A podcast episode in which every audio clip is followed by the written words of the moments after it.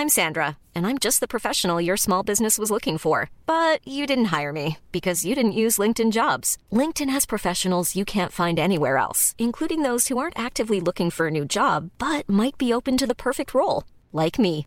In a given month, over 70% of LinkedIn users don't visit other leading job sites. So if you're not looking on LinkedIn, you'll miss out on great candidates like Sandra. Start hiring professionals like a professional. Post your free job on linkedin.com/people today.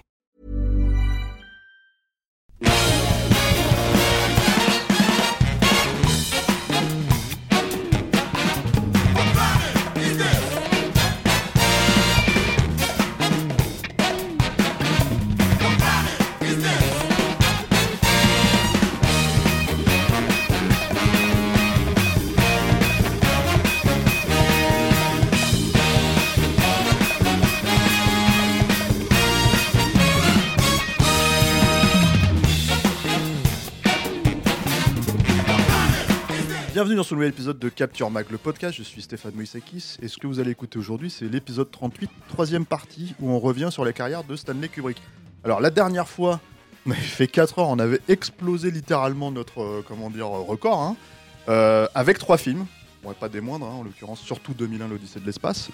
Donc, euh, cette fois-ci, c'est pareil, c'est trois films, messieurs, n'est-ce pas? Donc c'est 4 heures. Voilà, donc, euh, donc euh, trois films pas très importants, hein, on va dire. euh, On a beaucoup exagéré. voilà, dans la carrière de ce gros nul de, de Kubrick, quoi. Euh, donc les trois films en question, c'est Orange Mécanique, Barry Lyndon et Shining. Voilà. Donc je suis avec euh, mes comparses habituels pour en parler. Donc je vous présente, hein, pour ceux qui ne vous connaissent pas, Rafik Djoumi ici. à Salut mes côtés. Stéphane. Salut Rafik. Et Julien Dupuis à côté de lui. Lui-même. Voilà. Et évidemment, Alain Mercier à la technique. Salut. Voilà. Donc, euh, C'est ça, c'est sa voix de me pète. ouais, c'est ça, c'était sa voix de me pète. Salut, salut. c'est Fauzi, en fait. C'est en fait, c'est Fauzi, toi, c'est ça. Bon, euh, hein, on va, on va, on va peut- peut-être rentrer dans le vif du sujet. Non, avant, on voulait parler un petit peu de, de- du Tipeee, c'est ça? Oui, Parce qu'on- contributions. Voilà, parce qu'on a reçu quand même pas mal de messages Ah, suite à notre message précédent. oui. Et on voulait remercier un peu toutes les personnes qui effectivement sont- sont- se sont manifestées. Moi, je pense notamment, alors, dans les messages qu'on a reçus sur Facebook, il y a une certaine Frédéric, elle se reconnaîtra, voilà, qui nous a envoyé un message assez touchant, mais on en a reçu beaucoup. touchant, ouais. Voilà, et, euh, et, euh, et on voulait bah, juste euh, effectivement, un, remercier tous les contributeurs, tous les gens en fait qui nous ont soutenus par rapport à ce message-là. Euh, rappeler un petit peu tout simplement les, les fondamentaux. hein, euh, Oui, de- c'est-à-dire que de toute façon, Capture, tout ce qu'on fait à Capture ou quasiment tout est gratuit. Et tout est accessible et rendu Voilà. accessible tôt ou tard. que vous, que vous payez ou pas. Voilà, nous, ça, c'est le, le principe, hein, euh, de toute façon. Mais, mais que tout, tout ce travail. Alors, alors là, j'ai fait moins que la dernière fois. Ça fait que tu seras 7 content. pages. J'ai fait que 7 pages de notes, Ouais. mais vous voyez, Qui veut je, dire je- que- je suis allé jusqu'au bout, puis j'ai même écrit en petit à la Voilà. fin pour que ça tienne sur cette page. Donc voilà. Qui veut dire qu'on va en jeter 3 seulement cette fois. Ouais, putain, j'espère pas. Mais, mais en fait, le truc, c'est que, oui, tout ça, encore une fois, demande beaucoup de, de, de travail. hein. On n'a pas la science infuse et que. Et surtout, on essaye de gratter pour vous apporter euh, des, une perspective sur tous ces films-là que vous n'avez, vous n'avez pas forcément. euh, qui n'est pas évidente. C'est-à-dire qu'on va pas se contenter d'aller chercher dans des, des sources évidentes et qu'on essaye justement de, de gratter. euh, pour essayer de trouver des infos euh, qu'on ne connaissait pas nous-mêmes. Enfin, c'est aussi à notre plaisir, hein, évidemment. Mais je pense qu'il y a, y a quelques infos que vous allez apprendre dans, dans le podcast qui vont, que vous ne connaissez peut-être pas, en fait. Vous-même, voilà. vous en avez appris en. en- en- Oui, oui, j'en ai en encore appris là, personnellement ouais. parce que c'est des films absolument Mhm. passionnants. C'est pour ça qu'on va mettre 4 heures. Raph, tu voulais dire quelque chose? Non, non, je, je voulais soutenir effectivement euh, Julien dans, dans cette idée que, mais, mine de rien, ça demande quand même une certaine forme de, de, de travail que, voilà, qu'on se rajoute au, boulot qui nous font, qui nous font vivre, qu'on fait, qu'on fait à côté, euh, et que effectivement ces contributions sont, sont plus que symboliques en fait. Elles sont vraiment un truc qui permet, notamment à tout l'aspect un peu, euh, un peu technique, un peu euh, voilà, euh, matériel et autres de- de- d'exister. enfin, je veux dire, là, justement, là, on le voit pas, mais, mais, mais il est toujours là. Euh, et il est là toute la semaine. euh, et il est sur capture non-stop, etc. Et tout ça, ça. Il y a ça- du matos pour éclairer, il y a les caméras, tout ça, tout ça. Mm. Enfin, tout- tout vos- toutes vos contributions sont engouffrées en fait dans tout cet aspect euh, technique euh, qui nous permet d'avoir un cadre un tout petit peu plus professionnel, en tout cas li- de- suffisamment lisse pour que vous ce soit. On, on pas l'espère agréable plaisant, à regarder, agréable à ça, regarder, à entendre. Donc, Et les- voilà, et euh, tout ça, voilà, toutes vos contributions sont absolument absorbées là-dedans. Et comme on le disait la dernière fois, maintenant la question c'est de savoir si nous, euh, le, le contenu que nous on, euh, on, on- on- on apporte en fait peut aussi euh, obtenir rétribution à un moment ou à un autre quoi. Et après euh, on verra ce que ce que deviendra Capture de toute façon. hein. C'est d'autant plus, c'est d'autant plus complexe que, on va dire, euh, euh, l'offre sur- sur le, dans, dans les médias, en fait, sur le cinéma, elle est partout. Mm. Donc, euh, globalement, euh, nous, on, on- on essaye vraiment, en fait, de creuser notre sillon là-dedans. Ça fait 25 ans hein, qu'on est tous, enfin, toi, même Rafik, un peu plus longtemps, quoi, dans le métier, quoi. Et en gros, c'est un truc, on a toujours, on s'est retrouvés aussi tous ensemble, avec Arnaud qui est pas là, par exemple, et tout. Euh, mais mais j'ai une petite anecdote sympathique sur Arnaud, sur Ernest Bordeaux, si tu veux, dont je, que je garderai pour Shining. Euh, J'espère qu'il m'en voudra pas de la raconter. C'est un truc qu'il m'a raconté il y a longtemps.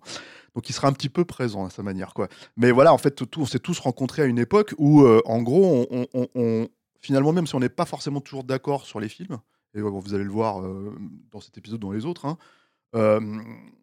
on a quand même une vision du cinéma qui se rapproche, en fait. Et en gros, c'est un peu notre manière de fonctionner qui se retrouve et qu'on vous donne en fait en comment dire dans toutes ces émissions dans le MOOC dans euh, les émissions euh, euh, en podcast dans tout ce qu'on fait quoi sur le site et tout quoi.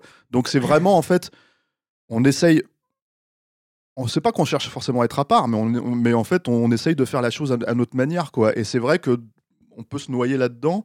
Et il y a aussi cette idée euh, bah, si en fait ce que vous- ce qu'on aime même forcément en fait si c'est pas un soutien financier si, si vous aimez ce qu'on fait en fait de nous partager Ça, voilà, et de pointer du doigt, on va dire, parce que moi, ce que j'appelle toujours, c'est partager à la Vandame avec feelings, with feelings, tu vois, en fait, euh, sur Internet, juste pour dire, voilà, ces gars-là, ces gars-là, en fait, ils font ça de cette manière-là, et c'est pour ça que je les apprécie. Si c'est le cas, si- même, même pour ceux qui nous chient dessus, hein, ceci étant vous pouvez y aller, quoi. Voilà, ça sera, ça sera. Non, mais ça fait partie du jeu. Il y a ouais, des ouais. gens qui n'aiment pas ce qu'on fait, et puis voilà quoi. Bah, le- voilà, le- En tout cas, dans, dans- dans- dans la mesure où vous appréciez ce que vous entendez, sachez que voilà, vous pouvez nous soutenir sur Tipeee, tip3e.com, E sur patreon.com.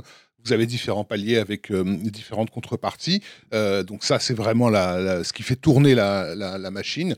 Et si vous ne pouvez pas pour différentes raisons, euh, il y a aussi donc le, le- le- le partage sur les, les réseaux sociaux, faire découvrir autour de vous, euh, etc. C'est toujours un, un vrai plaisir. Enfin, je- ça, ça peut être con, mais y a des gens là de- au restaurant il y a, il y a une semaine, voilà, qui me, un, couple avec deux, deux filles qui, qui nous, Des jumelles?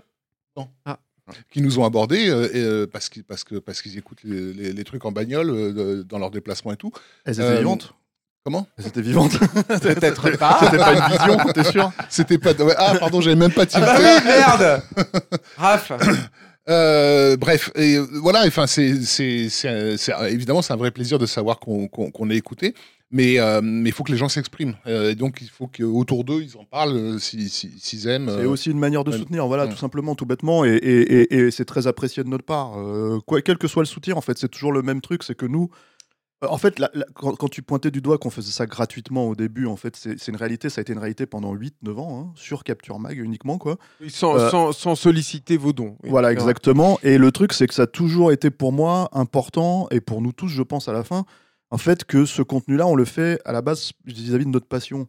Donc ça veut dire que en gros, euh, nous, on s'est lancé, par exemple, dans le, long podcast sur Kubrick, parce que moi, ne serait-ce que moi, de mon côté, je voulais redécouvrir les films que j'avais que j'avais quand j'étais un peu trop jeune à mon goût quoi et redécouvrir aujourd'hui avec mon pas- mon passif en fait cinéphile avec euh, comment dire avec mon bagage actuel et les revoir en fait euh, à 46 ans 47 ans en fait et vraiment en fait le, le- le- les découvrir différemment et euh, évidemment en parler avec vous et en fait partager tout ça avec euh, avec euh, avec nos auditeurs quoi donc voilà il y a, il y, a, il y a- il y a toutes ces notions là Et puis dire aussi que si ce qu'on fait ici, on, on ne le fera pas ailleurs et qu'on ne l'a jamais fait ailleurs. Et que c'est ça aussi il capture. faut pas trop trop le dire Non, mais c'est important. Bah pourquoi? Si si non mais non, mais si, parce que c'est important. C'est- C'est-à-dire que c'est une, une façon de, de- de manifester, de faire fructifier notre cinéphilie. Euh, on a, on- voilà, on a, on peut pas le trouver ailleurs en fait parce que c'est un peu extrême quoi. C'est-à-dire que là, on va faire encore 4 heures aujourd'hui. Et euh, j'ai mis minuteur j'ai mis Et- le minuteur non, non, donc, mais euh, on va essayer de faire moins, mais, mais, mais, mais et, et que voilà, enfin, c'est- c'est-à-dire que c'est c'est pas partout en fait, même là, ça râle quoi. non, non, non. Non, non, mais c'est pas partout qu'on peut en fait. Euh, euh, Il y a un gars, il y a un gars dans les commentaires, il a, bel- il, il a balancé une phrase qui est, qui est magique en fait. Il a dit Je sais pas, les gars, si vous vous rendez compte que j'ai pas envie de passer 4 heures en fait à regarder ça, tu vois. Et tu fais Bah. Alors, le passe pas. Mais, Mais voilà, le- reste mais- pas, mais- mon gars. Mais, mais tu vois, à contrario, moi je sais que j'ai eu beaucoup de retours sur le fait que. euh, C'est pas assez long. bah, c'était pas assez long ou que j'ai pas pu dire tout ce que j'avais à dire sur le truc et qu'ils me demandent une version longue. Non, mais on va te faire. Une version longue d'un truc qui est déjà très long. Non, non, mais ce qu'on va faire, Julien, c'est moi, je te propose ce truc. il faut expliquer aux gens que toutes les notes de, Julien pour ces épisodes vont être éditées par ta chaîne. Eh ben, à la fin de l'année. Non, non, mais attends. C'est-à-dire qu'en fait, toutes ces notes-là, ce qu'on va faire, c'est que je te propose ça. En fait, tu vas, on va te filmer oh, en, face caméra avec le Kubrickster. et tu vas, le regard Kubrick comme ça, tu vois. Et en fait, tu vas déblatérer toutes tes notes. Voilà. Et, on va, et, et les gens Si vont je suis à côté de la marionnette d'Alain, Ouais. Ça mais les gens vont se rendre discuter. compte. Les gens vont Et se on rendre compte appellera que ça si- la minute Julien Dupuis. Attends, bon, si- si les gens vont se rendre compte que finalement, en fait, euh, lire, euh, lire les quatre pages qui restaient euh, quand tu fais pas le fanfaron, tu vois, Je ça fais prend trois minutes. vois, euh, voilà. Je fais le fanfaron, n'importe quoi. On va essayer d'être efficace, on va attaquer vite fait. Allons-y, hein, Bah parce que ça fait déjà presque. 10 minutes. Allez. Voilà, Ah, je vais juste prendre deux minutes de plus Ah, parce que à chaque fois j'oublie en fait. euh, c'est- c'est- je les ai depuis le premier épisode. hein, je vois, je voilà. confirme. Voilà, et à chaque fois j'oublie. La dernière fois en fait je devais les montrer, donc je le fais maintenant en fait. Je voulais juste en fait signaler que on en a parlé dans le premier épisode. Hein. L'ultime Razia et le baiser du tueur en fait sont sortis en Blu-ray chez nous, chez l'éditeur BQHL, Mm. euh, qui fait un, un travail ma foi sympathique puisqu'on bosse de temps en temps. On est eux, parfois dans les, bonus, dans euh, les voilà. bonus de, de leurs éditions. Alors pour des films un peu moins glorieux, hein, parce que moi c'est Code Mercury et Harley Davidson et Homo Santiago, voilà, qui sont des films kubrickiens à leur manière, hein, voilà. Mais, euh, mais surtout euh, Code Mercury. euh, ouais. voilà. Mais euh, bah après j'ai des trucs à dire sur Bruce Willis, voilà, c'est tout quoi. Tu vois, Rafik il, il fait le Sicilien avec Lambert, hein, donc euh, tu vois. Exactement. Avec, avec une interview exclusive de Lambert aussi. Exactement, voilà. Oui, oui, en plus, c'est vrai. Euh, et là, c'est des éditions assez cool parce que on a, on a donc Laurent Vachaud dedans qui, euh, comment dire, passe quand même une bonne cinquantaine de minutes à chaque fois à expliquer un petit peu, en fait, à revenir sur chacun des deux films, quoi, sur le Mm. baiser du tueur et l'ultime Razia. Je les montre un par un. Regarde, hop, pour ceux qui nous regardent en vidéo.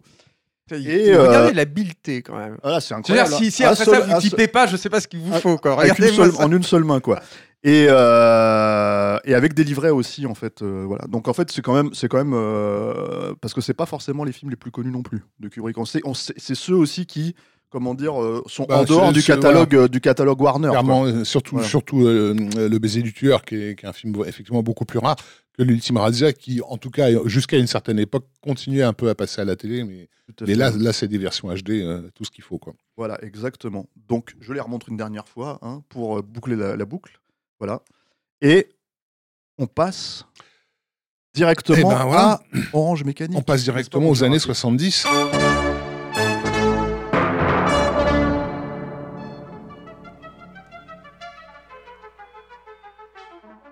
On s'était euh, donc arrêté précédemment sur, euh, sur 2001, l'Odyssée de l'espace, qui, euh, qui a été une sortie événementielle, mais qui n'a pas été non plus un, un, on va dire un, un raz-de-marée.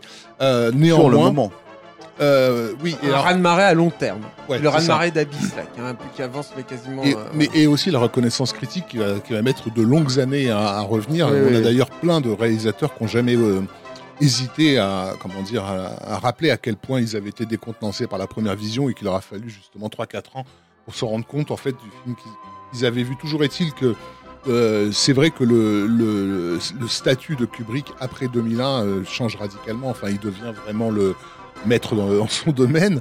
Euh, et, surtout, il va ça va solidifier une relation de confiance avec le studio Warner Bros.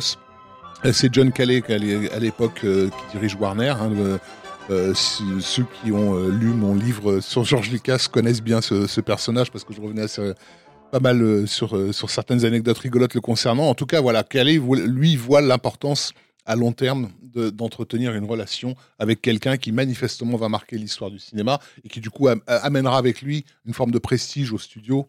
Euh, ils vont faire ça également par la suite avec euh, Woody Allen, euh, avec Clint Eastwood, etc. Mais en gros, avec que le réalisateur du t-shirt de Julien parce que Ah, Parce que c'est- c'est ça aussi capture, c'est-à-dire qu'on fait un épisode sur Kubrick avec un, un film avec un t-shirt avec un film de Luigi Cozzi. voilà c'est les beau. Wiscoats s'il te plaît tu vois.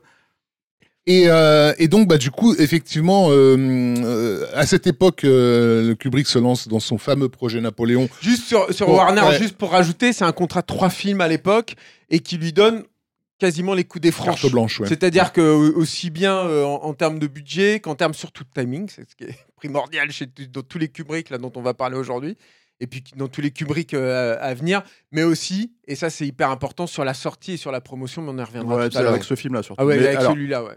Napoléon effectivement comme tu dis ceci dit par contre juste je t'arrête deux secondes avant ça Euh, on va revenir sur les Oui. projets euh, Abandonnés. De On va pas parler dans aujourd'hui. le dernier épisode, le prochain épisode, donc pas aujourd'hui. Ça va, ça va- on sentira que le, le projet Napoléon contamine les, les projets dont on va parler aujourd'hui, mais on reviendra sur Napoléon lui-même, effectivement, euh, dans le dernier en épisode. bonne et due fort. Ouais. Euh, toujours est-il que bon, il, il- il se lance quand même là-dedans, et c'est l'époque où en fait où, où- où il va découvrir euh, le, le roman d'Anthony Burgess. Euh, alors, il y, a, il y a un- il y a un conflit parce que j'avais entendu dire au départ que c'était sa femme qui avait euh, présenté le roman. Euh, ensuite, que c'était le scénariste de, de Dr. Folamour, voilà. Ouais, a priori, c'est vraiment euh, Ouais, Terry qui est vraiment un ami de la famille dont on avait déjà parlé dans le précédent épisode, qui est arrivé sur le, pour euh, adapter Dr. Folamour une fois qu'ils ont décidé que Dr. Folamour allait devenir une comédie. Je- on avait reparlé de lui pendant la, la- à l'avant-première de 2001, puisque c'est lui qui avait traité tous, les, tous, tous- tous- tous ces braves gens Oui, euh, oui. qui étaient sortis de l'avant-première de Trou du cul. Donc, euh, quelqu'un de bien, quoi. Mais une espèce de beatnik, quoi, un mec un peu à la marge, euh, euh, probablement anarchiste, etc. Et qui, évidemment, n'a pas pu passer à côté du roman de Burgess, quoi. Surtout Qui- qui- vivant qui- en Angleterre, quoi. À, à l'époque de la sortie, en fait, avait fêté une dizaine d'années quand même. hein, il faut le Oui, bien sûr. C'est Un roman de c'est un roman 62, ouais. hein. Mais comme Mm. toujours dans la littérature, le- l'impact, enfin comme souvent en tout cas, l'impact est euh, étendu quand même dans, dans le temps. Et c'est un, c'est un roman, euh, enfin je ne vais pas bouffer ce que Raph va dire, non. Mais c'est un roman qui a déjà fait beaucoup parler de lui, enfin auquel les, les Stones par exemple ont été attachés. Exactement. À une époque, il y, a- y y une... une- une- Les droits ont d'abord été cédés effectivement euh, euh, au Stone avec Mick Jagger qui voulait interpréter donc le, le rôle d'Alex. Alex, ouais. Euh, et c'est Ken logique. Russell euh, qui était euh, qui était à l'époque envisagé comme réalisateur, ce qui finalement n'est pas si étonnant parce qu'il y a quand même encore, je trouve bah, personnellement, dans le film de Kubrick aujourd'hui, quelque chose qui peut rappeler aussi les excès euh, baroques de- de- du Russell de cette époque. Mm. Euh, il faudra un jour qu'on revienne d'ailleurs sur cette carrière, Stéphane. hein. Euh, on fera peut-être Ouais, un podcast sur bien. parce qu'il y a quand même, pas, il y a quand même sûr, quelques trucs ahurissants chez ce gars-là. euh, Roland Emmerich. hein. Et, euh, et, et, et donc, comme le dit Julien, effectivement, le, ro- le roman a eu le temps de s'installer. Alors, par contre, l'impact culturel, il n'est pas, je trouve, démesuré. Euh, Burgess reconnaîtra que c'est vraiment le film de Kubrick qui a, qui a, qui a d'une certaine façon teinté euh, euh, Orange Mécanique de, de l'aura qu'il a euh, aujourd'hui au niveau Disons- mondial. Disons que ça, ça préfigure quand même tout le truc, toute cette mouvance punk, cette- ce- rapport de l'Angleterre à la violence, en fait, qui va s'installer dans les années 70, Oui. en fait. Il, il a ça, en fait, Burgess en lui, et, et, et y compris dans la, la façon qu'il a eu de d'écrire ce roman. Et de, Ah, Il faut, faut, faut, faut préciser quand même que ça part en fait de, d'un, d'un- de quelque chose de très très dur Oui, et bien sordide, sûr. en fait qui lui est arrivé dans sa vie. c'est sa femme de- qui s'est faite violer par, voilà. des, par des. des euh, comment dire des ou euh, agressé? Euh, Euh, agressés violé, et a priori euh, euh, par, des- violés. militaires américains qui étaient stationnés Voilà, euh, en voilà c'est ça ouais. ouais, ouais. Et elle a perdu son. Elle, elle, elle était enceinte et elle, a fait une fausse couche à, à la suite de, ce, de cet acte ils étaient déserteurs hein, les Ouais. mecs Donc c'est ouais. quand même un truc assez horrible quoi. Et en, En fait, fait, il y a- qui est porté à l'intérieur du roman et c'était déjà une espèce de charge assez Il y a deux violente, trucs assez euh, dure quoi. exactement, il y a deux trucs qui sont très importants en fait dans l'écriture de, de Range Mécanique, c'est que euh, il y a ça, c'est cet événement-là évidemment qui est le plus important certainement, mais ça fait partie aussi d'une série de romans que Burgess va écrire alors qu'on lui a diagnostiqué vrai, un- tout à fait, ouais. un- un- une tumeur au cerveau qui est euh, a priori inopérable et qui et qui euh, le On lui promet une quelques mort mois en fait. ouais, ouais. ouais, il, il était voilà une quel- ouais, c'est ça quelques mois et donc sur euh, après cette euh, cette annonce en fait Burgess qui était lui avant un érudit euh, qui était déjà attaché c'est un linguiste hein, à la base mais il a il a écrit aussi de la musique par exemple des, des symphonies et tout et donc il- sur cette impulsion il a écrit plusieurs romans et dont euh, certains euh, c'est-à-dire que Burgess dans, dans l'œuvre de Burgess tu veux peut-être y revenir toi Vas-y, euh. Raph mais mais l'œuvre de, de, de Burgess il y a, y, a, y a les deux il y a deux pans en fait c'est-à-dire qu'il y a des trucs qui sont sur euh, une espèce de prospection sociale, on va dire, plus que tu vois scientifique quoi, sur des, des- des romans de SF. C'est-à-dire que dans cette grande foulée en fait où il va écrire plein de romans, il va écrire aussi un roman que moi j'aime beaucoup qui s'appelle La Grande Semence qui est donc un roman qui raconte comment la Terre est devenue surpeuplée et à quel point les gouvernements mettent en place euh, des, trucs hyper restrictifs en fait pour éviter euh, la natalité. Donc ils encouragent l'homosexualité par exemple ou des trucs comme ça. Bon bref et euh, et, et donc Orange Mécanique fait partie en fait de cette fournée de romans écrits sur une impulsion extrêmement violente en fait De vie quoi. des- en fait, d'un mec quoi. qui se croit, euh, qui se croit ouais. euh, mort en fait et, et, et, et, euh, et- et- et condamné. Et juste pour euh, dernier truc pour revenir sur Burgess, ce qui est intéressant, je pense aussi, c'est que un, le côté linguiste va être hyper important et hyper important dans le film évidemment puisqu'il va créer ce langage. Et, et pour Kubrick Et Parce pour que c'est un des trucs qui va la- qui va en il a- fait, Il a ouais. tiré tout de suite, effectivement. Et, euh, et le truc qui est intéressant, c'est que c'est aussi, en tant qu'érudit, c'est aussi quelqu'un qui va beaucoup s'intéresser à l'histoire. C'est-à-dire que c'est l'autre grand pan, il me semble, hein, de, de, de, sa, de son œuvre, en fait. C'est-à-dire qu'il écrit, par exemple, il écrit L'homme de Nazareth, qui est un, un roman sur Jésus-Christ, mais d'un point de vue, euh, c'est presque un précurseur de ce que Verhoeven voulait faire sur Jésus-Christ. Hein Mm. qui est, euh, qui est un truc très, une approche en fait de Jésus-Christ très, très humaine. Et il écrit aussi un, un roman qui est un- il me semble marrant en fait de signaler vis-à-vis des obsessions de Kubrick, qui est La Symphonie Napoléon, qui est un roman sur les campagnes napoléoniennes et qui est pareil. euh, Il y a un truc toujours dans ces romans. alors, ça fait longtemps que je les ai lus, mais très trivial en fait dans sa façon en fait d'a- d'appréhender d'appréhender ça. Mais évidemment pour Orange Mécanique, ce qui est important, c'est d'une part la vue sur la société, d'autre part le travail sur le langage. Et je terminerai là-dessus sur Burgess. Il va, il sera sollicité par euh, Jean-Jacques Hano pour écrire le langage dans la guerre du feu, par exemple. Quoi, Parce que, parce que la, la guerre du feu qui date du début des années 80, parce qu'il faut le préciser, il n'est pas mort finalement quelques mois après. Bah, après c'est ça en fait. été, en quelque euh, sorte, cette espèce d'impulsion lui a sauvé la vie.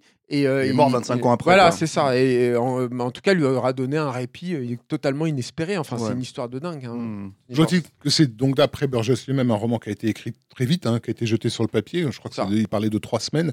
Euh, C'est dur à croire quand tu le lis. hein. euh, et qui, euh, qui se passe donc dans un futur hypothétique euh, au moment où il est, où il est, où il est écrit. Euh, C'est- questionnable dans le film, je trouve. Moi, on verra après, on en parlera, mais euh, dans, Ah, une, dans, dans une société, en gros, où euh, la- la- la- l'avancée des, des sciences comportementales euh, amène le gouvernement à, à envisager euh, un programme visant à re- reprogrammer, on va dire, sa, sa- sa jeunesse défectueuse. Euh, et donc, tu suis les traces d'un groupe de, de voyous. hein, de, de, Des skinheads, hein, dans le de- roman, voilà. c'est vraiment quasiment des skinheads. Euh, mené donc par ce fameux, euh, ce fameux Alex, qui donc effectivement parle un argot euh, futuriste qui est composé à la Le fois de, de- le Nadsat, qui est composé à la fois de, de, de, de Russes, d'Anglais, euh, de de, voilà, ouais. de- donnant des contresens, euh, etc. Du Zigan, il y Euh, a du Yiddish, enfin, il y a plein de trucs. ouais, le roman est raconté à la première personne, c'est important parce que euh, il y a vraiment une question de point de vue dans, dans, dans- qui, qui réapparaîtra dans le film. ouais, c'est ça. Dans le film aussi, c'est Oui, assez oui, bien finalement Très, euh, très, très ouais, subjectif. ouais, ouais. ouais. Et, euh, c'est ce qui rajoute aussi à la à, l'ironie euh, de, de la chose, puisque de, ce fameux Alex se- s'exprime dans un langage, malgré le fait qu'il parle dans- en argot na- na- nadsat, s'exprime quand même avec une éloquence euh, qui contraste avec des actes de, de, de, de- de bêtes sauvages, en fait, Mm. auxquels, auxquels il s'adonne. Euh, et, euh, et donc, comme, comme tu l'as dit, effectivement, c'est le, le langage est un des points sur le qui va vraiment euh, titiller euh, euh, Kubrick. Euh, Bah, c'est ce qui rend et- le roman hyper ludique. Dans mon souvenir, il y a même un lexique, je crois, à la fin. Donc, tu es, renvoyé et petit à petit, euh, le lecteur est amené à apprivoiser en quelque sorte ce, ce langage et, à- et, et ça devient plus ou moins intuitif à mesure que tu avances dans le roman. Quoi. Mm. Et donc, bah, du coup, il va le. Lorsque le projet Napoléon vraiment se, se- se casse la gueule, donc euh, suite à la sortie de Waterloo et ses conséquences, euh, Kubrick va vraiment se, se- pencher sur, euh, sur ces, ces- ces droits d'adaptation qui n'ont pas été euh, honorés, on va dire, par, par les, les, les- Stones. par les Stones, et, et va écrire lui-même l'adaptation scénaristique. Ça, Euh, alors, je sais plus combien il a payé, je crois que c'était euh, l'équivalent de, de, de, moins de 5000 euros d'aujourd'hui, en fait, pour, euh, pour les droits du bouquin. Enfin, c'était rien du tout euh, euh, d'assurer les droits Comme du tu roman. l'as dit, c'est Mm. pas un roman qui, était, qui, a, fait, euh, qui a fait un, une Il faisait grande vague en fait, voilà, à l'époque. Il faisait beaucoup parler de lui. Et, C'est le et- film et- en fait qui le met sur et, la map. et. Burgess était content- très content de pouvoir toucher 5000 euros fastoche comme ça, tu vois. Donc, son, euh, Oui, il était surtout content que ce soit Kubrick. ouais. Et après, lui, il avait déjà un rapport, c'est important aussi de le planter dès le début, il avait un rapport compliqué déjà à son roman. C'est-à-dire qu'il avait déjà il avait déjà commencé à le. à à le- la fin. à Bon, a- on- on- Mm. Je parlerai tout à l'heure du testament de l'orange, mais voilà, il y avait déjà un truc quand même qui était un, qui était un peu tendu. Et surtout, Burgess a proposé une adaptation de son roman en Mm, scénario que Kubrick a rejeté tout de suite. Ouais. Euh, Euh, cependant, euh, ce- le, le script en fait re- respecte un petit peu le, le déroulé du, du, du bouquin, Mm. une forme de, de chapitrage du, du- du livre.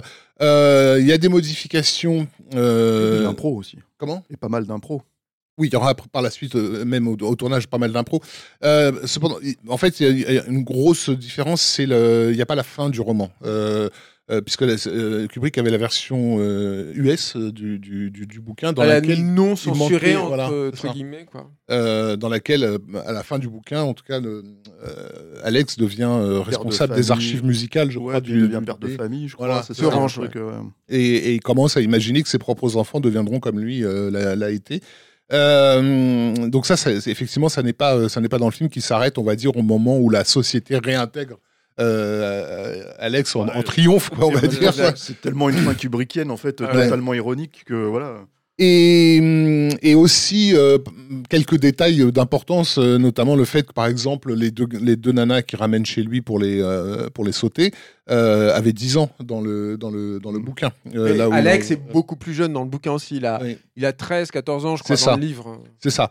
Mais bon, par le réalisateur de Lolita, arrivé par, la- enfin, tu vois, euh, même, même si là, on est dans, dans une société à fin des années 60 qui se veut très, euh, très libérale et très libérée, même si avec la condamnation de, de- du fait que c'est un, un voyou et qu'il fait n'importe quoi et qu'il est hors la loi, c'était un peu too much. Donc il y a quand même des trucs comme ça qui ont été un Mm. petit peu, un, un- un peu, Un peu adouci. révisés. Après, c'est juste parce que je pense qu'on reviendra pas dessus, mais ces deux personnages de, de, de- ces deux nanas, elles sont déjà présentées de toute façon comme des Lolitas. Mm. Je sais pas un hasard s'ils les montrent en train de, avec des glaces en fait, toutes les deux, qui étaient, enfin, on en a Mm, déjà en dans train de chiner dans. dans- Et, euh, et, et- et elles ont un côté, de toute façon, assez euh, enfantin dans le peu, le peu qui, qui, qui les présente, quoi, hein, je Mm. trouve. C'est ça. Alors, il y, a- y y un truc quand même, c'est que euh, c'est assez important à souligner, moi je trouve, sur ce film-là, c'est que c'est un film qui est fait très vite. Oui. Dans le cadre euh, enfin, normal hein, pour un film, pour un film de cinéma, mais chez Il se passe quasiment un an entre la- le premier tour de Manivelle et la sortie, euh, la sortie en salle. C'est c'est clairement le film le, le plus rapide que Kubrick ait jamais euh, proposé. Quoi. mais je pense que ça part part ces tout premiers, ouais. Voilà, et puis il y a une énergie Mm. là-dedans, en fait. euh, voilà. Et d'ailleurs, tu cites les premiers, mais en fait, toute l'idée, justement, de, de, de ce film-là, c'est de revenir un tout petit peu, justement, à cette façon de procéder. C'est-à-dire tourner en décor euh, euh, naturel, euh, etc. C'est-à-dire qu'il n'y a, pas de- y a pas de set, en fait, comme il avait sur 2001, évidemment. Mais Il y a sur- quelques plateaux, mais qui sont ouais. eux-mêmes euh, tournés, euh, installés dans un hangar euh, désaffecté, ça, donc ouais. t'es pas même pas dans le confort d'un studio, etc.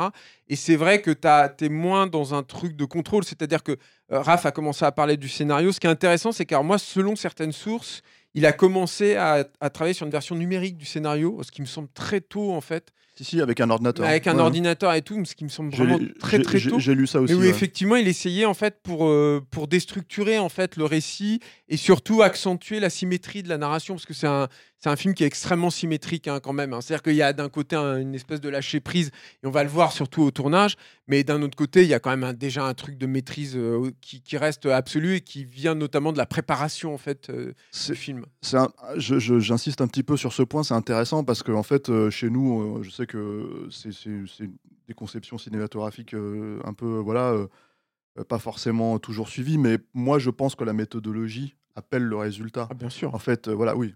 Après, c'est des discussions, euh, tu t'en parles avec certains cinéphiles, tu leur- tu- Mm. ils, te, ils te diront que c'est pas forcément le cas. Et justement, en fait, à l'époque où il y a une nouvelle technologie qui apparaît comme l'ordinateur et l'utiliser, en fait, alors qu'on écrit à la machine à écrire et qu'on fait des pages, bah forcément, ça te structure ton cerveau d'une manière différente pour, pour, pour, pour, pour le roman, pour, pour transposer le roman, en fait, je, en, je en réalise scénario. que même si la plupart des gens qui nous écoutent, j'imagine, ont vu le film ou vont voir le film, mais on n'a pas vraiment euh, rappelé le, Oui, récit pitch, euh, ouais. euh, basique. Mais donc voilà, on a cette, cette bande de, de, de jeunes skinheads, comme les appelle Julien. C'est des, des, des droogs, voilà.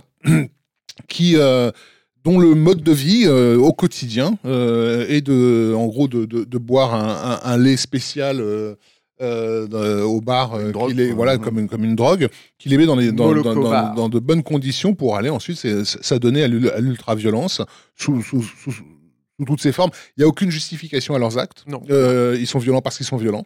Euh, donc ça C'est passe assumé. euh, voilà, du fait d'aller bastonner des clochards sous, sous, sous des ponts, euh, aller violer des femmes euh, chez elles, comme, voilà, comme euh, Alex le fera, et, et ce qui lui vaudra d'ailleurs de- d'être définitivement euh, justement arrêté, puisqu'une de ses victimes périt. euh, euh, voilà, et il est trahi par, euh, par les membres de son, de son équipe.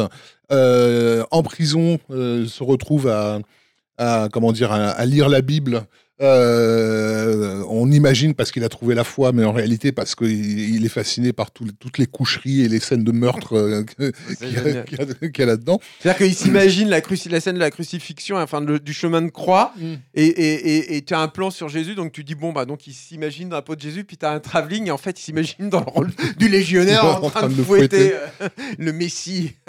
Et donc le prêtre de la, de, de la prison lui, lui- voilà, lui amène à, son, à, Je sa- peut-être pas à rire là-dessus, on va peut-être avoir des commentaires. hein. à sa connaissance le- l'existence d'un programme donc de, euh, De de réhabilitation, réhabilitation, euh, morale. Le programme Ludo- Ludovico, ouais. et qu'effectivement le programme Ludovico, euh, parce que euh, euh, Burgess était très très inquiet euh, de, de- de- du développement des, des, des- des psychologies comportementales à l'époque et, euh, et, et- et des, bah, quand même, il faut le dire, hein, des expériences qui ont été portées sur des patients plus ou moins... euh, Ouais, les lavages de cerveau, les trucs, même. Ouais, c'est ça. Euh, visant en gros à reprogrammer, euh, reprogrammer les gens en profondeur. Et Tu spoil, Ah, il va spoiler, attention. Bah, on parle vas-y, du mais film, bon, ça, c'est un ouais, film mais qui a- c'est- c'est un- mais- c'est un film qui a mais 50 ans. hein. Mais bon.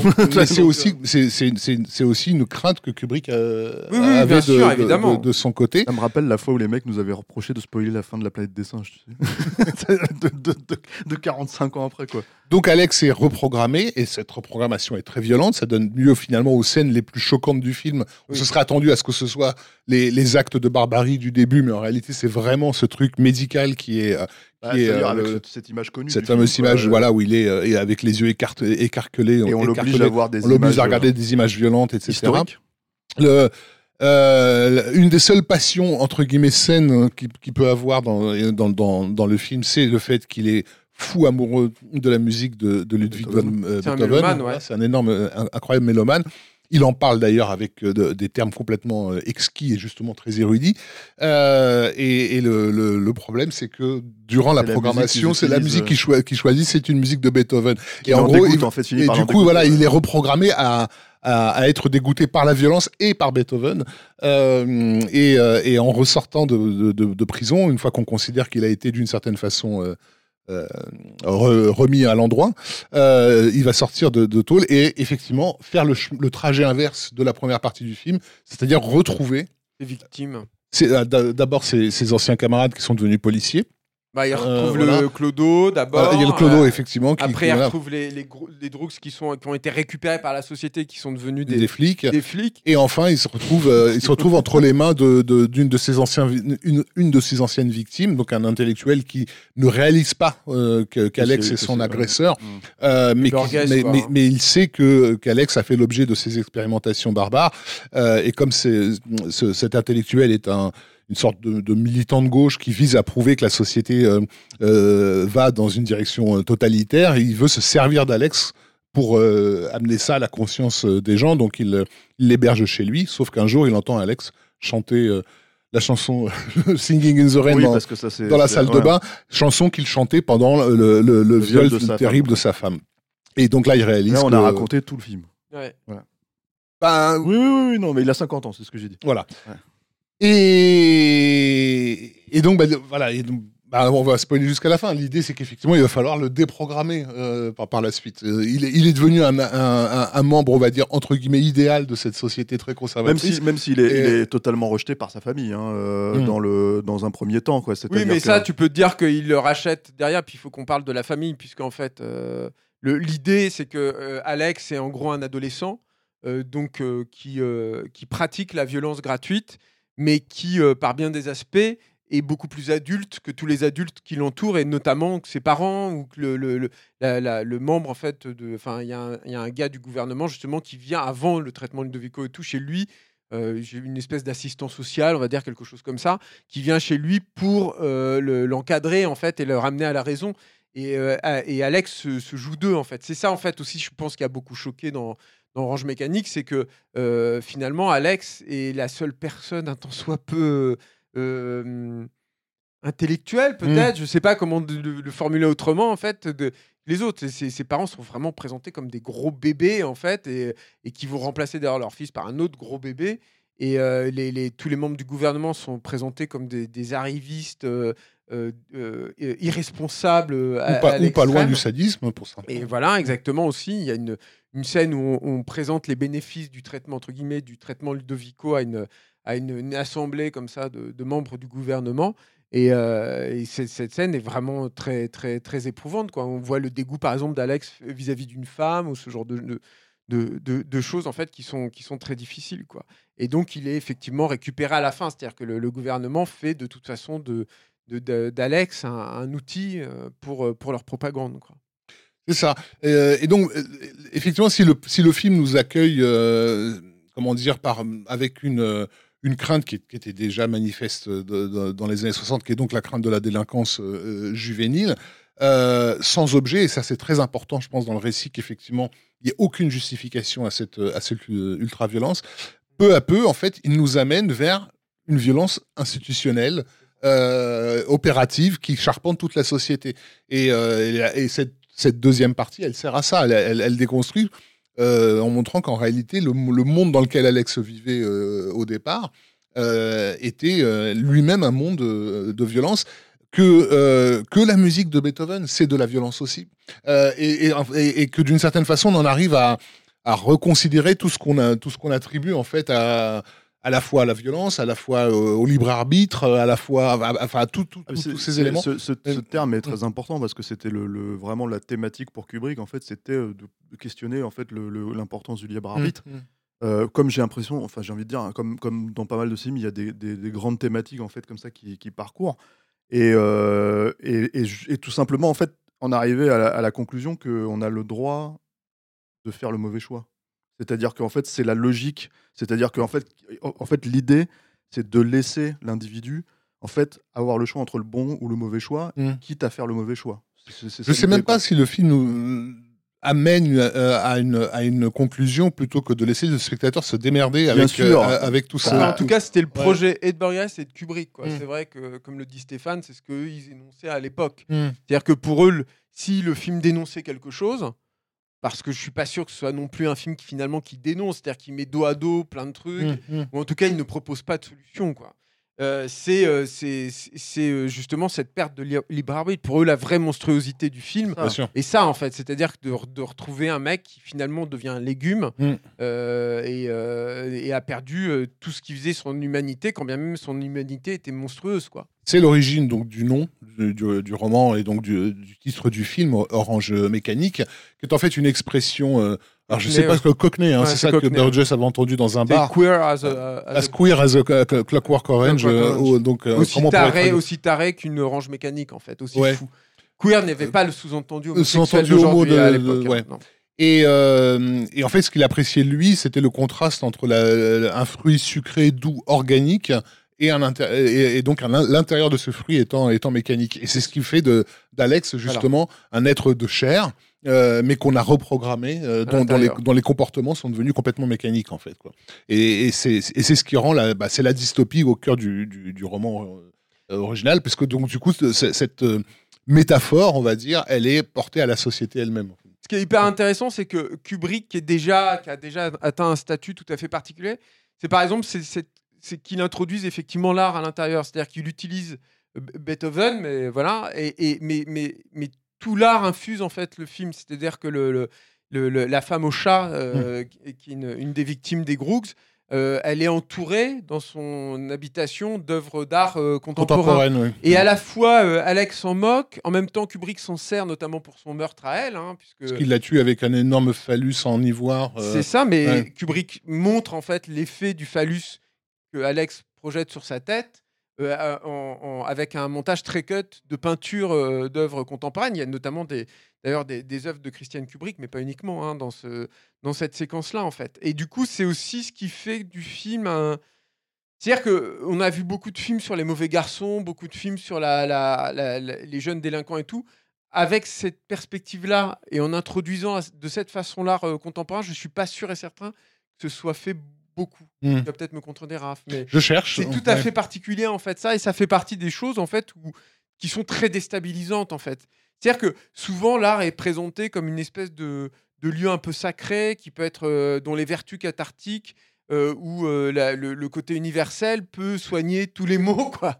il y a une espèce d'idéal en fait qui est présenté là et je trouve ça j'ai toujours trouvé ça très intéressant que dans Orange Mécanique bah non en fait c'est beaucoup plus compliqué que ça en fait Mm. c'est euh, voilà c'est c'est- c'est un truc qui est fondamentalement euh, présent dans, dans, dans, dans l'humanité en fait cette violence là qu'il faut euh, comment dire appréhender de façon extrêmement globale et en tout cas pas le le, le- le- pas avec ces outils là en fait pas pas y répondre avec ces outils Les films de voyous qui sortaient dans les années 60, effectivement, avaient tendance à mettre en scène des gangs, euh, que ce soit Marlon Brando dans euh, L'équipe est sauvage ou ce genre de, ou Ouais. les productions Roger Corman, mais je pense même Mais aux films que- japonais tu vois Ouais, des années mais qui, 70 vivent- quoi. qui, étaient- qui vivaient dans leur élément culturel, hein, ça, effectivement. Euh, ils avaient leur moto, leur musique, euh, mais donc ils étaient- euh, le spectateur pouvait les voir comme un, un- euh, une tribu étrangère, si tu Mhm. veux. Là où effectivement, ce qui déstabilise avec, avec Orange Mécanique, c'est que d'emblée, euh, t'es accueilli par un type qui t'est clairement, ils te sont tous vraiment présentés comme des, comme des malades mentaux, mais déjà le bar dans lequel ils se rendent et euh, a un décorum ahurissant, effectivement, qui ressemble à un,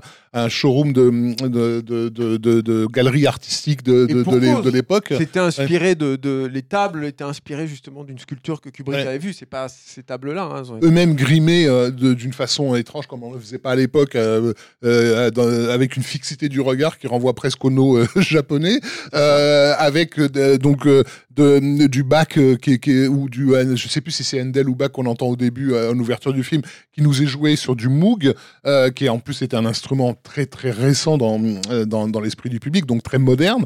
Euh, donc effectivement tu perds pied parce que mm, ça mélange des choses qui ne qu'on ne mélangeait pas à l'époque on mélangeait pas le monde des voyous avec euh, Bon, le- après- le- après, la violence, la- artistique quoi. La violence, en fait, à travers euh, l'art, euh, c'est littéralement l'ouverture de Lolita. hein. Mm. C'est-à-dire, euh, quand Peter Sellers se fait tuer, en fait, il se fait tuer, il Oui, se oui. cache derrière, en fait, un tableau et. et- et- Mais c'est pas des mauvais garçons, c'est des, c'est des, Ah. non ouais. parce que c'est des érudits Non, ce n'est euh, pas- déviants et qui sont devenus Voilà. mon- monstrueux. Là, en fait, le truc c'est que c'est, euh, comment dire, euh, Orange Mécanique, ça reste un film de jeunes. Mm. C'est un film encore d'extérieur, c'est un film de rue. Avec- il suffit de voir la, la première baston avec l'autre gang dans cette espèce de théâtre euh, en ruine là oui. Euh, voilà et, et, et, euh, et en même temps tu as ce ce contrepoint qui est qui est tout à fait euh, qui est assez malaisant quoi. C'est la même chose avec cette espèce de fresque euh, qui est dans le, hall de l'immeuble là avec ces tags au dessus il y a un truc comme ça en fait dans Orange Mécanique et moi j'irais jusqu'à euh, euh, citer le, costume en fait des Droogs qui est comme on l'a dit tout à l'heure très différent de celui du roman et qui, dès les tests en fait qui ont été faits, parce qu'il y a beaucoup de tests qui ont été faits sur Malcolm McDowell pour le truc, mais on le voit très vite porter déjà des hautes formes. Et le chapeau melon, en Angleterre, dans les années 70, il a une certaine connotation. C'est- pas un hasard si euh, les. Enfin, il suffit de voir ce que les Monty Python vont en Mm. faire euh, Bien sûr. avec le ministère des, des marches. euh, Des marches stupides. stupides. stupide. Mm. Voilà, il y, a- il y a tout un truc en fait sur le- le- l'imagerie du gentleman et tout, et qui va aussi avec euh, une, une certaine façon de filmer de Kubrick. C'est-à-dire que il y a un côté dans, dans Orange Mécanique où effectivement c'est un film qui est tourné un tout petit peu, euh, on va dire à l'arrache. C'est-à-dire qu'il y a une, euh, il, il va utiliser beaucoup la Harry. Euh, il va trouver une nouvelle façon d'ailleurs de la tenir. Non, je crois que c'est sur C'est surtout qu'il va, enfin, il, va, il va vraiment être dessus. Non, non, non, Et- si, si, c'est non, sur non, ça. Il va être et- vraiment dans. dans c'est lui qui va filmer Il- beaucoup de trucs en. Voilà, il y a des et- hein. Il y a des- des- des travelling Travelling et puis des travelling euh, sur des sur, fauteuils sur des roulants. fauteuils roulants. oui. Ça, c'est là, effectivement, par contre, il, Et il ça, invente c'est c'est un là-dessus. des trucs qu'il expliquait par exemple Et- à, à- à l'époque de la sortie du film où il disait en gros euh, le fait de communiquer, surtout quand tu vas aussi vite sur un film comme ça, Mm. le fait de communiquer ce qu'il voulait, bah, en, tout cas, en, en tout cas par rapport à ce que Kubrick fait, parce qu'il faut préciser ça aussi, on l'a peut-être pas forcément dit. Euh, un film comme 2001, c'est 10 millions de dollars de budget. Ça, c'est que- 2 millions, ouais. Voilà, c'est 2 millions. C'est-à-dire hein. que pour un cinéaste total euh, comme Kubrick, c'est quand même un petit film, en, dans, dans- en tout cas dans euh, sa fabrication. Et en fait, le truc, c'est qu'il y a beaucoup d'énergie qui est mise en place. Et notamment, justement, en fait, il a coupé finalement, des, il a fait des raccourcis, on va dire, si tu veux, méthodologiques, ou plutôt que d'expliquer à ses caméramans, en fait, ce qu'il a- ce qu'il entend par caméra à l'épaule ou prise de vue directe et tout ça comme ça, finalement, lui-même, en fait, a décidé de le faire euh, euh, Oui. à sa manière, quoi. Il le faisait déjà sur Lolita, il le faisait déjà Bien sur sûr. 2001, mais pas à ce point-là, en tout cas. Surtout que là, apparemment, si j'ai bien compris, les, les- les prises de les prises de son sont prises en direct. En fait, direct, ouais, c'est-à-dire, ça c'était des- c'était des- une nouveauté, effectivement. Mais, mais, mais par contre, il y a quand même malgré tout des plans euh, plastiques extrêmement léchés. C'est-à-dire que la, la, la, la mort du. du- Enfin, la mort. Mmh. Le- quand il tabasse, en fait, le, le, le clodo, ce plan-là, Mm. visuellement, c'est quand même euh, un truc, euh, c'est c'est énorme, quoi. C'est magnifique, quoi. Même, C'est un- même, même les gros plans sur Alex dans cette scène sont incroyablement Ouais, bien c'est éclairés. magnifique. Il, est- il a, il a un contre là qui découpe son, vi- son, son Ouais. visage et tout. C'est superbe. Il y, Quoi. a, il y a une stylisation du film qui est évidente, c'est-à-dire Ah ouais, que en c'est fait, euh, il y a bon, Mais- dans, les, mais dans dans les laquelle- décors, dans les décors choisis dont dans, on dans la- parlait, dans laquelle on costumes, cumule en fait des, des, des comment dire un- une forme d'esthétisme comme le plan que décrit Julien avec parfois de la, une grossièreté Et euh, euh, et notamment dans l'utilisation des, des, des courtes focales et des ça. angles des angles déformants Ouais. où vraiment il y y a des moments c'est que, hein, il y a, il y a- il y a- quelque chose d'ailleurs que Ken Russell utilise aussi à, la, à la Mmh. même euh, à, à peu près à la même époque et qu'il ira euh, très très loin avec dans Tommy euh, en 74 75 Euh, mais mais mais effectivement il y a un- il y a, il y a, je pense, dans l'utilisation justement de ces courtes focales ou, ou de la caméra portée à ras du sol, etc., un truc presque pré-vidéoclip, on va dire, euh, très inattendu, On qui fait, qui fait que le film, c'est clairement visuellement le film de Kubrick que je, je dirais le grand public considère qu'il a le plus vieilli visuellement parce qu'il est un Euh, véritable manifeste de, de, Moi, son évident. époque. hein. Comment? C'est évident. Mais c'est un manifeste de son C'est un des époque. problèmes du film. Pour en moi, fait, euh, les, les- les gens le voient, ils, ils découvrent Orange Mécanique, ils se disent Waouh, putain, c'est 70s.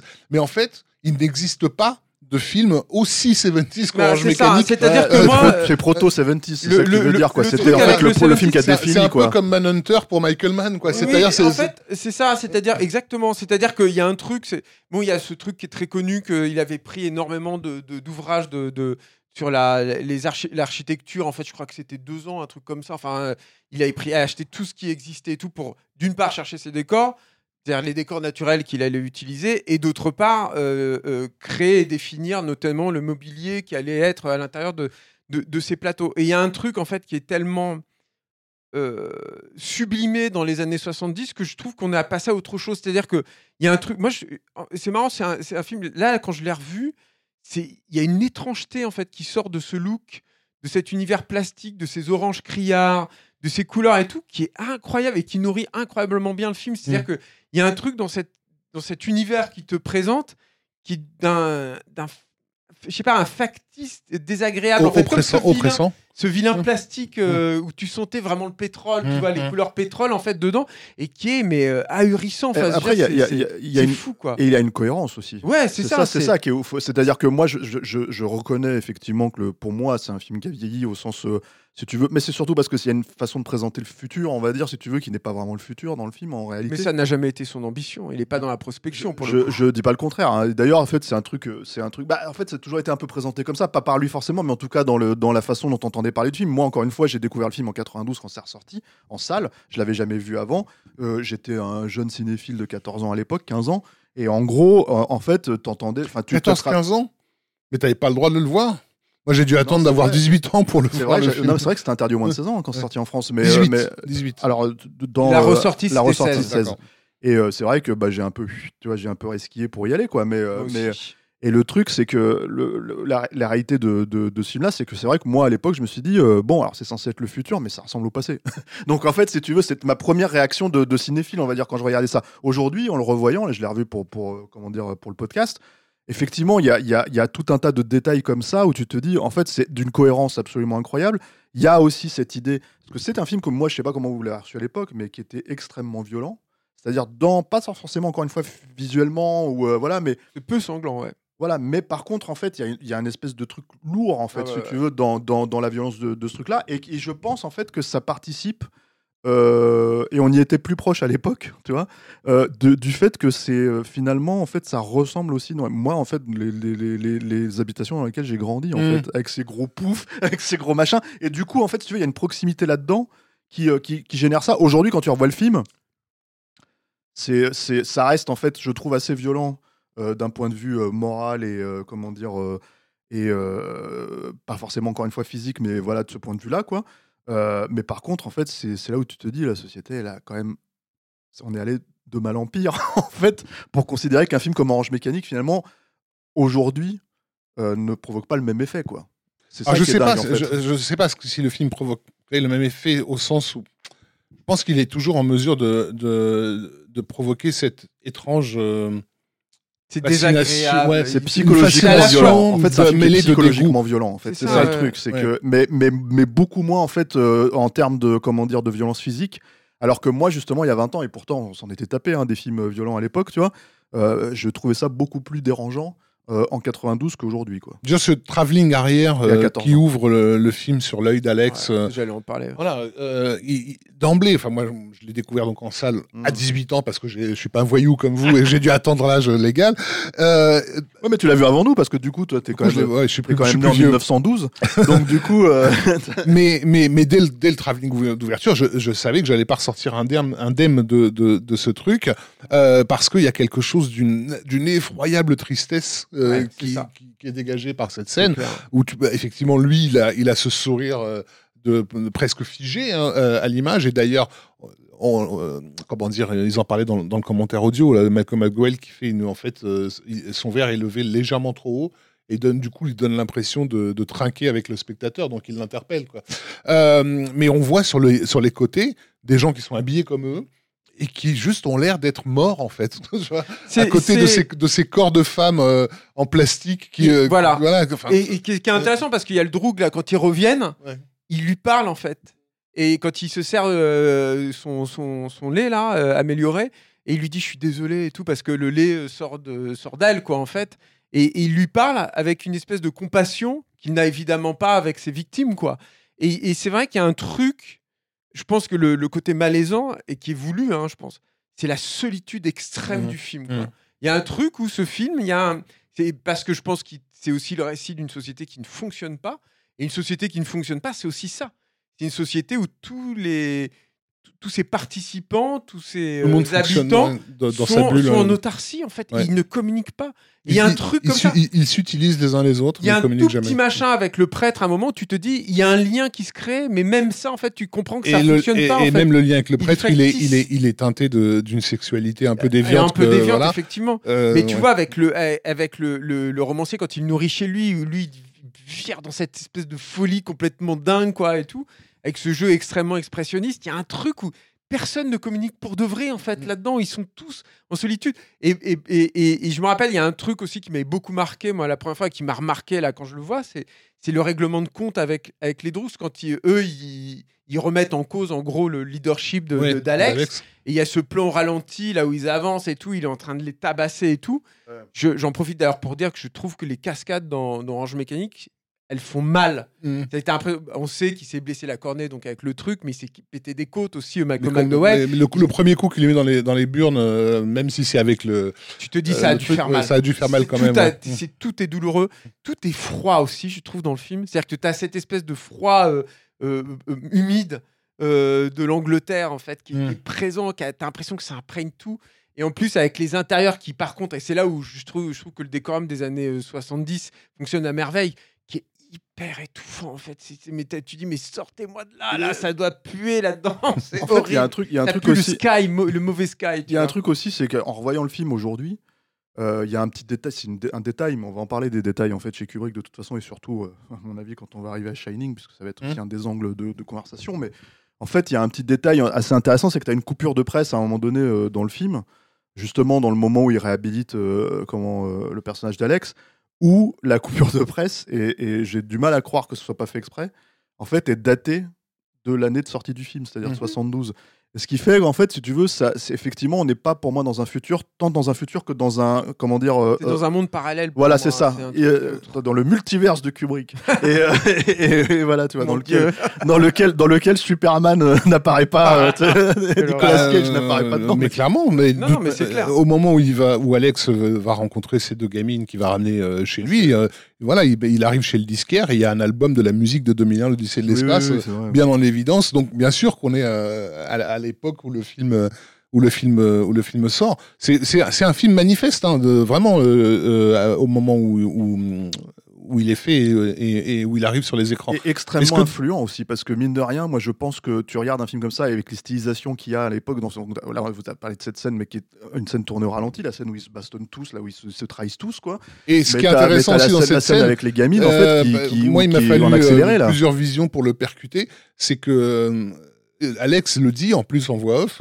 que l'inspiration de ce moment lui vient d'une fenêtre ouverte euh, et de Rossini, parce qu'en fait, quelqu'un est en train de jouer la pie, euh, en- euh, la pie voleuse de, de- de Rossini. Et C'est donc- la piste, Ouais. c'est Guillaume Tell, Ah oui, oui, non, mais après, c'est pendant la scène de scène. Guillaume Tell, c'est pendant la scène de scène, c'est en, accéléré.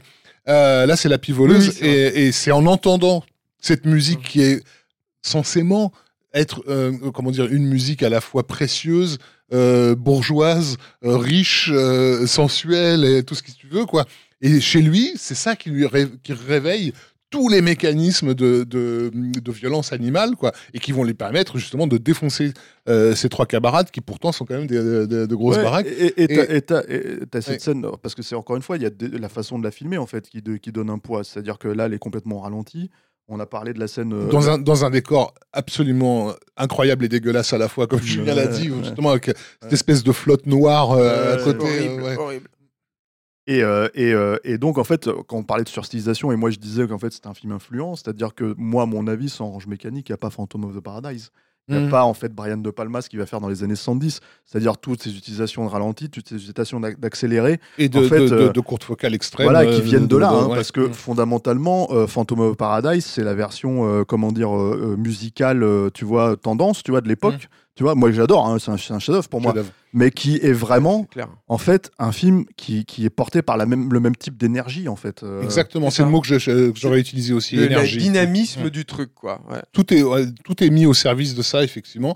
Et, et parce que c'est un film qui parle de, de viol- la violence, c'est quoi? C'est la violence, c'est une pulsion. Mm. Euh, donc, bah, oui, comment tu mets en scène la pulsion dans un film, si ce n'est justement en, en allant titiller les, les extrêmes euh, euh, optiques, en fait. Et, voilà, Kubrick en tant que que, photographe et en tant que mec qui à son époque euh, connaît mieux que tout le monde euh, l'utilisation des objectifs, même même l'utilisation du, zoom dans le film, euh, je crois que c'est elle, est elle est elle est assez inédite parce que le zoom qu'ils utilisent sur Orange Mécanique, je crois que c'est la première fois qu'il est utilisé sur un sur un sur un long métrage et, il y en aura encore d'autres qui vont être développés pour pour le film suivant. Euh, y voilà, et effectivement, moi, moi je sais que c'est, j'ai, à titre personnel, j'ai toujours détesté les, les, les, les grands angles, en fait, euh, qui déforment la, la- la perspective et qui déforment aussi les, pas les visages. J'aime pas Terry Gilliam, j'aime pas Jean-Marie Poiré, j'aime pas Tsoyark, j'aime pas, voilà. Non, en réalité, j'adore ce- ces cinéastes, mais il y a quelque chose qui me fait sortir. Il vient de reconnaître qu'il aimait Jean-Marie Poiret. Exactement. Voilà. Euh, on reparlera de ma femme s'appelle Maurice dans un autre podcast. Euh, cu- Du Kubrickien, ma femme s'appelle Maurice. Écoute, je te, je te rappelle qu'il y a quelques années, j'étais à deux doigts d'appeler Christiane Kubrick pour lui parler de Jean-Marie Poiré. hein. Ah bon Mais ça, ça sera pour, euh, pour un autre, encore une fois pour un autre épisode. Il faut, Euh, faut- faut quand même raconter les coulisses. C'est-à-dire qu'en fait, euh, euh, comment dire, euh, à un moment donné, quand on se pose la question, je prends une, vraiment une petite aparté. Euh, euh, Tu euh, viendras pas te plaindre quand on fera 4 heures. Alors. non, non, mais je fais mes. mes- euh, Vas-y, vas-y. Donc voilà, je me présente. Donc non, non, en fait, le truc, c'est la petite aparté. Le gag, c'est qu'on on se demandait des fois quel, quel cinéaste on aimerait traiter. Hmm. Bon, Kubrick, finalement, tout le monde est tombé d'accord, étrangement. Mais Jean-Marie Poiret, quand on l'a proposé, je sais que j'ai eu un mail de Rafik où j'ai senti. j'ai senti la goutte, la goutte de sueur, tu sais, en fait, tomber en disant Non, mais les gars, on peut pas faire ça, en fait. Et effectivement, on a pensé à faire un, un épisode sur Jean-Marie Poiret. Voilà. Euh, c'est bien que tu reconnaisses, c'est le prochain mec. Allez, vas-y, continue. Et donc, euh, j'ai perdu le fil. euh, mais le, le- le- le- voilà, le fait est que pour moi, ça me fait sortir du film. En fait, ça, ça me, ça me rend spectateur en de, de, de, euh, ce, type Mm. de, de grand angle, puisque ça, ça trahit le caractère factice de ce que tu es en train de regarder, en fait, euh, à, à mes Ah, yeux. bon. En même temps, c'est aussi ce qui permet justement quand Bon, tu fais des- pas notamment quand hein. tu fais des travelling ou quand tu fais des mouvements de caméra, d'augmenter la, la, la, la, dynamique. du mouvement. Voilà, ouais, exactement. Tout, tout semble beaucoup plus. Et là, quand je euh, parlais tout à l'heure de cette scène où il va, euh, je, je traverse le marché de disques, euh, effectivement, c'est un, un simple travelling où il marche de façon assez, euh, assez peinard. Comment? Travelling arrière. travelling arrière, Là, voilà. c'est le moment il est en possession totale de ses moyens, voilà. juste un tout petit peu là-dessus. Du coup, il, est, il a une, une espèce d'habit noble et tout. Tu vois, tu parlais du côté daté. Moi, ça, par exemple, son costume à ce moment-là, je suis sûr que tu le mets sur Insta, ça a beaucoup de succès. Quoi. Ah Mais oui, bon, oui, bon, Ouais, mais ça après, importe, voilà. dire, euh, mais ça, c'est le côté cyclique de la mode. de qui? Mais, euh, mais, mais Auprès le des truc, hipsters, quoi. mais le, le- le truc, c'est qu'il est en pleine possession. Il y a ce truc où il, il prend un magazine, il le vole, il le repose ailleurs, et tout de suite après, il va draguer les meufs et tout. Moi, j'adore ce truc. Bref, pardon. Mais non, mais alors, et, et le, le- le grand angle dans, dans, dans ce travelling arrière, justement, donne beaucoup de dynamisme à ce qui pourrait être un plan assez long et assez lent.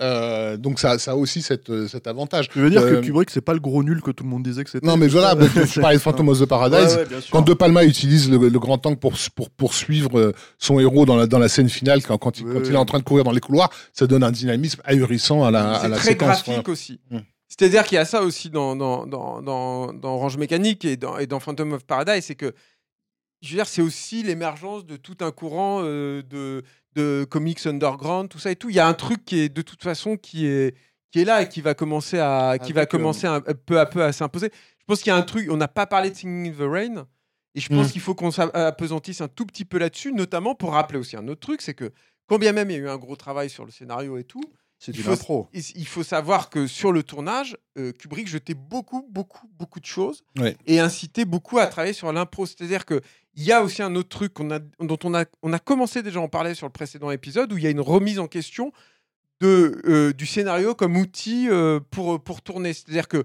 pour lui, c'est encore une base, en particulier euh, sur Orange Mécanique, et ça le sera encore plus sur Barry Lyndon. Et il, il s'en sert vraiment comme presque un souvenir, en fait, quelque chose comme ça. Et ils vont continuellement retravailler le truc au jour le jour, en permanence. Et donc, ça, la- la- la- l'arrivée de Singing in the Rain, c'est c'est une impro qui est due à Malcolm McDowell. Euh, au bout de trois jours, il bute en fait sur cette scène de, où il doit, il doit violer euh, la femme et, euh, et tabasser le, le- le- le romancier, donc, et euh, qui est une scène qui est très dure, je trouve. Surtout la- la- le moment où il découpe le, vêtement Mm. de la dame euh, Mm. pour montrer ses seins et tout. Je, je trouve la scène particulièrement éprouvante. Je suis peut-être sensible, mais je trouve vraiment. Non, non, elle est malsaine. Elle est, elle est, malsaine, hein, est dure avec ses masques, avec le nez phallique. C'est- horrible. Quoi. Et c'est comment suggérer, encore une fois, en fait, à une époque où la censure, en fait, était quand même plus forte, hein, euh, si tu veux. Euh, comme on en parlait avec Lolita, tu vois, comment suggérer en fait si tu veux le viol sans réellement Mm. en fait Ouais, pouvoir ouais, le et- montrer Et, en fait, avec, avec ce- le fait qu'elle ait cette espèce de juste au corps rouge, Mm. enfin, je sais pas, il y, y a tout un tas de trucs dans cette scène qui la rendent que le mec puisse, son époux puisse la voir, mais qui soit. euh, Elle te met sur les nerfs en fait. ah, scène. ah là Ouais, là, elle est vraiment euh, très très difficile. Et donc, il y a ce- cette utilisation. L'actrice Singing in the l'actrice originellement prévue a quitté le, le- le plateau. Euh, Adrienne Ouais. Courteau l'a remplacée euh, un peu au pied levé et, et même elle. Je crois euh, que c'est a- trois ou quatre jours de tournage. hein, Elle-même elle-même a, a atteint ses limites. euh, faut imaginer ce que c'est, Ouais, quoi, avec, avec Malcolm McDowell et tous les autres qui étaient à fond dans leur personnage et Mm. tout. Ça devait être quand même très, très.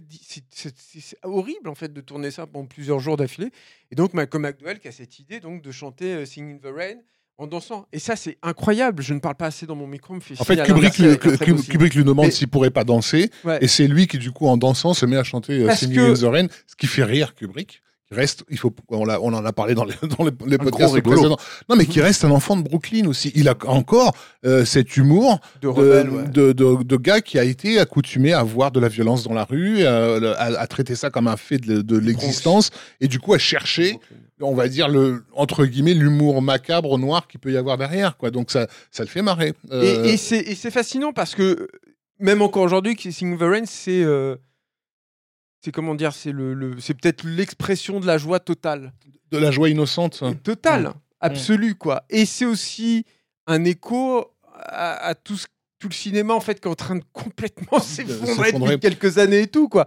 Et, et, et- et c'est euh, c'est hallucinant en fait que bah, ils ont eu les droits euh, très facilement. Alors euh, Gene Kelly était pas content. Non, clairement pas. Mais par contre, il n'était pas content, et c'est euh, c'est Malcolm McDowell qui raconte ça, il l'a appris de sa veuve plus tard.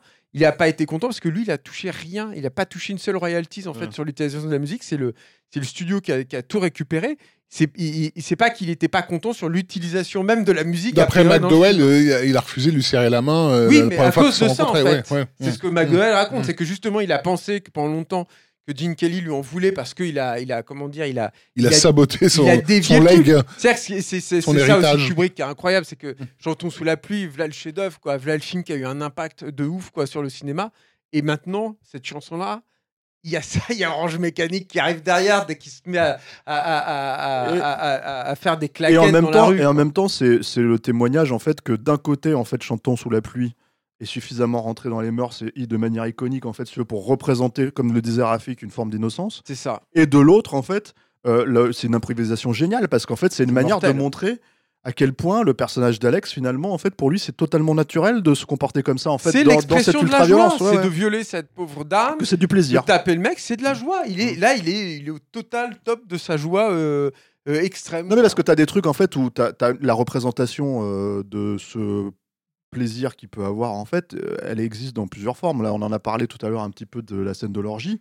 La scène de l'orgie, c'est euh, une scène en accéléré sur la musique accélérée de comment dire euh, de Guillaume Tell par Rossini et en fait le truc si tu veux c'est que c'est quoi? C'est euh, 28 minutes euh, je crois de Ouais, tournage, 28 euh, minutes, ininterrompu Vous- Ininterrompu avec, euh, avec sur la en, fin. deux, non, euh, en deux temps je suis pas sûr que c'était possible de faire 28 Avec minutes sur la euh, fin, euh, Kubrick qui répète euh, à Malcolm McDowell, euh, ça suffit Malcolm, ça suffit, parce qu'en fait il était censé le faire qu'une fois, mais à un moment donné, se, se rhabille et en fait Il il, va il rechercher. Et ça c'était pas, euh, c'était et, pas et prévu. pour 40 secondes à l'écran Mm. en fait euh, euh, Mais qui ont- en fait qui ont, qui ont un, un- un intérêt pour le coup thématique euh, réel, puisqu'elles te font assez clairement comprendre que le sexe, enfin le rapport sexuel n'a finalement au- aucun intérêt dans, dans la, la satisfaction pulsionnelle euh, du personnage d'Alex. Il y a ça, et il n'y a pas du tout de sentiment.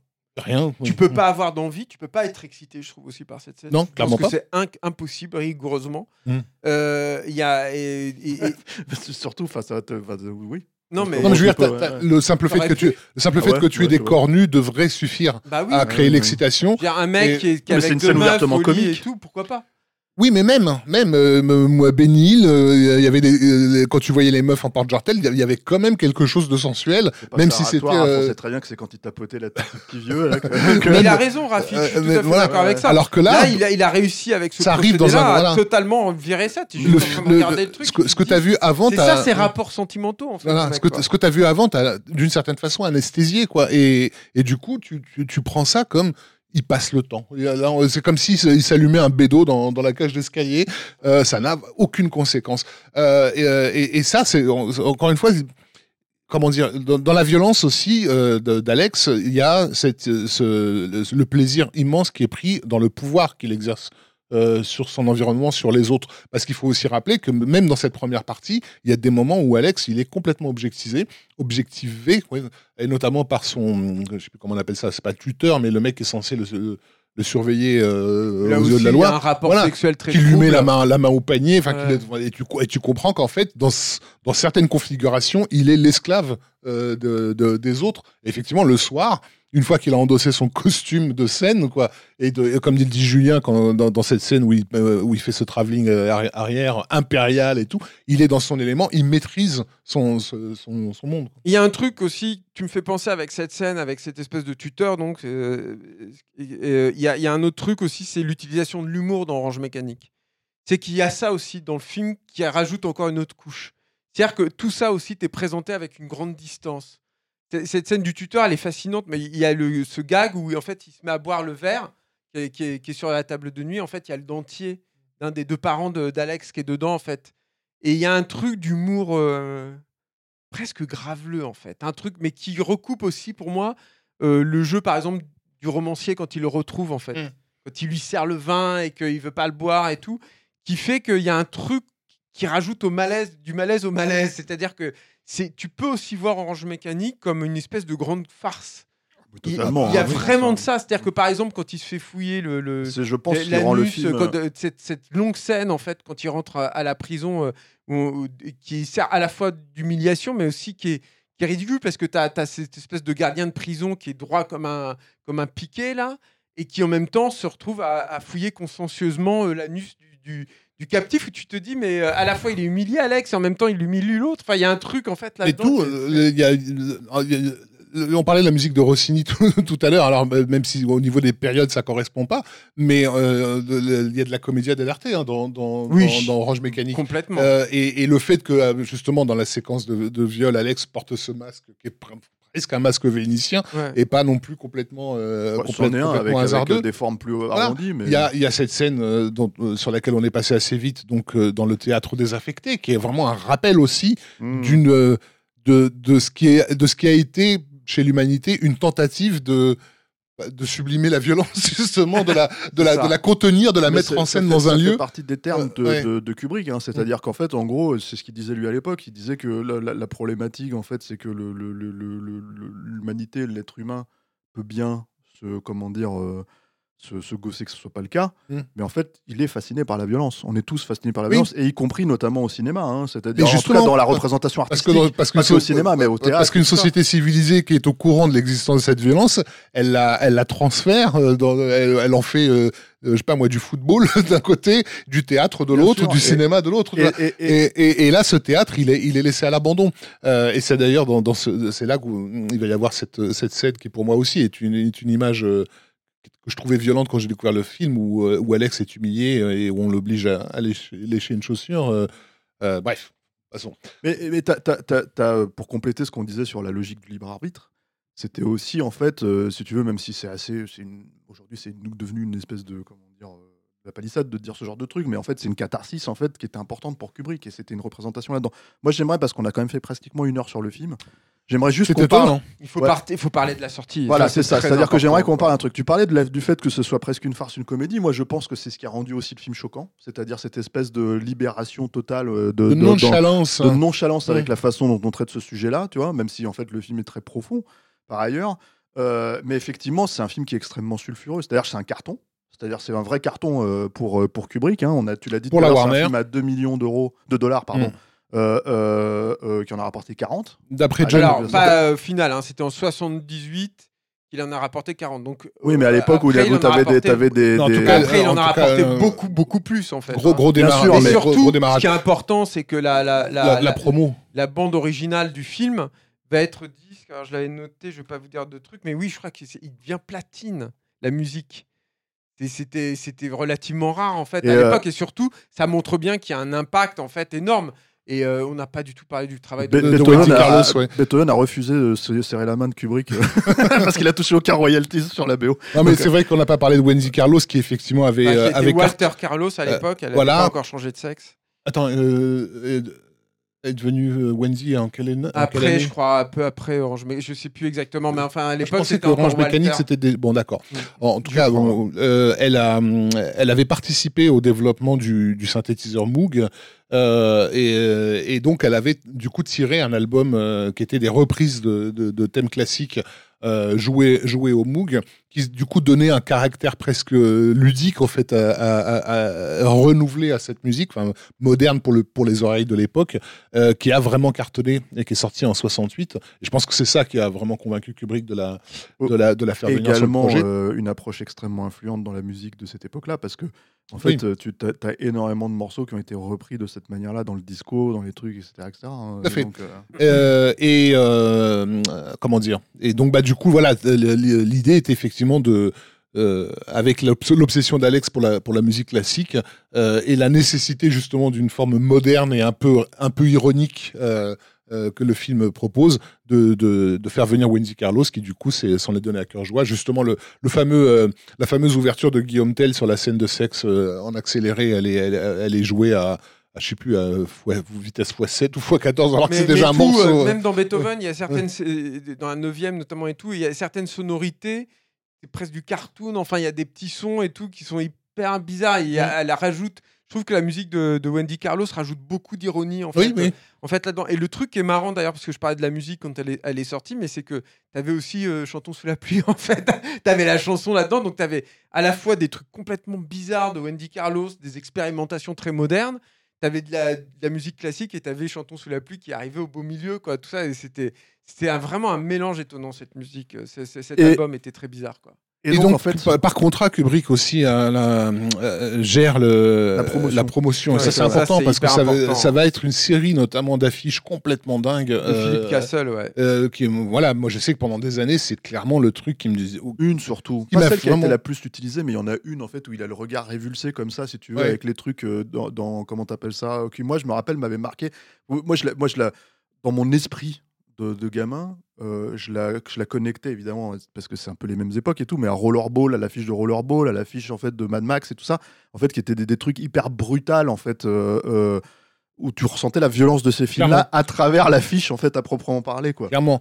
Et, et c'est aussi ce qui, a, ce qui a, du coup, effectivement, amené tout un public d'ados euh, qui n'était pas forcément euh, celui qu'on imaginerait euh, pour un film de Stanley Kubrick. Oui, Voilà. parce que Ouais. c'était aussi très moderne. C'est-à-dire que Philippe Castle, qui était un peintre moderne et tout, et travaillait beaucoup avec l'aérographe.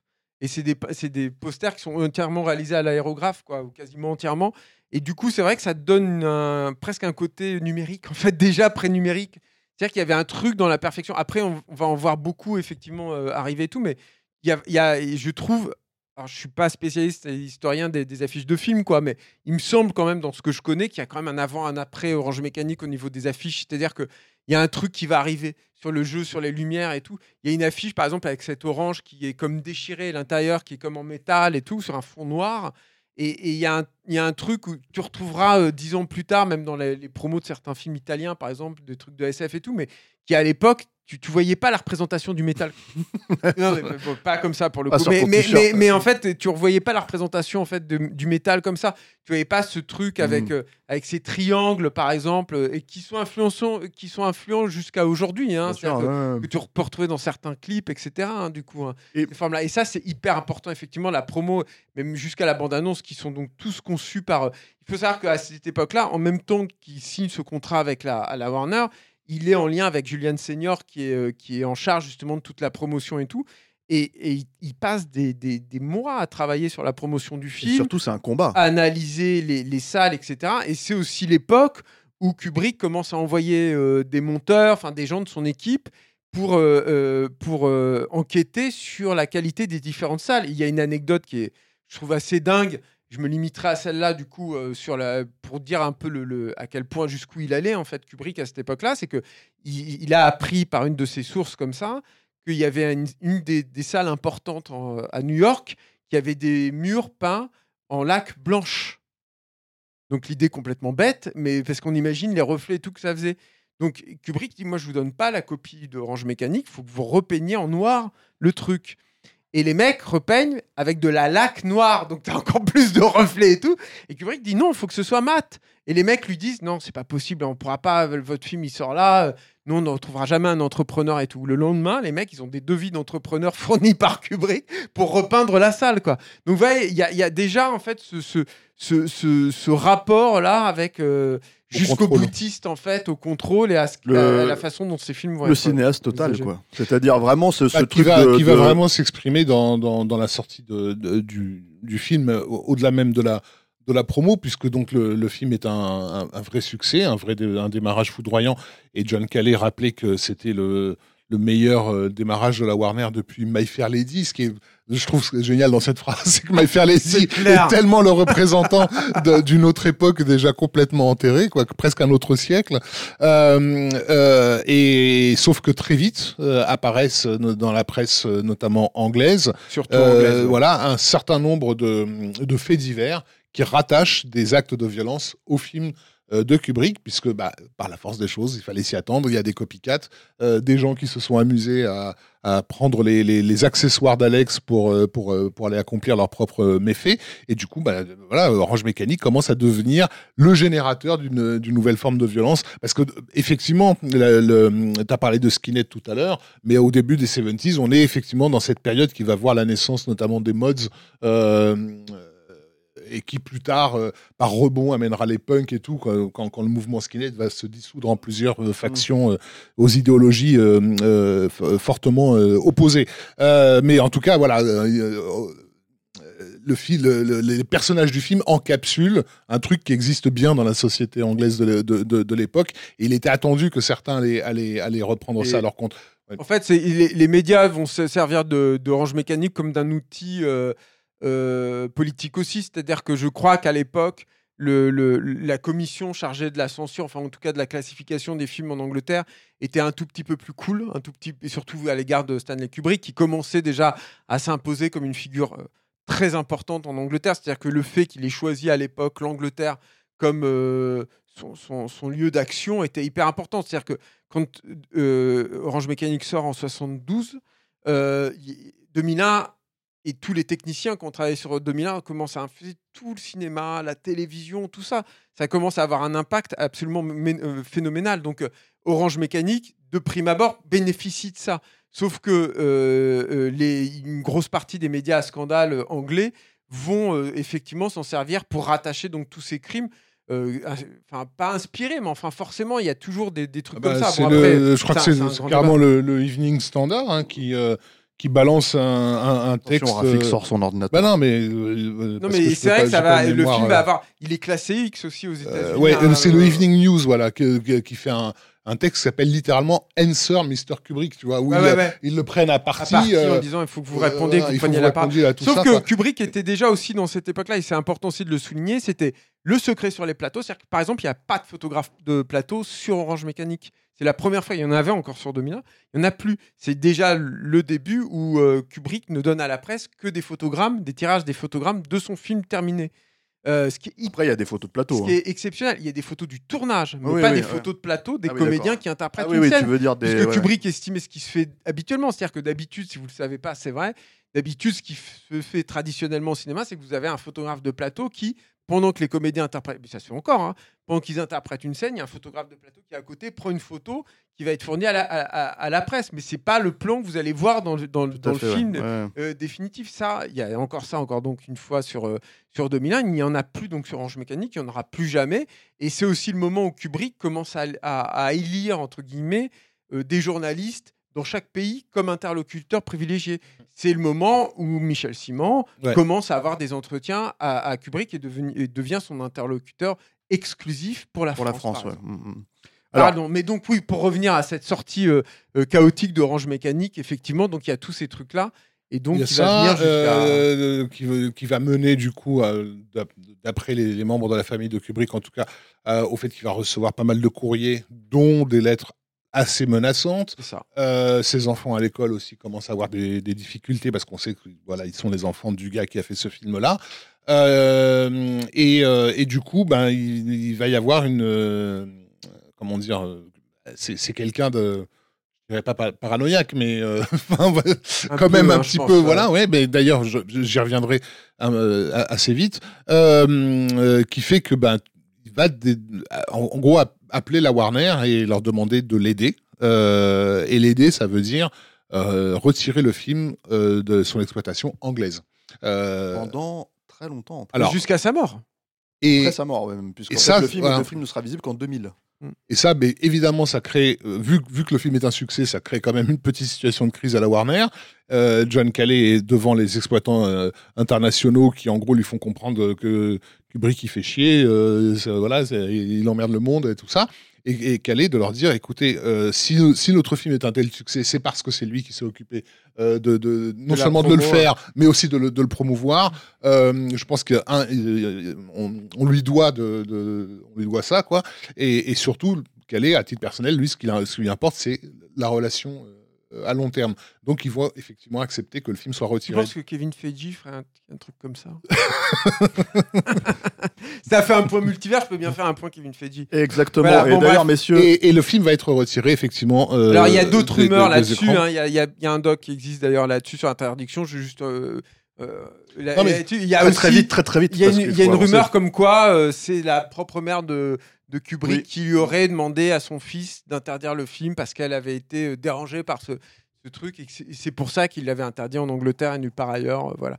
Donc ça, ça reste quand même très sujet à, dis- à- à discussion encore une fois. Je, c'est- je crois que c'est sur le dernier euh, ça va, disque voilà. qui est sorti qu'il y a un doc là-dessus. euh. Le fait est que ça va être mal interprété pendant des années. Les gens s'imagineront que, que Orange Mécanique a été interdit en Angleterre. Elle n'a pas été interdit en Angleterre. C'est bon de le préciser. Il a C'est été Kubrick lui-même qui a demandé à le, à le faire Qui retirer.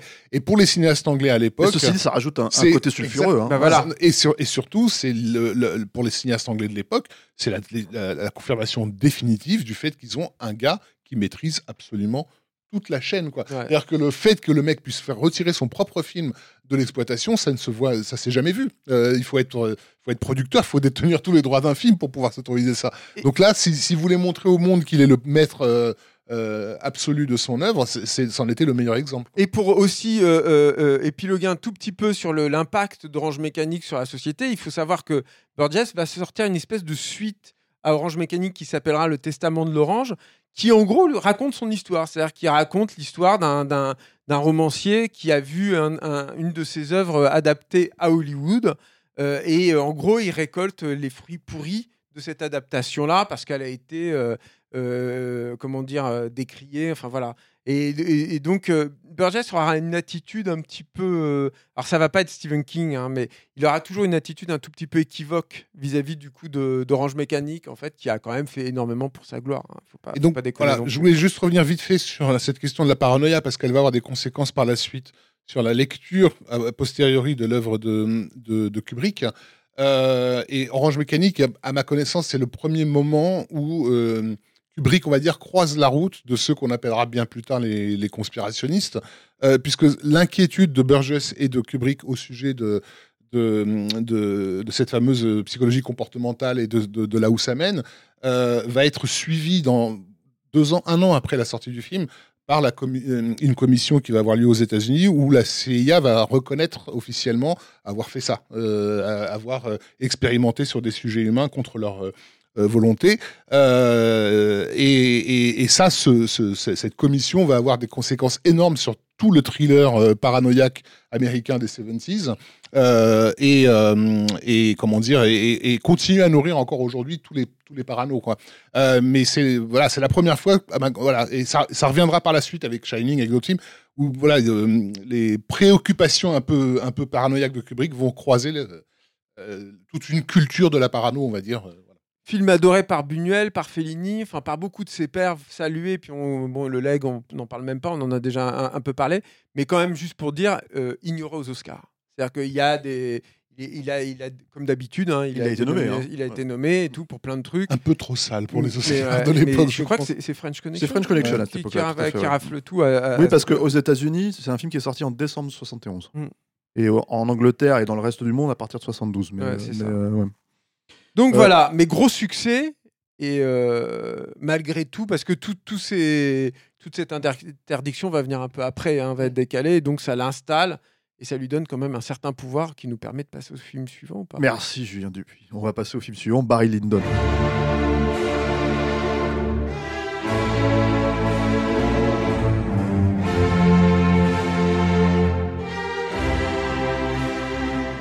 En fait, euh, à l'époque, enfin après euh, l'énorme succès controversé d'Orange Mécanique, euh, la rumeur court que Kubrick est en train de bosser sur l'adaptation du livre d'Arthur Schnitzler, La Nouvelle Rêvée, Dream Story en anglais, qui en fait sera à l'origine beaucoup, beaucoup, beaucoup plus tard de, de Eyes Wide Shut.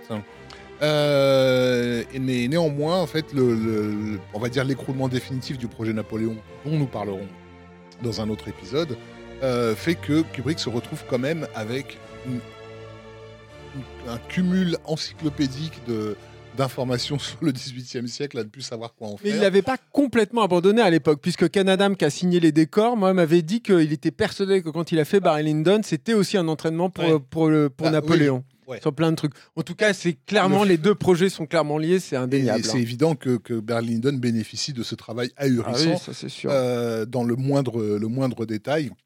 Et euh, comment dire Et surtout, je pense une forme de de- d'appréciation de, de ce que pouvait être entre guillemets réellement euh, le, le, le 18e siècle, au-delà de toute la vision fantasmée qu'on a pu en avoir a posteriori.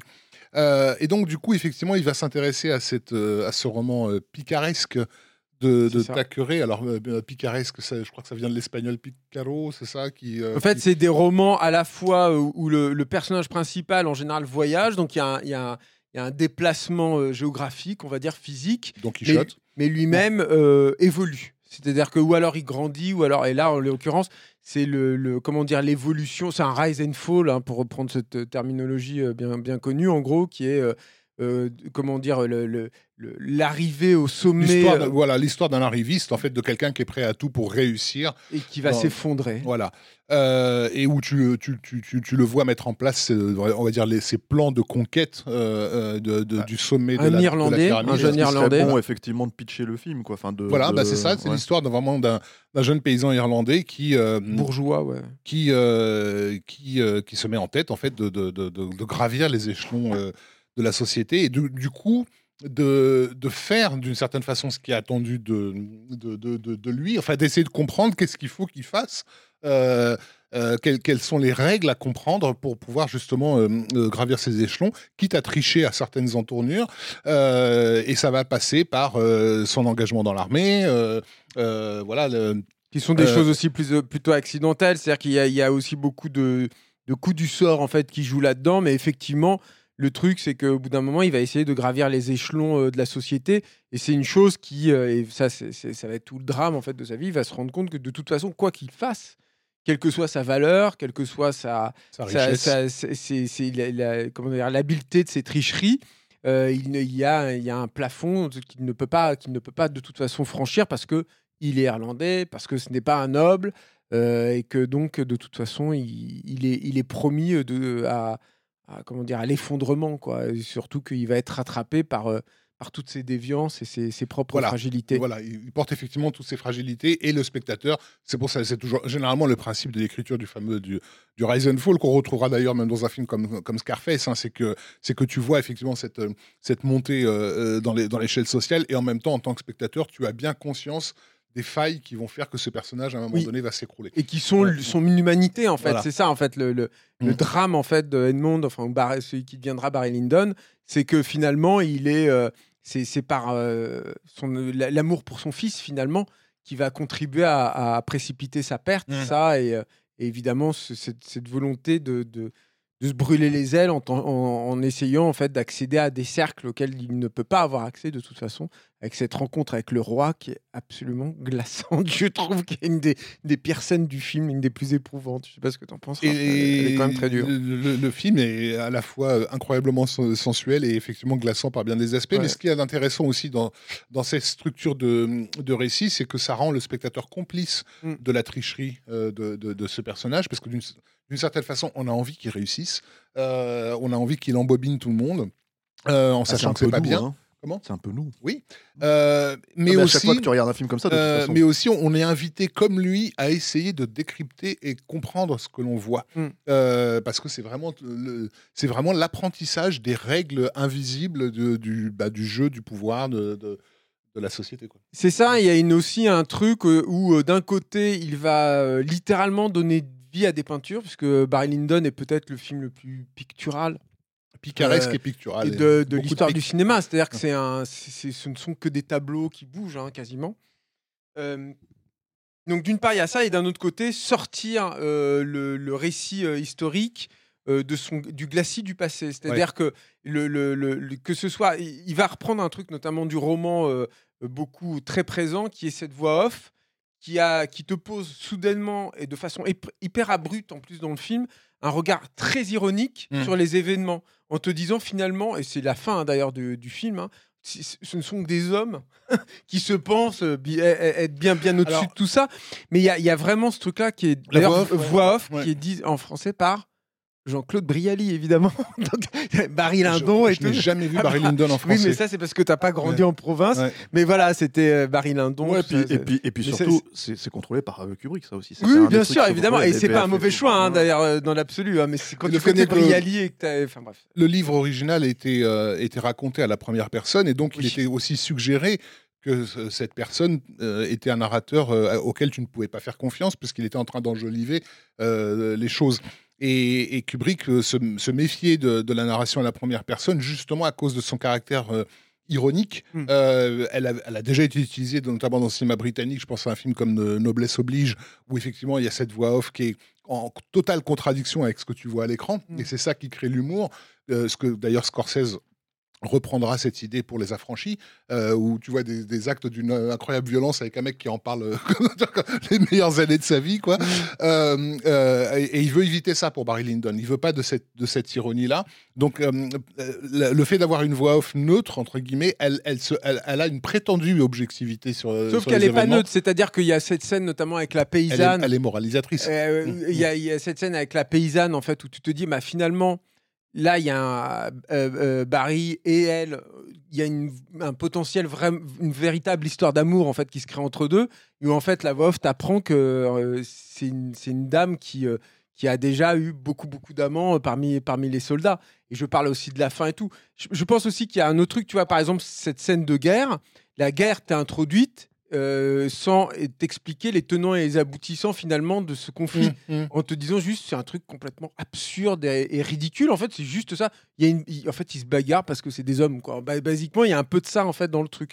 Donc c'est vrai que c'est c'est pas de l'ironie euh, cinglante qui te fait forcément rigoler, mais qui par contre te, dé- te détache du truc. Et il y a, moi je trouve, hein, dans Barry Lyndon, toujours ce truc où on te dit, ils viennent du passé, c'est des figures entre guillemets historiques, mais euh, ce ne sont que des hommes. C'est-à-dire qu'un tel est finalement euh, euh, un obsédé, un tel est un, est un tricheur invétéré, et finalement il les ramène toujours à leur, à leur condition humaine euh, de façon assez triviale. J'ai toujours, enfin, là t'es peut-être pas d'accord avec moi là-dessus, Si, si, Raph, mais mais- il y a en toujours fait- cette tension en fait dans Barry Lyndon qui rend le film extrêmement dynamique, quoi, moi je trouve. Vi- et, et vivant, effectivement, Vivant. ou- et, et contribue à te donner cette impression d'être sur place. Cependant, il il faut quand même se méfier euh, du côté naturaliste, euh, entre guillemets, de, de Barry Lyndon. Ah oui, Il y avait eu euh, un film que moi je trouve a été complètement oublié, qui avait été un énorme carton, qui avait eu l'Oscar du meilleur film aussi, euh, euh, qui s'appelait Tom Jones, donc en 63, qui se passe à la même période, qui raconte un peu aussi les frasques d'un type un peu sur le même modèle,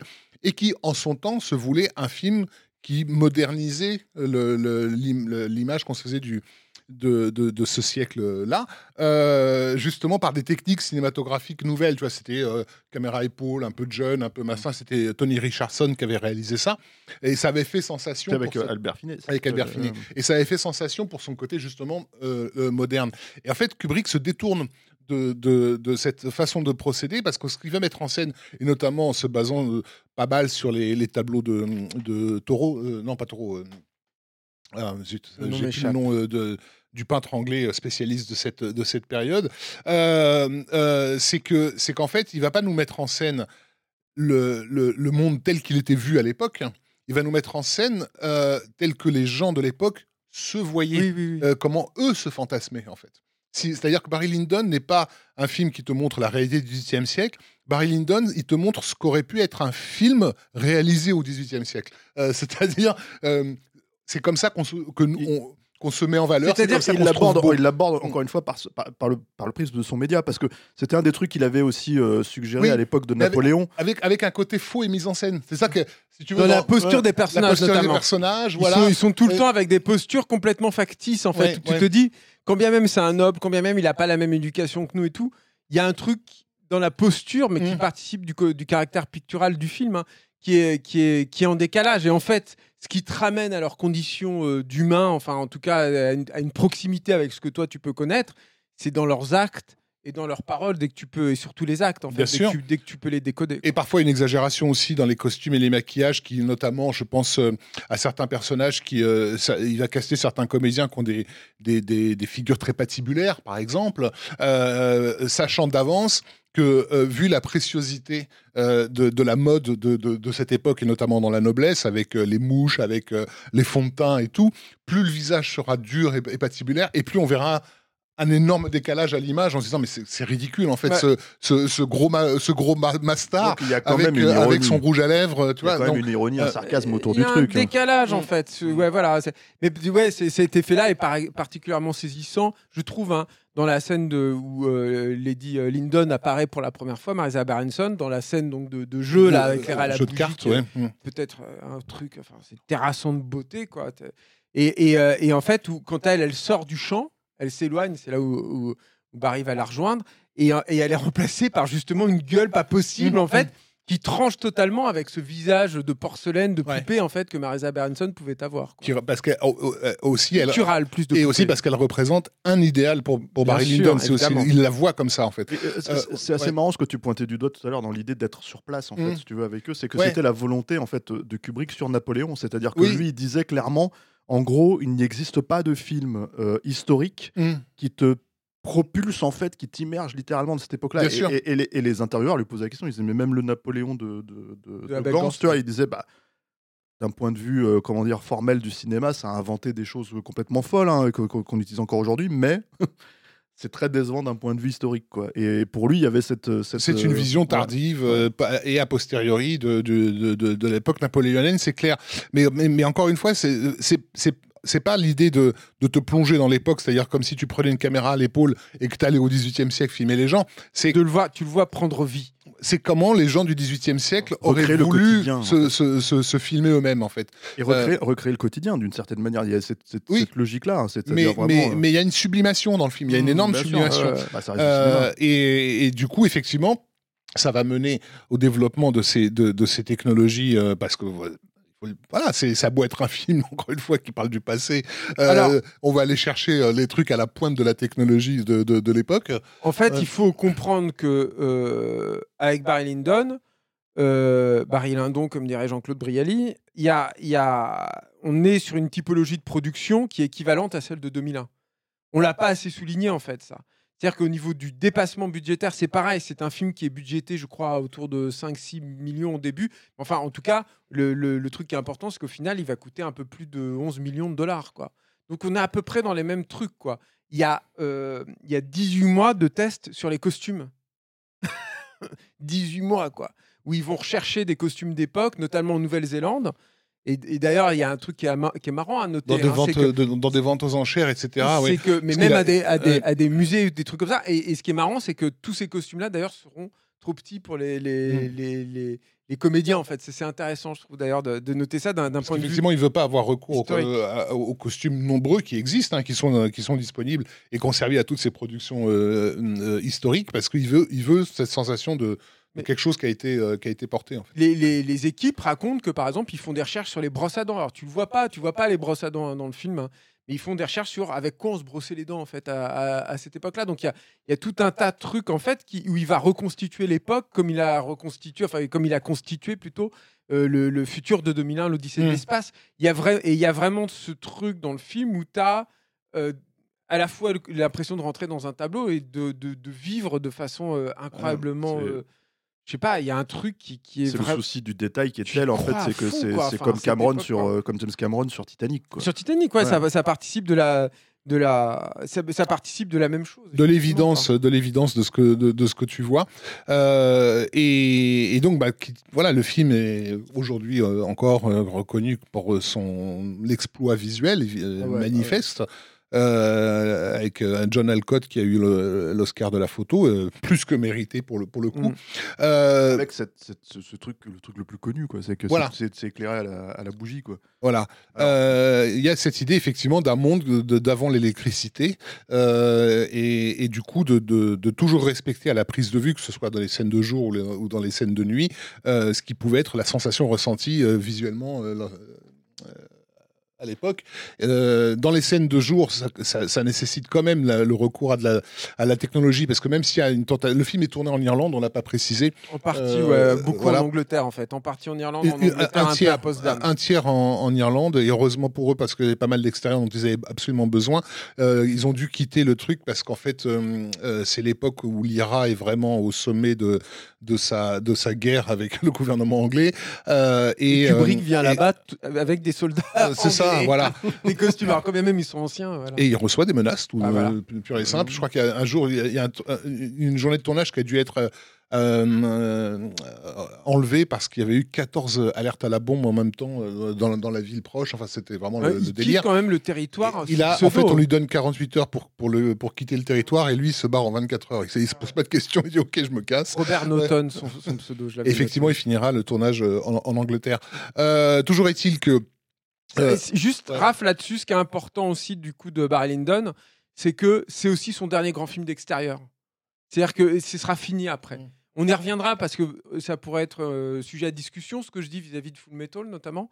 Mais en fait, non, c'est son dernier film en extérieur, en fait, à Kubrick. Et quel film en extérieur? Enfin, ça, c'est hyper important. Mais même ça, en fait, c'est sujet à caution parce qu'il y a beaucoup de plans d'extérieur qui ne va pas tourner lui-même. Mais ça, j'y reviendrai tout à l'heure. Ça, c'est hyper important. Donc, euh, Ah, Il y, a- y un- il y a un réalisateur connu, apparemment. Bah oui, il y en a Euh, plusieurs, ouais. en fait. On a retenu effectivement le coup de, de- de- des scènes filmées à la bougie, On est- on- et ça, c'est- il faut en parler.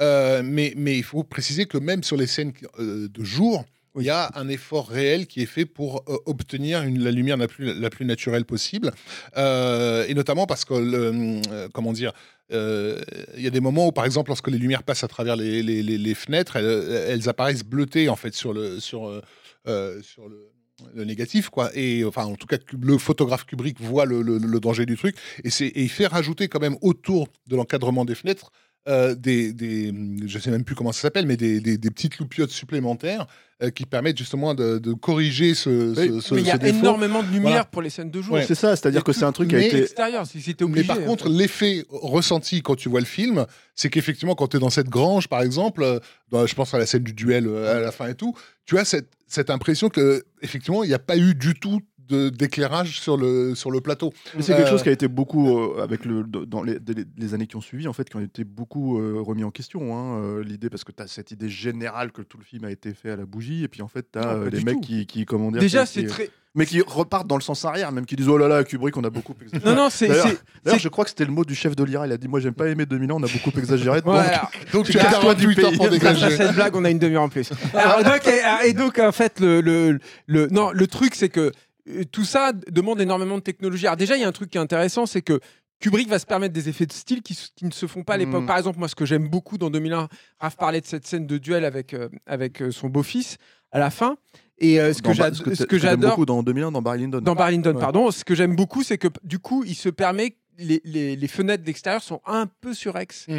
C'est-à-dire que la lumière commence à déborde un petit peu, ce qui est, ce qui est assez. euh, ce qui est un choix esthétique vraiment, euh, vraiment formidable. Mais donc, pour quasiment toutes ces scènes, il y a énormément de lumière, mais qui vient de l'extérieur, qui vient d'un truc que il a déjà testé à l'époque de 2001. J'avais pas eu le temps d'en parler sur le précédent truc, qui est que euh, il va Kubrick. nous ressortir ses notes Non, non, mais là, je vais en parler, j'ai encore Ouais. d'autres trucs à vous dire. Mais Kubrick euh, va de plus en plus, et ça va être poussé à son pinacle sur euh, Shining, va de plus en plus réfléchir en termes de ce qu'on appelle les practical lights. C'est-à-dire que il réfléchit à ses décors et à- au positionnement de ses axes et aux lentilles en fonction de la lumière qui serait disponible dans le lieu s'il n'y avait pas euh, euh, comment dire l'apport d'un directeur de la photo et du, du tout le barda et tout. Sauf que évidemment ça peut pas suffire parce qu'il y aurait des problèmes de raccord. Le gros problème c'est que quand tu tournes en intérieur, euh, surtout dans ces décors-là, et quand bien même il y a les grandes, les grandes fenêtres, tu es extrêmement tributaire du temps qu'il fait à l'extérieur. Ouais. Je vous fais pas un dessin en, En- Irlande en Angleterre, oui. quoi. Donc c'est pour ça qu'en fait, il y a énormément de lumière en fait qui vient de l'extérieur, de lumière artificielle en fait qui vient de l'extérieur. L'éclairage à la bougie, faut y revenir un tout petit peu pour, Bah, pour mesurer quand même un peu ce qui, ce qui se C'est un passe. des trucs les plus connus. lui, il, il- il se rend compte que Zeiss, il apprend que Zeiss a, a- les- la boîte a créé une lentille pour la NASA euh, destinée aux photographies euh, euh, dans, dans- dans l'espace avec une ouverture extrême, enfin qui permet d'avoir très très très très très F0,7. Ouais, c'est minuscule. Ouais, enfin, tu as besoin, tu peux vraiment éclairer avec rien. Euh, et sauf que, et ça, je pense que c'est peut-être un peu moins connu. Ce ne sont pas des lentilles pour les caméras. et ça, c'est quand même un gros, gros problème. Et donc, c'est pour, pour les pour, pour les appareils photo c'est pour des appareils photo, c'est Ouais. pour des trucs qui En fait, il va, il va, il va gruger euh, John Calais de, de- de la Warner parce qu'en fait, il l'appelle euh, un jour pour lui demander euh, euh, si euh, s'il existe encore des caméras euh, Mitchell BNC euh, que Warner est censé euh, utiliser à une époque où ils faisaient beaucoup de, rétroprojection et, en fait, ils en font plus de la rétroprojection. Donc, Calais se renseigne, il dit il nous en reste deux effectivement et elles servent à rien quoi. Et donc Kubrick dit est-ce que je peux les, est-ce que je peux vous les racheter? Euh, Et donc ben voilà, il lui fait un prix. c'est à l'époque d'Orange Mécanique, en Ouais, fait, parce ouais. qu'il va aller s'en servir pour le plan subjectif où Alex Et en chute fait, de, euh, la, de la fenêtre. ça va arriver aux oreilles d'un d'un des ingénieurs responsables de Panavision, en fait, qui va appeler John Calais et l'engueuler en lui disant Mais vous vous rendez pas compte, ces caméras-là, personne ne peut. ne- ne- ne- on n'a jamais fait mieux comme caméra. C'est le- le- peut-être la caméra, la, la caméra la plus, la plus incroyablement perfectionnée et difficile à reproduire qu'on ait jamais elle est faite. surtout très robuste en fait Ouais. et, et elle est très maniable en fait. C'est sa robustesse qui intéresse Kubrick parce que c'est ce qui va lui permettre en fait d'utiliser ces caméras là pour faire le- les objectifs Z parce que basiquement il va désosser la caméra ça. et l'objectif Z va être très très très très près en fait de la pellicule en fait le plus près possible, ce qui se fait pas en fait d'habitude. hein. Et- et du coup, c'est ça qui va permettre en fait la captation en mouvement avec une ouverture au- aussi faible. Aussi faible. Et aussi, euh, du coup, euh, euh, re- revoir le système de euh, d'embobinement du film dans la caméra, justement parce que comme il est très très très près de- d'objectif, enfin, il faut éviter les- la moindre vibration euh, malvenue. Donc en fait, j'ai plus le nom de l'opérateur qui va se charger de modifier ces- les, les, les- Mitchell. C'est celui qui Ouais. va le mettre en contact avec euh, Brown. euh. Mais voilà, mais donc pour rappeler qu'on est quand même dans un travail d'ingénieur technologique, Non, voilà, tout ça, c'est pas, c'est pas juste, on met une bougie, on, et on, bien filme, sûr. quoi. Parce qu'il y a un autre problème avec ces objectifs-là, euh, c'est que la profondeur de champ est très, très faible.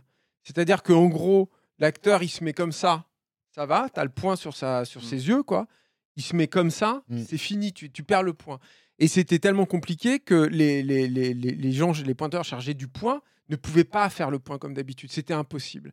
Et du coup, ils vont ressortir une autre technologie dont je n'ai pas parlé à l'époque de 2001, mais que j'aurais dû parler, dont j'aurais dû parler, donc j'ai la chance d'en parler maintenant, qui est euh, le moniteur vidéo. euh, qui n'existe pas encore hein, à l'époque au cinéma. euh, et, et on va en reparler pour Shining, évidemment, tout à l'heure. Et donc, en gros, ils utilisent un moniteur vidéo. Alors, alors, c'est pas le, plan même, en fait, c'est une caméra vidéo qui est attachée à, l'objectif de, la caméra. Et donc, les gars ont, ont leur écran vidéo et ils font des grilles, en fait, dessus.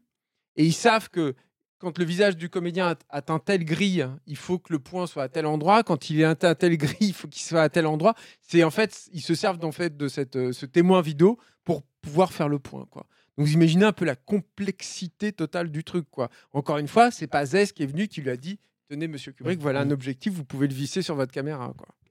Et donc ça, ça va effectivement permettre de, de faire ces scènes euh, mémorables euh, et qui, qui, qui marquent la rétine, encore une fois, parce que tu ne les as jamais vues euh, auparavant. D'ailleurs, on les a jamais revues par la suite non plus.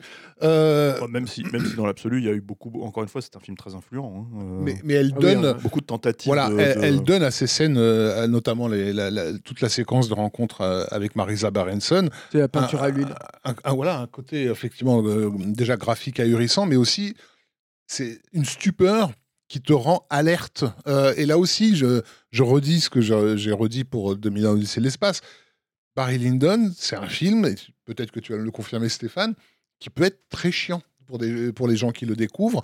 Et j'ai eu la chance euh, inouïe, je trouve, de le découvrir à un jeune âge, euh, un peu accidentellement, en salle. Et en salle, ça fait toute la différence parce qu'il y a un côté, euh, voilà, t'es t'es scotché sur, sur cette image. Du coup, cette séquence très longue d'échange de regards entre deux, euh, et, et- et- et par la suite, lorsqu'il la rejoint euh, sur, sur la terrasse et qu'ils mettent, euh, je sais pas, euh, 48 heures avant de s'embrasser, on va dire, tellement les mouvements sont lents et tellement elle se retourne doucement et tout tellement incroyable. C'est- totalement hypnotique Euh, dans, dans une copie neuve en salle Mais, sur euh, grand écran. Mais il ne fait Euh, aucun doute, il ne fait aucun doute que c'est c'est c'est c'est marrant parce que tu, tu vois on peut pointer un truc du doigt aussi qu'on en a, on en a pas parlé de- à l'époque d'Orange Mécanique et tout mais en fait Kubrick dans le contrôle de, de comment dire de son cinéma il y avait aussi la volonté de euh, travailler les futures sorties les futures sorties vidéo ce genre de choses en tout cas la diffusion télévision etc etc, etc. et en l'occurrence apparemment c'est une des raisons pour lesquelles il aurait tourné Orange Mécanique à l'époque en 1.66 c'est pour justement ne pas perdre avoir de Hmm. déperdition d'image en fait à la télévision Et ce qu'il fera ensuite, c'est qu'il il, il va faire ce que, Cub- ce que Cameron aussi euh, refera Oui. ensuite. Le Super C'est 35. c'est, euh, c'est à la fois euh, cadré pour, euh, pour du format cinéma et pour for- du format euh, télé. Voilà, quoi. et pendant très longtemps, hein, euh, euh, là on s'avance un petit peu dans sa, dans sa filmo, mais pendant très longtemps, en fait, la- euh, du, du temps de son vivant en tout cas, en fait, les films étaient disponibles en pan and scan, en fait, c'est-à-dire vraiment, en fait, qu'en vidéo, c'était la seule manière, et c'était volontaire, c'était vraiment de la part de Kubrick. Ce qui était génial, Alors- parce que tu découvrais d'autres valeurs de cadre et tout. C'était presque un truc schizo, en fait, comme chez Cameron, hein, d'ailleurs. J'ai donc moi personnellement en fait comme de comme 2001 là, quand on en parlait dans l'épisode précédent, euh, je n'ai pas vu Barry Lyndon en salle effectivement et je pense que malgré le soin apporté euh, par Kubrick euh, à, ses sorties vidéo, en fait je pense que c'est pas comme ça qu'il faut découvrir ce film là et effectivement moi du coup c'est un film où c'est un de mes manquements, je suis resté un petit peu en retrait sur ce film là et je- je- je- j'espérais en fait pouvoir le revoir justement en salle pour le redécouvrir, j'ai pas eu le temps en fait. Ça c'est, ça c'est pour- Il faut savoir un truc, c'est, c'est quand même important en tout cas pour les Parisiens. Mhm. Euh, mine de rien, je me rends compte À que Paris, oui. euh, si tu veux te refaire à peu près toute la filmo de Kubrick C'est tout à fait au possible. cinéma, Mhm. si tu attends dans l'espace de six mois, c'est faisable parce Ouais. qu'il y a à peu près tout qui passe quoi. C'est-à-dire que à part peut-être Fear and Desire, qui pas euh, Mhm. forcément montré, euh, Non, non, mais, bon, c'est pas très, grave. régulièrement projeté à Paris. Voilà. On, on se rend pas compte de la chance qu'on a à ce niveau-là. Voilà. Les gens qui vont Barry vivre à l'étranger. euh, J'ai discuté hier avec quelqu'un qui est au au Canada et qui ré- réalise du coup à quel point Paris était Ouais. une ville cinéphile. quoi. Tout à fait. Et Barry Lyndon, c'est de ma faute. hein. J'ai raté trois séances Mhm. parce que en fait, il passait au max, il passait à l'Action Christine. Voilà, donc c'est- faisable. Mais oui, oui, moi je pense que c'est et surtout Kubrick encore une fois. Enfin, c'est- encore une fois, on parle de cinéaste total. Je veux dire, euh, je pense que c'est euh, tous les films en fait. C'est important de les avoir découverts, Mhm. en, enfin en tout cas de pouvoir les voir au moins, au moins une fois sur grand écran, quoi. Ouais, euh, ouais, vas-y. Euh, bah, en fait, euh, moi, je voulais revenir en fait sur- déjà un tout petit peu sur l'enjeu du film en fait, la, la complexité et tout. J'ai déjà parlé du budget et tout. 250 jours de tournage qui n'était pas du tout prévu. On a parlé un peu de l'adaptation du roman, mais il n'y a pas d'adaptation de roman. Il faut le savoir aussi. C'est-à-dire que c'est encore une époque où il teste d'autres choses. C'est-à-dire qu'il essaie d'isoler l'action. Les comédiens n'ont pas forcément de, scénario. En tout cas, il bosse sur le roman. Il est tout seul, en fait, sur l'adaptation, comme pour Orange Mécanique. Et là encore, donc, il y a une remise en cause euh, de ce, euh, de ce travail-là. Et moi, je voulais peut-être un peu insister sur l'impact euh, de Barry Lyndon plastique parce que c'est en lien avec la façon qu'il a tourné en fait, de l'impact plastique en fait du, du film. Il y, a, il y a un truc qui est intéressant, c'est que euh, à cette époque-là, en Angleterre, il y a une nouvelle génération de, de cinéastes qui sont en train d'émerger, euh, qui viennent principalement de la publicité. Ouais. Et Kubrick est très au fait de ça. Il est tellement au fait de ça qu'il voit une pub notamment de Adrian Lyne et il va l'appeler pour lui dire écoutez, j'ai vu sur une pub, je crois que c'est pour un yaourt, un truc comme ça, une pub, j'ai vu que vous aviez, réussi à obscurcir le haut de, l'image, comment vous avez fait et tout. Et Adrian Lyne lui explique que eh ben, il commence beaucoup, beaucoup à utiliser les, les, les- les- filtres GND qui sont des filtres de- décroissants en fait. En, général, c'est plus sombre en haut et plus clair. Enfin, il n'y a, y a, pas de- y a, y a pas de filtration en fait en bas, en tout cas pas, pas, pas de, pas de couleur, on va dire, euh, à proprement proprement parler, mais ça donnera tous les, tous les filtres orangés, etc. Et euh, donc, il y a, lui, il a déjà cet intérêt-là. Et le truc qui est intéressant, c'est que quand il va devoir partir de façon un peu prématurée d'Irlande, qui va se renfermer donc sur le sur l'Angleterre, sur un, un- un- un- des lieux de tournage plutôt plutôt limités, il va chercher des réalisateurs de seconde équipe pour tourner des plans en particulier. Et il va se tourner finalement, encore une fois, sur tous ces jeunes cinéastes. Donc il y a Alan Parker, évidemment, Adrian Lyne, encore une fois, qui a, Adrian Lyne va beaucoup hésiter, mais il le refuse parce qu'il dit euh, si j'avais réussi, j'aurais été effacé en fait de la confection du film. Si j'avais raté, tout me serait tombé sur la gueule, ce qui est pas complètement faux. Et, les frères Scott et Tony Scott. et ouais. Tony Scott réalisent le premier plan en fait du Mm. film Mmh. euh, en utilisant justement un de ces filtres GND, euh, euh, voilà.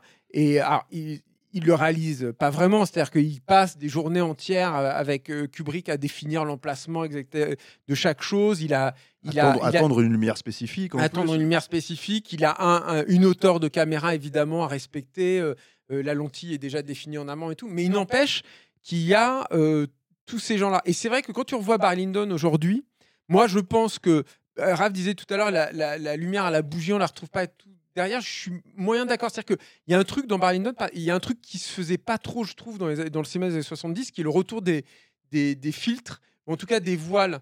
Les, les voiles de tulle, par exemple, pour euh, adoucir les, contours des comédiens et des comédiennes. C'était quelque chose qu'on voyait très, très souvent, on va dire, jusqu'à années milieu 40, des années ouais. 50, on va dire à peu près, quoi. Et qui a disparu parce que c'est un procédé qui était relativement visible. Or, par exemple, Kubrick le remet au goût du jour, notamment dans les premières amours, dans les scènes des premières amours de, Barry Lyndon. C'est-à-dire qu'il y a- des- trucs avec des filtres comme ça qui, rendent tout un peu éthéré, qui, font baver la lumière, on va dire ça, on va dire ça comme ça. Il y a ces filtres GND, il en utilise, mais alors énormément. Je veux tous les plans extérieurs et tout, c'est quasiment, il y a toujours le ciel, le haut en fait de Un des premiers, cadre. ouais, un des premiers duels qui est filmé comme ça. C'est Bah, effectivement. ça c'est Et d'ailleurs, puisqu'on parle, on- puisqu'on parle de duel, oui, justement, euh, il est Et- fait par et- Tony Scott, et puisqu'on parle de duel, évidemment, ça nous renvoie au dueliste bien euh. Ça, que Ridley voilà, Scott va réaliser dans la foulée. C'est une ce- référence avec, euh, évidente. Les, les mêmes. euh, Mais Hugh Hudson, je pense qu'il y a repensé sur plein de ses films, tu vois. Et je, Moi, j'irais même un peu plus loin dans le, dans le, dans le crapoteux.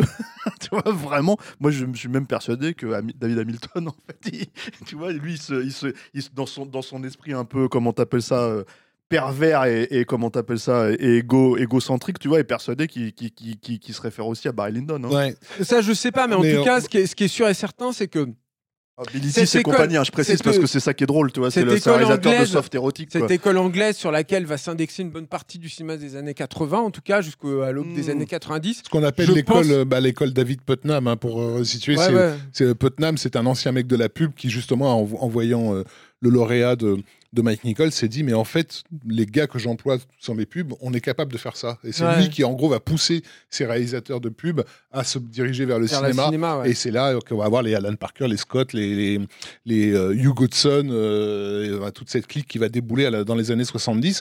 Euh, et effectivement, dans, dans- en, en ren- renouvelant une imagerie qu'on pensait complètement désuète, Mm. on- voilà, les, les- frères Scott, ils vont démarrer avec des pubs littéralement de, de l'Angleterre du 19e siècle, avec des cheminées fumée partout, enfin, des trucs comme ça, quoi. Mais tu Très, vois, même euh, les intérieurs en fumée, tu ouais. parlait tout à l'heure des bougies et tout. Ce qu'il faut savoir, c'est qu'ils tournent évidemment en décor naturel, dans des vrais lieux et tout. Alors, ce qui est très compliqué hein, techniquement, mais ce qui est en- encore plus compliqué sur les scènes des bougies, parce que la- la- les, les bougies, ça produit de la fumée. Euh, moi, je, et beaucoup, quoi, quand tu es en intérieur, hein, je peux jurer, pour avoir vécu dans une baraque sans électricité qui a été à un moment euh, é- euh, éclairé à la bougie, je peux vous dire que ça fait un putain de merdier, quoi. Donc, ça fait déjà ces intérieurs en fumée, en fait, très diffus, qu'on va retrouver sur tous les films de, de- de ces mecs-là, en fait, dans les, dans les, les années qui suivent. Et, et c'est très dangereux, d'ailleurs, sur le tournage de Barry Lyndon. C'est-à-dire qu'il manque de, de faire brûler, en fait, ces intérieurs. Il y a beaucoup de boiseries, évidemment. Enfin, je ne vous apprends Et les rien, quoi. Et puis les costumes et tout. Enfin, t'imagines comment c'est. Et, et- et la température monte très, très, très haut en plus parce qu'il n'y a, y a, il y a pas de projecteur en fait en complément. Donc toute la lumière vient, vient des, des bougies. Donc il faut un paquet de bougies, c'est de la flamme. Donc forcément, ça fait de la, ça fait de la lumière. Mais le truc, pour retomber donc sur mes pieds par rapport à ce que je disais, c'est qu'on a aussi ce truc des intérieurs euh, enfumés en fait. Qui, qui, pareil, vont nourrir absolument tout ce, tout ce cinéma-là. Et toujours dans ce. Je trouve que c'est c'est un truc je me permets de m'apesantir un peu là-dessus parce que je trouve que ce lien n'a jamais été vraiment tout à fait euh, clarifié en fait ce truc. Je trouve que c'est pas un hasard si c'est Tony Scott qui a réalisé ce premier plan Mm. et je trouve que c'est pas un hasard s'il est allé chercher ces mecs-là, c'est pas un hasard s'il a réfléchi à la façon dont ces mecs-là filmaient leur publicité, à utiliser certains de leurs outils et, et si Barry Lyndon a aussi permis d'ouvrir les portes en fait euh, là-dessus puisque ça reste quand même un film totalement précurseur visuellement et, Et- plastiquement. Et tout le monde sait que Kubrick adore le dernier Samaritain. Voilà. Donc la boucle est bouclée. Donc, euh, donc voilà. Qu'est-ce qu'on peut dire? Ce tournage hyper On a beaucoup exagéré sur euh, Barry Lyndon. Non, mais voilà, bah, bah, Tournage- Euh, Jean-Michel Lindon, comme disait. euh, Non, mais c'est un tournage extrêmement difficile, comme je le disais Alors, tout à l'heure. Un an, rap- re- un- un ouais, an de tournage de, Ouais, de, pour Ryan O'Neill, quand même, quoi. Euh, moi, on n'a pas du tout parlé du cast. Il me semble important de parler de, de Marisa Berenson et de Ryan O'Neill parce que.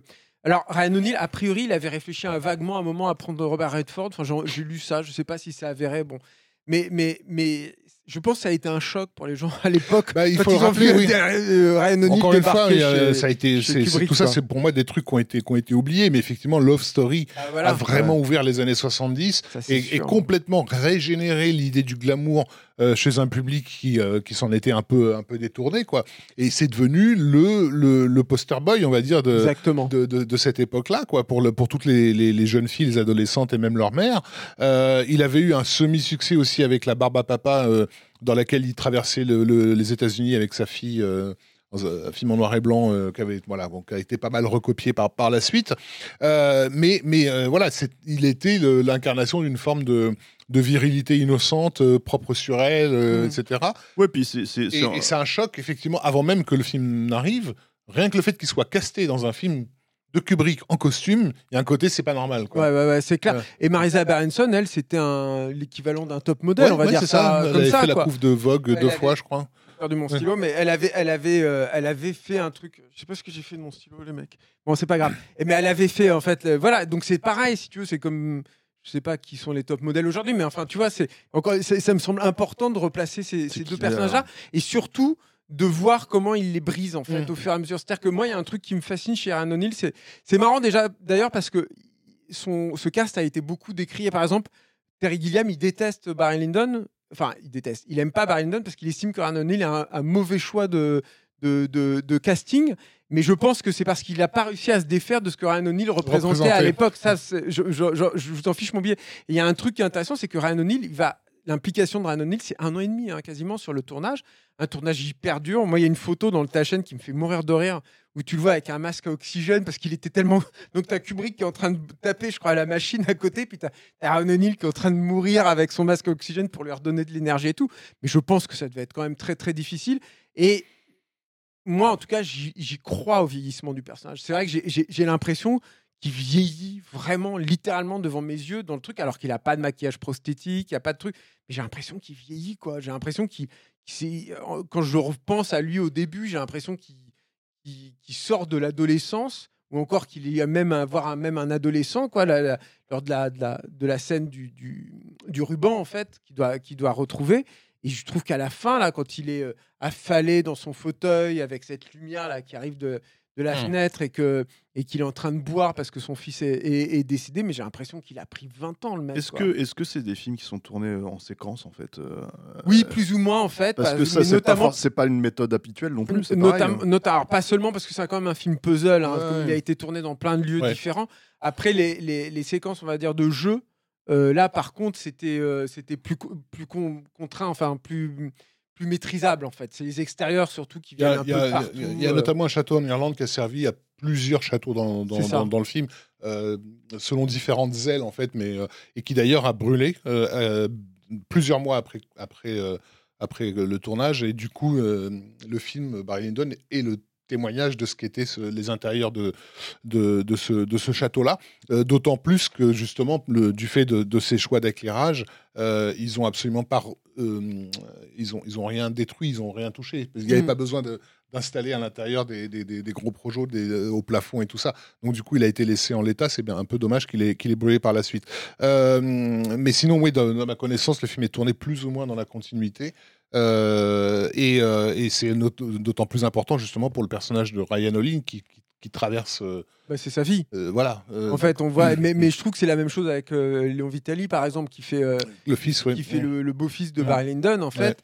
Et, et c'est pareil, la- entre la première fois où tu le vois à l'image et on va dire la scène du duel, ou en Mm. fait, ou même à la fin, là, quand ils, quand ils font signer à Lady Lyndon les, dernières, les, les derniers chèques pour, pour euh, Barry Lyndon, en fait, j'ai- moi j'ai l'impression que c'est pareil, qu'il Mm. a pris 15 ans quoi, dans la tête. Et alors, elle, j'en parle même pas, c'est-à-dire que elle arrive, c'est une espèce de beauté cristalline comme ça, euh, Une- à la fois très une- fragile une et porcelaine. ouais. Et t'as l'impression que c'est un ange, quoi. Enfin, Mm. voilà, elle a un truc incroyable, moi, je trouve. Et à la fin, quand elle, est, elle sombre dans sa dépression nerveuse, là, il y a, y a quelque chose, en fait, dans, ce, dans cette, femme complètement dézinguée et tout. Enfin, beaucoup parlé de, de chez les Duval là, et de, de Ah Wendy, bah, mais il y a une façon, quand même, de, de filmer la dépravation physique euh, pour dépeindre une, déchéance morale, en fait, totale, en fait, chez les, chez les personnages que je trouve absolument, absolument porte, euh, fascinant. on dirait qu'il porte le poids du tournage en fait, euh, au bout d'un moment de la C'est- C'est fabrication. une quoi. possibilité, quoi. C'est vrai que bon, bah là, on est euh, clairement dans Kubrick qui accumule, accumule, accumule les prises. Euh, tout le monde qui te dit que c'est absolument exténuant. Il faut savoir qu'en Angleterre, c'est un- c'est pas un détail. hein. Ouais. En Angleterre, tu tournes six jours par semaine, pas cinq jours comme en France ou aux États-Unis. hein. Tu tournes six jours par semaine, donc tu as une journée pour te reposer. Et avec Kubrick, la journée de repos, c'est que tu vas t'entraîner. hein. Donc, euh, donc en fait, c'est- c'est c'est- tu- c'est forcément extrêmement harassant. Quoi.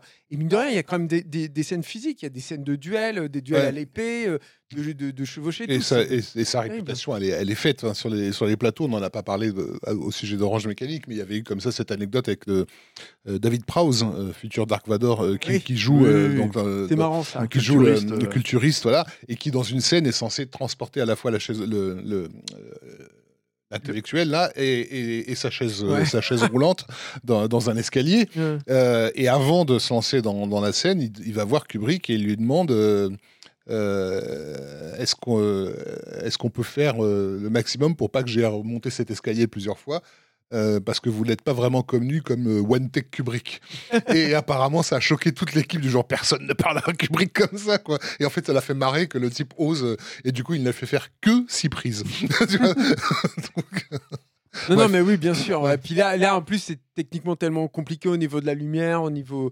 Tu sais, en costume, c'est très dur. mmh. Et tu peux pas avoir d'approximation. Quand tu vois la coupe, par exemple, de Marisa Berenson, tu vois, avec ses et cheveux pas et tout possibles et tout. Tu t'es dit donc comment elle faisait elle pour manger ou pour se reposer quand elle- même pour s'asseoir en fait tu vois ça devait être un- ça devait être absolument cauchemardesque ça devait être vraiment vraiment euh, vraiment très très difficile quoi Et il y a effectivement la précision du mouvement. euh, Et, ce que disait Julien, enfin, voilà, sur le personnage de Ryan Olin aussi, c'est justement le fait qu'il représente une forme de poster boy euh, Mm. dans les années 70, donc propre sur lui, c'est qu'il est, il est aussi régulièrement et discrètement euh, sali dans le Ouais. film. Euh, donc, ouais, bon, je suis comme Scorsese, hein, je trouve que la scène sur le balcon où ils s'embrassent pour la première fois, c'est une des plus belles scènes du film. Elle est d'une tension et d'une sensualité Je suis comme ahurissante. Scorsese. Parce que Scorsese, hein, à chaque- parce qu'à chaque fois que Scorsese est interviewé au sujet de Barry Lyndon, il parle de cette séquence-là, Mmh. euh, qui est une séquence où ils mettent, je sais pas, 3 minutes 30 avant de, de- que leurs lèvres ne se touchent, quoi. Tellement les mouvements sont euh, euh, lents, mais en même temps lents, hyper tendus. Euh, donc du coup hyper hyper euh, sexuels, quoi. Et, et en fait, elle, elle est dans ce halo blanc, c'est quasiment la lune incarnée. en plus, avec un, un vent léger qui fait bouger l'arrière de son chapeau. Et lui, il est très beau gosse, mais il a cette, euh, cette goutte de sueur qui perle sur le front et qui du coup euh, reflète justement cette lune euh, omniprésente et qui lui donne un, un côté bestial dont il voudrait bien se passer parce qu'il veut faire de ce moment un moment au contraire euh, éthéré Romantique, ouais. et romantique, tu vois. Mais et en même temps, c'est elle. Ce qui réveille sa, sa sensualité, c'est pe- peut-être probablement cette goutte de sueur malvenue sur son front. C'est hallucinant. Donc je sais pas combien de prises ils ont fait les pauvres euh, sur une scène comme ça où genre tu vois, au bout d'un moment t'as mal aux muscles. Tout- à force de bouger doucement comme ça. Enfin c'est Non, mais c'est ouais, Ouais. c'est- euh, ahurissant. Et c'est vrai qu'en plus, il y a il quelques moments où les personnages lâchent leur bestialité, comme quand le beau-fils vient pendant la, le- quand, la tu, scène du quand le concert. casses la gueule, euh, Euh, quand, voilà, lui pètes et la quand gueule. il lui pète la gueule, la Barry Lyndon et tout, putain, il y a quelques moments cette où, la, où, où c'est juste des bêtes, où c'est à nouveau euh, les, les, les, les drogues de Orange Mécanique qui, qui sont de retour et tout, où effectivement la scène de duel, où, le, donc, où il se met à vomir parce qu'il est, il est stressé et tout, Mm. je trouve ces quelques moments, mais alors sortent façon extrêmement euh, brutale. D'autant plus que dans le reste du film, c'est aussi un film qui est, de par son côté pictural, euh, très posé. C'est-à-dire qu'il y a encore quelques travelling latéraux. Euh, Il y a un travelling vraiment arrière qui est justement quand le beau-fils rentre, qui est le moment où il va reprendre possession et qui va signer la perte en fait de, de, Barry Lyndon. Donc encore une fois, ce personnage qui se réapproprie l'espace, l'endroit où, où il est en train de, il est en train de, de, de, pénétrer. Et tu un petit peu de, caméra à l'épaule. Donc c'est là en fait où avec la Harry, euh, euh, Kubrick va mettre un nouveau système pour pouvoir la, tenir la caméra et, que ce soit un peu plus stable et un peu plus confortable. Donc c'est pas vraiment un proto steadicam, mais en tout cas l'in- l'intention est la, la tension est le même, la même. Et euh, et là, ces, ces petits moments en fait de caméra à l'épaule, ça te, ça ressort, ça jaillit à l'intérieur du film avec une pareil, une violence et une brutalité euh, folle quoi. Mais c'est a- quand même la beauté plastique du film, moi je. Et c'est des moments où effectivement les, les, masques tombent parce que bah, par la force des choses, vu ce que, ce que le film raconte, parce que bon, faut rappeler aussi que euh, c'est un film d'entomologiste, euh, B- Barry Lyndon. Il y, a, il y a quand même un côté, on observe des papillons, tu vois, se reproduire. Euh, euh, non, mais c'est vrai. Enfin, Ça, euh, et, et- et on a quand même cette sensation en tant que spectateur d'être à la fois avec ces gens-là et en même temps de les regarder vraiment comme, oui, comme des curiosités, quoi. Mm. Euh, et, et à, à essayer de comprendre leurs us et coutumes et tout. Et, et un truc que je trouve qui est intéressant, c'est que la société, ce qui fait la société du XVIIIe siècle ce qu'elle est euh, dans notre euh, inconscient collectif, c'est son côté euh, justement factice et très féminisé euh, au niveau euh, visuel chez la noblesse essentiellement bien sûr Mm. euh, mais voilà les hommes ont des manières voilà très féminines de- du maquillage des choses comme ça et, et, et, et c'est et c'est associé à la fausseté à, à, à, une société où, les, où les, les règles sont euh, incroyablement complexes. Euh, il faut littéralement euh, respecter tout un protocole avant de pouvoir euh, péter un coup. voilà. Et, et le seul moment du film où on voit des personnages qui n'ont pas le masque et, et qui laissent exprimer leurs sentiments en a sans, sans phare, celle-là, elle est vraiment particulière. C'est deux homosexuels qui sont en train de se baigner euh, et à qui euh, Barry va, va voler leur, euh, leur fringue de, de soldats. Euh, mais je trouve intéressant que, que parce que c'est un moment euh, volé en fait dans, dans, dans le film, c'est-à-dire qu'il les surprend ces deux, ces deux militaires. trouves? Moi, je la trouve hyper picturale, hyper posée. T'as ce petit zoom là-dessus. C'est bizarre. Pourquoi tu trouves? Leur- leur- le, le- le regard qui se lance, la façon qu'ils ont de, de- de se tenir les mains, euh, tout- tout- ça, ça va en totale contradiction avec tous les, tous les autres. Hum, Comment dire, tous les autres protocoles du film en fait. Quand tu vois comment les maris se comportent avec les femmes, etc., il n'y a rien de tout ça quoi. Là, les mecs, ils sont, ils sont été obligés de se retirer, tu vois, d'aller très très loin.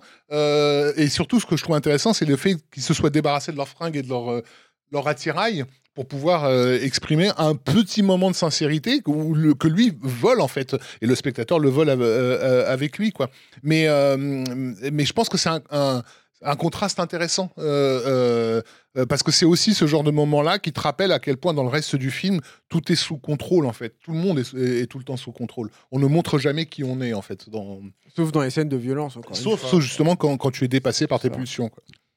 Messieurs, il va falloir avancer. Hein Avançons. Avançons, ça fait 50 minutes qu'on parle de. de- non, mais de- de un an de post-prod. C'est aussi là aussi, ça commence à. Ça recubriquise un peu. Ah ouais, ouais, ça commence à devenir un truc. Il faudrait parlait de la musique un petit peu aussi, du- de la part de Leonard Rosenman, en fait, qui Ben va- ouais, et puis oui, ben, l'utilisation de, de- de- notamment de, de la sarabande qui va vraiment de, de Handel qui va vraiment être euh, devenir célèbre grâce à ce grâce à film-là. Barry Lyndon, Pas seulement celle-là. Avant le, avant que Alain lance euh, l'émission, Julien était en train de chanter, de, de siffloter les British Grenadiers. euh. Pendant que moi je faisais la balade Ah, irlandaise, euh, Ah non, voilà qu'on a. C'est tous Euh, des tubes.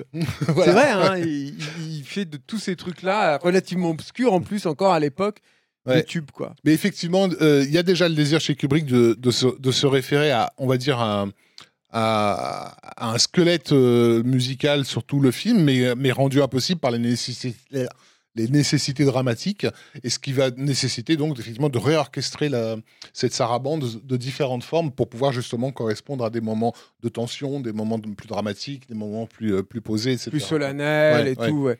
Et euh, voilà. Et un, un- c'est un travail, je trouve, intéressant parce que, à ma connaissance, en tout cas, c'est bon, c'est vrai qu'il fait ça un petit peu avec Wendy Carlos, hein, mais, mais, mais en tout Et cas, ça sera le cas pendant le film suivant. Mais on Mais- avait déjà ça dans, dans Docteur Folamour, on en avait parlé dans le ça, podcast ouais. précédent, où justement euh, Laurie Anderson avait vraiment tra- retravaillé narrativement le, vrai, euh, la marche de Johnny Comes Marching Home. Donc c'est euh, l'utilisation de, de musique préétablie. Et là, en plus, en l'occurrence, sur Barry Lyndon, il, il décide de se limiter au siècle où se déroule le, le- le récit. Il triche un tout petit peu, justement. Bah, je crois que c'est la sarabande d'Undel, non Qui est un peu Mm. plus tard. plus ou- tard, non, c'est pas ça. C'est euh, non, c'est pas, c'est pas la sarabande. C'est autre chose. Mais bon, bref. Mais en tout cas, il essaye de rester, euh, de, de se limiter, d'être euh, euh, logique dans l'illustration musicale par rapport à l'époque qui est dépeinte. Et euh, mais par exemple, mais par contre, avec cette, cette petite accommodation avec le travail de Leonard Rosenman. Mais donc voilà. Bon, bref, encore une fois, un montage hyper long, une sortie sous contrôle et là, l'échec. C'est-à-dire que c'est un, contrairement à ce qui s'est passé avec 2001, tout ça et tout. Barry Lyndon est un échec, Mm. sauf en France. C'est un énorme succès. Euh, Jean-Claude Brialy. ben, j'en sais rien. Non, en fait, non, je, je sais pas ce qui explique euh, le, le fait. Il y a plein de raisons, je pense. Euh, Peut-être qu'en France, on a un rapport différent à l'histoire. Culturellement, alors euh, c'est vrai qu'on a eu tendance à, mettre ça sur le dos du retour du blockbuster estival euh, aux États-Unis, parce que c'est vrai qu'on est à- Ouais. à- dans une période, une époque post post dents de la mer. euh, Enfin, on est dire, a- on arrive euh, bientôt à Star Wars, c'est ce genre de choses là. Donc c'est, le- on Un imagine film que le de pub- 76, hein, c'est ça. Voilà, Ouais. on imagine que le, voilà, là, c'est l'année de Rocky, hein, donc euh, euh, on imagine que le public américain est de- passé à autre chose.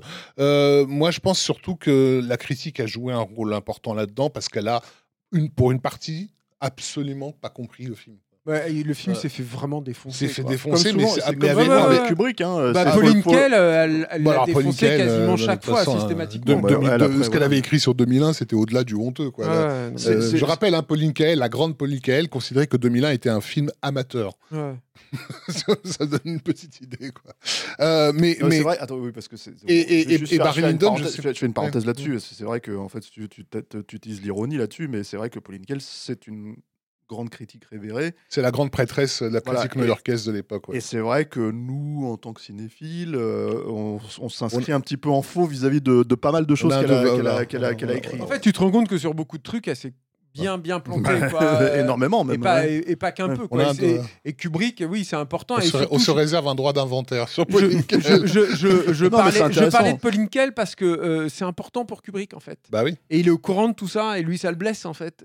Et, et Barry Lyndon va, va s'en prendre plein la tête. Et je pense même que les gens qui l'ont suivi sur Orange Mécanique, euh, je Mm. pense que Barry Lyndon, ça les a, même sur euh, 2001, en fait, ça les a complètement désarçonnés. Parce que, de prime abord, Barry Lyndon, parce que c'est Ryan O'Neill, parce que c'est Marisa Berenson, parce qu'il y a ce glacis, en fait, du film d'époque et tout, avec cette lenteur. C'est c'est un film qui est hors du temps, en fait, qui est pas du tout, du tout dans, dans la, dans la foulée des trucs. Alors, si, en fait, mais pas pour les gens, je pense, tels qu'ils ont Mm. vécu le film, euh, le film à, À sa sortie. à- sa sortie. Non, et, puis, et, puis, et, puis, et puis, encore une fois, je veux dire, euh, c'est parfois, Kubrick. c'est parfois encore plus à la ramasse que ça. Moi, je sais plus si c'est le New New York Times ou le Washington Post. Enfin, carrément, ils disent que c'est un des plus mauvais films de KPDP qu'on ait jamais vu, un truc comme ça. Enfin, de... et t'es là, tu fais, mais de quoi tu parles quoi? T'étais où? Non, et, puis, et puis le truc, c'est que c'est- c'est c'est important de le signaler aujourd'hui. En fait, on en a un petit peu, on, l'a- on le dit hein, depuis tout à l'heure, on l'a dit dans les autres, dans les autres podcasts et tout, c'est que Kubrick, euh, encore une fois, cinéaste total, si tu veux, après sa mort et tout ce que tu veux, etc., etc. euh, zéro aujourd'hui remise en question sur l'importance en fait de, de, de, de l'homme dans ce média, euh, euh, c'est un type qui, à chaque fois qu'il a sorti des films, il s'en est pris plein la gueule Mmh, aussi. C'est-à-dire que Mm. là, on parle de Barry Lyndon, mais c'est un échec. Euh, Shining, pareil. Enfin, c'est prise de Disons gueule. Barry- Full Metal Jacket, pareil. Donc, en fait, au bout d'un moment, c'est c'est- c'est assez. Et Eyes Wide Shut, à l'époque de la sortie, Ouais, c'était ouais, assez, ouais. assez flagrant. Mais je pense que Barry Lyndon, encore, euh, ce ce qui est compliqué, c'est que c'est un film qui coûte très cher, Ouais. euh, qui n'aurait pas dû coûter aussi cher. C'est un film qui coûte aussi cher parce que lui-même s'enferme dans ses propres trucs, hein, Kubrick. Euh, je pense, hein. il y, a, y y de ça aussi. Il faut préciser quand même que ce- ce- ce- ce- cet énorme budget, il n'est pas dû, encore une fois, à une figuration monstrueuse non, et non, tout. non, ni à une Euh, équipe ni à une équipe, voilà. Et c'est d'ailleurs les producteurs justement de la Warner euh, américaine, lorsqu'ils vont, les rares fois où ils s'autorisent à aller le visiter sur le plateau, c'est ce qui les surprend, c'est de se retrouver avec une aussi petite équipe, Ouais. quoi. Euh, sauf qu'effectivement, ça prend beaucoup de temps. Et ça, le temps, c'est de l'argent. ça prend beaucoup de temps et puis et puis il y a, il y a quelque part il ne fabrique ses films qu'avec des matériaux nobles j'ai envie de dire Mm. c'est-à-dire que tourner dans les châteaux tourner avec ces costumes là le cheval c'est pas n'importe quel cheval et ça se sent tout de suite en fait le cheval qu'il offre à son fils par exemple ou des trucs comme ça tout est tout tout est tellement beau que Mm. voilà mais c'est vrai que c'est pas si Capricilia c'est dans cette recherche forcenée en fait de la même pas du perfectionnisme, mais là on va y venir avec Shining, mais d'autres choses en fait, de, de la part des comédiens en fait, de les emmener vers a- ailleurs en fait, pour essayer de Mm. provoquer quelque chose de magique en fait au bout d'un moment. Ça, tu peux assimiler ça à une, une- à une espèce de caprice. Et 76, oui, donc 76, on arrive quand même à une période où ce, c'est un succès en France quand même. où ce, dire, hein, ouais, mais où ce, où ce, où ce, on va dire ce blockbuster d'auteur, euh, parce que euh, euh, le- la notion de blockbuster d'auteur arrive à ses, à ses limites. Euh, je pense que c'est la même année hein, qu'il y a un énorme échec euh, de Fellini aussi avec euh, c'est Casanova. Mm. Euh, c'est 76-77.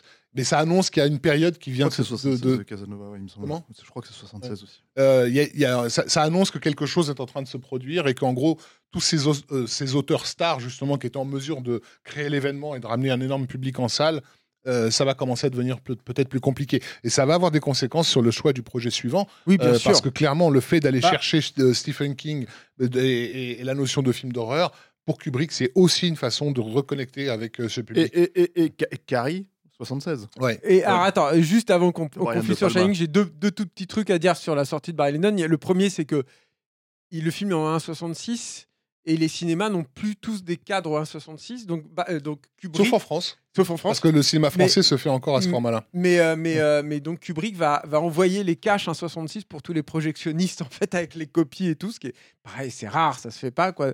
Et il y a une petite anecdote de Julian Senior, dont je vous ai parlé tout à l'heure, qui s'occupait du marketing donc avec- à ses côtés, qui dit que il est, il est venu voir une fois Kubrick en lui disant Putain, C'est génial au cinéma Hautefeuille à, à Paris. On a fait plus.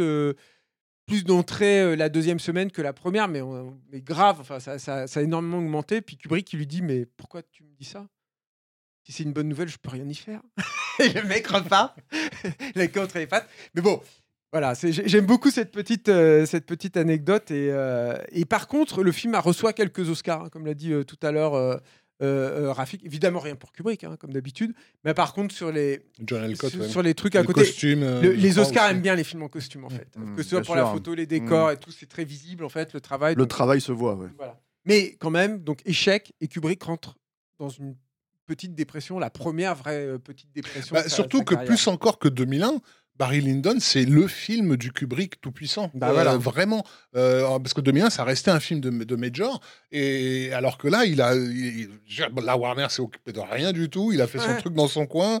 Euh, C'est très anglais comme voilà. film aussi. Genre, je, fais ce que je veux. Ça euh, va, ça, et- ouais. ça va aussi, en fait, euh, euh, comment dire, euh, faire reprendre. parce que C'est pour ça qu'il faut qu'on avance un peu sur Mm. Shining, mais ça va faire reprendre un petit peu aussi ses méthodes derrière à lui. Parce que c'est-à-dire que, en fait, sur Shining, il va aussi contrôler la sortie, mais différemment, en fait. Justement, il va se, beaucoup plus se, se soucier, en fait, de la réception du Oui, public oui. à ce Mm. moment-là, quoi. C'est Mm. clair. Mais Partons sur Shining. partons sur Shining, mon cher Julien. Voilà. Ouais, on a, on beaucoup exagéré.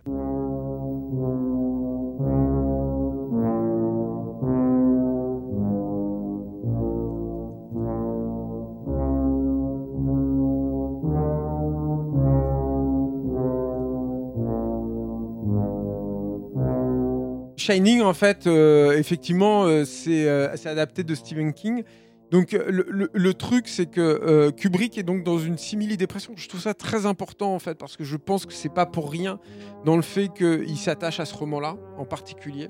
Mais ça, je vais revenir tout, de suite. Et je voulais juste dire, rappeler un truc avant.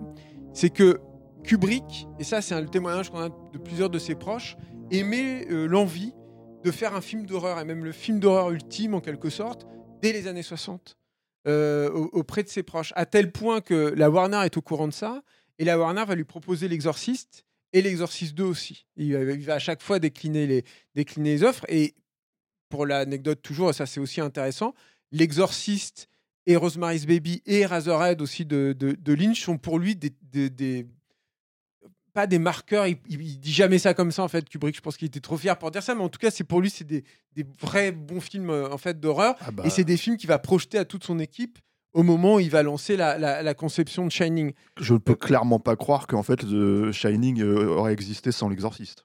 Oui, ou C'est, euh, franchement, c'est, hein, aussi, hein, sur oui, bien sûr, aussi, mais, hein. mais, mais l'exorciste, c'est tellement, euh, comment dire, euh, enfin, c'est aussi, aussi un succès tellement monstrueux que. Oui, voilà. bien sûr, évidemment.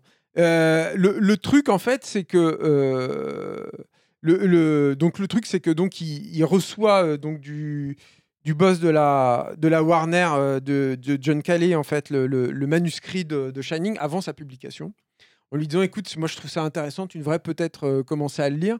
Et Stephen King n'est pas encore Stephen King à l'époque. C'est-à-dire qu'il est sur la phase ascendante mais alors grave hein, mais il n'a sorti Shining n'est que son troisième roman faut quand même rappeler ça en fait pour replacer le film dans son contexte. Son premier c'est Carrie, c'est un, un- son manuscrit, on- comme on sait, il l'a acheté dans la poubelle tellement il trouvait ça mauvais. C'est sa femme qui l'a poussé à sortir de la poubelle pour, pour l'en- l'envoyer chez l'éditeur avec la suite qu'on connaît.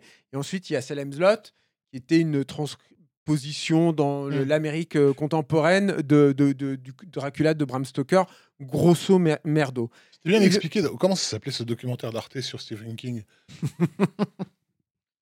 C'était quoi le titre rougir. Hein Le mal nécessaire, bref. Le- Et, Voilà, euh, Stephen King, le mal nécessaire. Réalisé par Pedro Dupuis. Ouais. Voilà.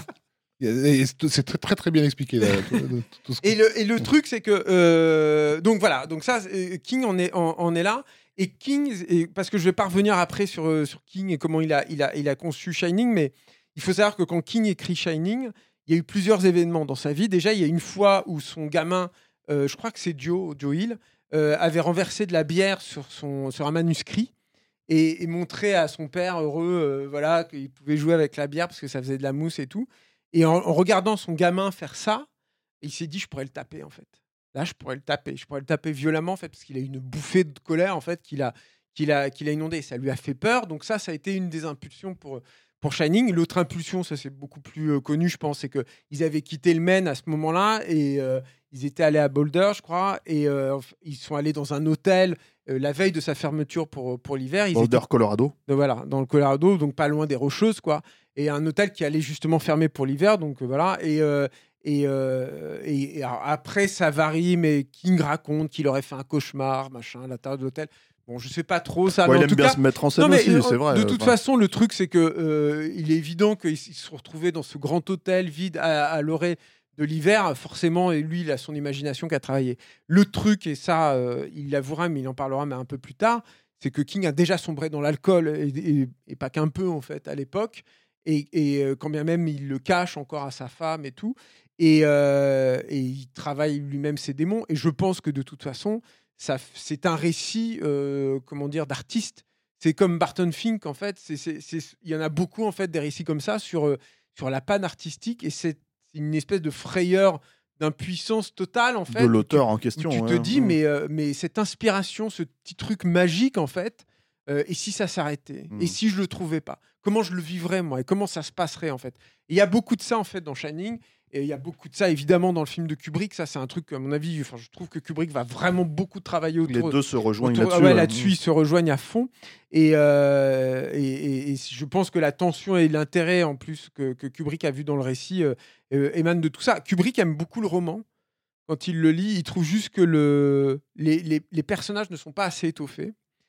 Et moi, je pense, mais on y reviendra un peu plus tard sur la façon dont King va recevoir aussi le, le film. Je pense qu'il y a un- un- une vraie problématique de philosophie, en fait, euh, et de social, même, j'ai envie de dire, entre les, entre les deux auteurs qui va, qui va créer ce, conflit ultérieur. Mais j'y reviendrai tout à l'heure. Euh, et donc, Kubrick adore le roman. Il voit tout de suite ce qu'il peut en faire, à quel point c'est visuel, à quel point là, il y a une promesse, à quel point il y a une vraie étude de, une vraie étude de, de- de caractère. Mais donc, il trouve que c'est un tout petit peu faible. Et là, Euh, déjà, c'est son premier film sur les États-Unis depuis euh, finalement 2001, quoi. Lolita, Euh, même. Et Lolita pour de vrai, hein, parce que finalement, ça se passe pas sur Terre 2001, quoi, ou pas à notre époque. Si peu. Et voilà, euh, en tout cas pas à notre époque. Et, euh, et donc c'est son premier. C'est aussi ça, ça me semble hyper important parce qu'il a déjà aussi, je pense, une vision un peu décalée des États-Unis, qui était déjà présente sur Lolita, mais là qui s'accentue énormément et faut l'amour hein, évidemment, mais Mm. et, euh, qui est- mais là qui, qui s'accentue aussi, euh, aussi forcément. Et donc, comme il trouve que ce, ce roman a, a un potentiel, mais qu'il faut encore l'étoffer, il va déjà aller chercher euh, les services de Diane Johnson, c'est-à-dire que qui va l'aider à co-scénariser le, le film. Alors ça, c'est intéressant parce que déjà, ça fait longtemps, ça fait en fait les deux derniers films, comme on l'a dit précédemment, il les a écrits tout seul. Donc ça fait longtemps en fait qu'il n'a pas fait appel à, une, à, un co-scénariste. Comme pour Clark, il prend quelqu'un qui vient de la littérature, mais qui est un néophyte complet en, matière de cinéma. Et je trouve ça hyper intéressant, c'est qu'il aille chercher une co-scénariste, une femme, et notamment, pourquoi il est allé la chercher? La, raison initiale, c'est qu'elle a, a signé un roman que je n'ai pas lu, je le dis en toute humilité, qui s'appelle The Shadow Knows, et qui est l'histoire d'une euh, d'une femme qui doit fuir une, liaison euh, euh, toxique avec son mari, qui doit donc élever seule, je crois qu'elle a quatre enfants, en tout cas elle a plusieurs enfants. Et il y a des choses dans son quotidien qui vont lui dire, qui vont lui faire se dire que il y a une force maléfique qui est euh, dans, l'entourage, qui n'est pas forcément d'ailleurs surnaturel. Il y a notamment un truc qui, qui est assez amusant quand tu vois le Shining ensuite, qui est qu'un jour elle rentre chez elle et la porte d'entrée de sa maison a été défoncée à la hache et recouverte de sang. Mais la hache, je trouve ça assez rigolo. Mais il y a plein d'autres événements, il y a un chat mort ou des trucs comme ça. Le truc qui l'intéresse chez, cette, euh, chez, chez, Dan Johnson, c'est que elle est aussi, et ça c'est un truc qu'il ne sait pas quand il l'embauche, c'est qu'elle est aussi euh, docteur en littérature gothique. Et donc ils vont euh, tous les deux se replonger, comme ils l'avaient fait finalement aussi pour 2001, ils vont se replonger dans la littérature gothique. Donc Léo de Hurlevent, évidemment, Edgar Allan Poe, évidemment. Et aussi, et ça c'est aussi un truc, je pense qu'il faut remettre un petit peu en avant, mais Lovecraft, Euh, Alan euh, tu penses à la chute de la maison de chair, en fait, Bah, plutôt. probablement, Ouais. quoi, mais pas que, je pense pas. En fait, c'est surtout Allan Poe, c'est sur les, la folie, Mm. euh, le, le- le- le point de concordance entre le surnaturel et la folie des Ouais, personnages. mais je C'est- euh, par rapport au caractère isolé, etc. Ouais, je et- pense pas forcément, tu vois. ouais. je pense que le corbeau, par exemple, en fait, euh, tu trouves tout à fait les échos Ouais. en fait de, de, de ça dans le dans, dans, dans Shining, quoi. Donc euh, voilà, et euh, et il y a un autre, une autre source d'inspiration que je vous dis aussi pour info, mais qui est très importante, qui est un roman que je n'ai pas lu non plus, euh, enfin une, courte, un très court roman qui s'appelle L'Hôtel Bleu de Stephen Crane, qui est un, qui est un romancier du, du 19e, qui est, euh, qui est l'auteur de The Red Badge of Courage, là, euh, qui sera adapté au cinéma par, par Houston, enfin bref, Ouais. et, euh, et qui est euh, un récit de, de, de, de mecs qui se retrouvent isolés dans une cabane dans la montagne pendant, une, pendant une partie de cartes. Et évidemment, ça vire, ça vire très mal. Donc voilà, il va, il va essayer de- de- d'aller rechercher en fait toutes ces références pour, à ses yeux, hein, muscler le récit de, de King. Donc il va écarter très rapidement, on va dire, les facettes les plus euh, voyantes. C'est-à-dire que Stephen King, et ça je crois que je l'ai dit plein de fois à capture, donc j'ai l'impression de me répéter, je suis désolé, mais Stephen King, c'est quelqu'un qui ouvre la porte au fantastique. C'est-à-dire que c'est quelqu'un qui fait partie de cette euh, philosophie du fantastique où on, on montre le monstre. On dit, bah voilà, c'est lui. Et, où on se dit, bah tant pis si ça marche pas. Euh, tant pis si on voit, euh, je crois que c'est King qui dit ça, tant pis si on voit la fermeture éclair dans le dos du costume du monstre. Au moins j'aurais essayé. Mais si ça marche, c'est génial. Et donc il montre le monstre en fait dans, Shining. Et notamment le truc le plus évident, c'est qu'il y a des, animaux à l'extérieur de l'Overlook, de l'hôtel. Il y a des animaux en buis. Euh, pendant une partie du roman, enfin quand ça commence à, à- à- à virer vraiment vers le, vers le fantastique, les personnages se disent mais cet animal n'était pas dans cette posture, il n'était pas à cet endroit, donc ils se disent peut-être qu'il a bougé. Ils se mettent vraiment à bouger euh, dans le final euh, du film, quoi. Voilà, il y a des trucs comme ça. Il y a De- une du bouche, roman, euh, dans le roman. ouais. Euh, oui, c'est parce que je pensais au téléfilm. Bref, mais on en parlera peut-être aussi plus tard. Mais il y a, y aussi une- parler. il y a une bouche, il y a une bouche d'incendie aussi qui devient une espèce de, de serpent qui vient pour le coup de l'hôtel où ils étaient à, à Boulder. Donc Kubrick va, va écarter tout ça et va euh, euh, au contraire essayer de muscler euh, les personnages en essayant de vraiment de réfléchir à leur logique. Un des choix euh, fondamentaux de ça, c'est notamment de choisir de faire de Wendy une, une actrice qui est, enfin, une femme qui est pas très belle en fait. Dans le roman de King, c'est une très belle femme, en Mm. fait, euh, Wendy. Enfin, en tout cas, elle t'est présentée comme ça, désirable et tout. Et lui, il va ce qui va, ce qui va lui plaire dans Shelley Duval, c'est sa. Alors, moi, je trouve qu'elle a beaucoup de charme hein, dans, Ouais. dans l'absolu, surtout à l'époque, Shelley Ouais. Duval. Mais par contre, et la façon surtout qu'il a de la filmer, elle est, elle est fragile, elle est brisée, et en tout cas, elle n'est pas dans des canons de beauté Non, évidents. mais- quoi, mais pas du, fait de sa dentition, par contre. Bah voilà, elle par était- exemple. Elle est- pas que la elle était- dentition, elle a des oreilles un peu décollées. Mais c'est- Ah. la question Ouais, est pas mais, C'est marrant parce si, que mais je il, il a quand même choisi pour ce qu'elle représentait physiquement. Euh, elle, avait, elle avait été popularisée par des rôles assez snobinards aussi, euh, chez les Duval, dans les films de Robert Altman notamment, etc. Et donc ce, ce côté femme de la ville hyper sûre d'elle-même, et là tout d'un coup, en gros transposée euh, à la campagne, elle devient euh, euh, au contraire un objet extrêmement fragile. Maintenant c'est vrai que bon, son meilleur rôle, ça reste... euh, Olive dans le Popeye euh, avec Robin Williams, mais Bah, elle ça, sort de c'est ce tournage, hein, déjà, qui a déjà Ouais. été un tournage très difficile. de Quand Robert elle arrive dans, dans Shining, et en plus, elle. elle Ah euh, bon Je pensais que c'était tourné après moi. Non, non. non, je crois qu'elle en sort en fait du tournage. Je suis pas sûr, mais je C'est crois. bizarre parce que Mais- Shining, c'est tournage Non, en je pense que c'est- 78. Je hein. pense que, je pense que c'est l'inverse. Ah fait. ouais, bon, Ouais. peut-être. Mais en tout cas, et, et Mais, le- mais ceci dit, Popeye, ça a quand même été un tournage de merde aussi. mais ouais. et, et- et surtout, elle, et surtout, Le elle, euh, sort d'une rupture en fait à l'époque, donc elle est déjà de toute Mm. façon euh, très, Fragilisé, ouais. très fragilisée. Et puis Kubrick va l'instrumentaliser. Enfin, je peux peut-être directement aller là-dessus, Ouais. mais mais de bon bah il y a ce fameux documentaire tourné par sa fille sur le tournage que je pense que tout le monde a vu. Si vous l'avez pas vu, il faut absolument le voir parce que il n'y en a pas beaucoup des documents comme ça sur les, les tournages de Kubrick parce que euh, tout était lié au secret, et tout comme on l'a dit euh, précédemment. Mais euh, c'est clairement le truc qui ressort le plus, c'est-à-dire que l'attitude et de l'équipe et de Kubrick et même de chez les Duval qui est compliquée elle-même. hein. tu le vois, hein, tu vois le truc euh, où elle dit oh je suis en train de perdre mes cheveux et tout, puis elle le montre à Kubrick. qui- Kubrick qui dit elle, elle dit je perds des je perds des touffes de cheveux. Et elle montre et c'est deux trois cheveux. Et Kubrick dit ouais c'est ça des touffes de cheveux puis se barre quoi en gros. et c'est que des trucs comme ça quoi. Il y a cette scène où il l'engueule parce qu'elle sort pas au bon moment, Elle mais en même temps l'a porte, ouais. mais elle-même était partie. Enfin, tu sais, pas trop. Je pense que tous les deux se sont mis. Je pense que Kubrick l'a fait un peu sciemment. Je suis pas sûr de ça, mais je pense qu'il l'a fait un peu sciemment, de la fragiliser pour la secouer. Et c'était, on avait déjà parlé de ça dans, dans Lolita et pour la mère et tout. Et elle était Et- en partie au courant de ça parce qu'elle elle l'a dit même par la suite qu'en fait Elle l'a elle. dit par la suite. Et par la suite, Ouais, sur le pas- coup, tu vois, euh, sur le coup, je suis pas sûr qu'elle était au courant. C'est-à-dire qu'elle a dit par la par suite que. que, que, que le comment dire qu'elle comprenait qu'il y avait euh, un jeu de sa part justement dans le fait qu'il l'a traité de cette de cette façon-là, euh, mais qu'elle euh, qu'à aucun moment elle oubliait pas elle n'oubliait pas qu'elle était dans un film de Kubrick. Si tu veux, et que pour elle le- l'important c'était ça quoi. Tu vois. Ouais, Euh, je pense que ça a été compliqué parce qu'elle elle, elle s'est fait porter pâle quand même très souvent, tu vois, parce qu'elle était voilà. Et puis je pense qu'il y a un autre truc, c'est que la star, c'était Nicholson et que Kubrick a beaucoup fonctionné comme ça. Enfin bon, ce sera différent sur les Shot certes, mais, mais il a il a il- où, où- où il, il protège énormément euh, son actrice, son acteur principal au détriment aussi des autres. Mm. Quoi. Et en tout cas, euh, et ça c'est très visible d'ailleurs dans le documentaire aussi, c'est que Nicholson, de par son aura, de par ce qu'il dégage, de par son aisance, de par sa personnalité, j'ai envie de dire tout simplement, en fait, c'est le roi du plateau hein, avec Kubrick, et mais en tout cas le roi visible, quoi.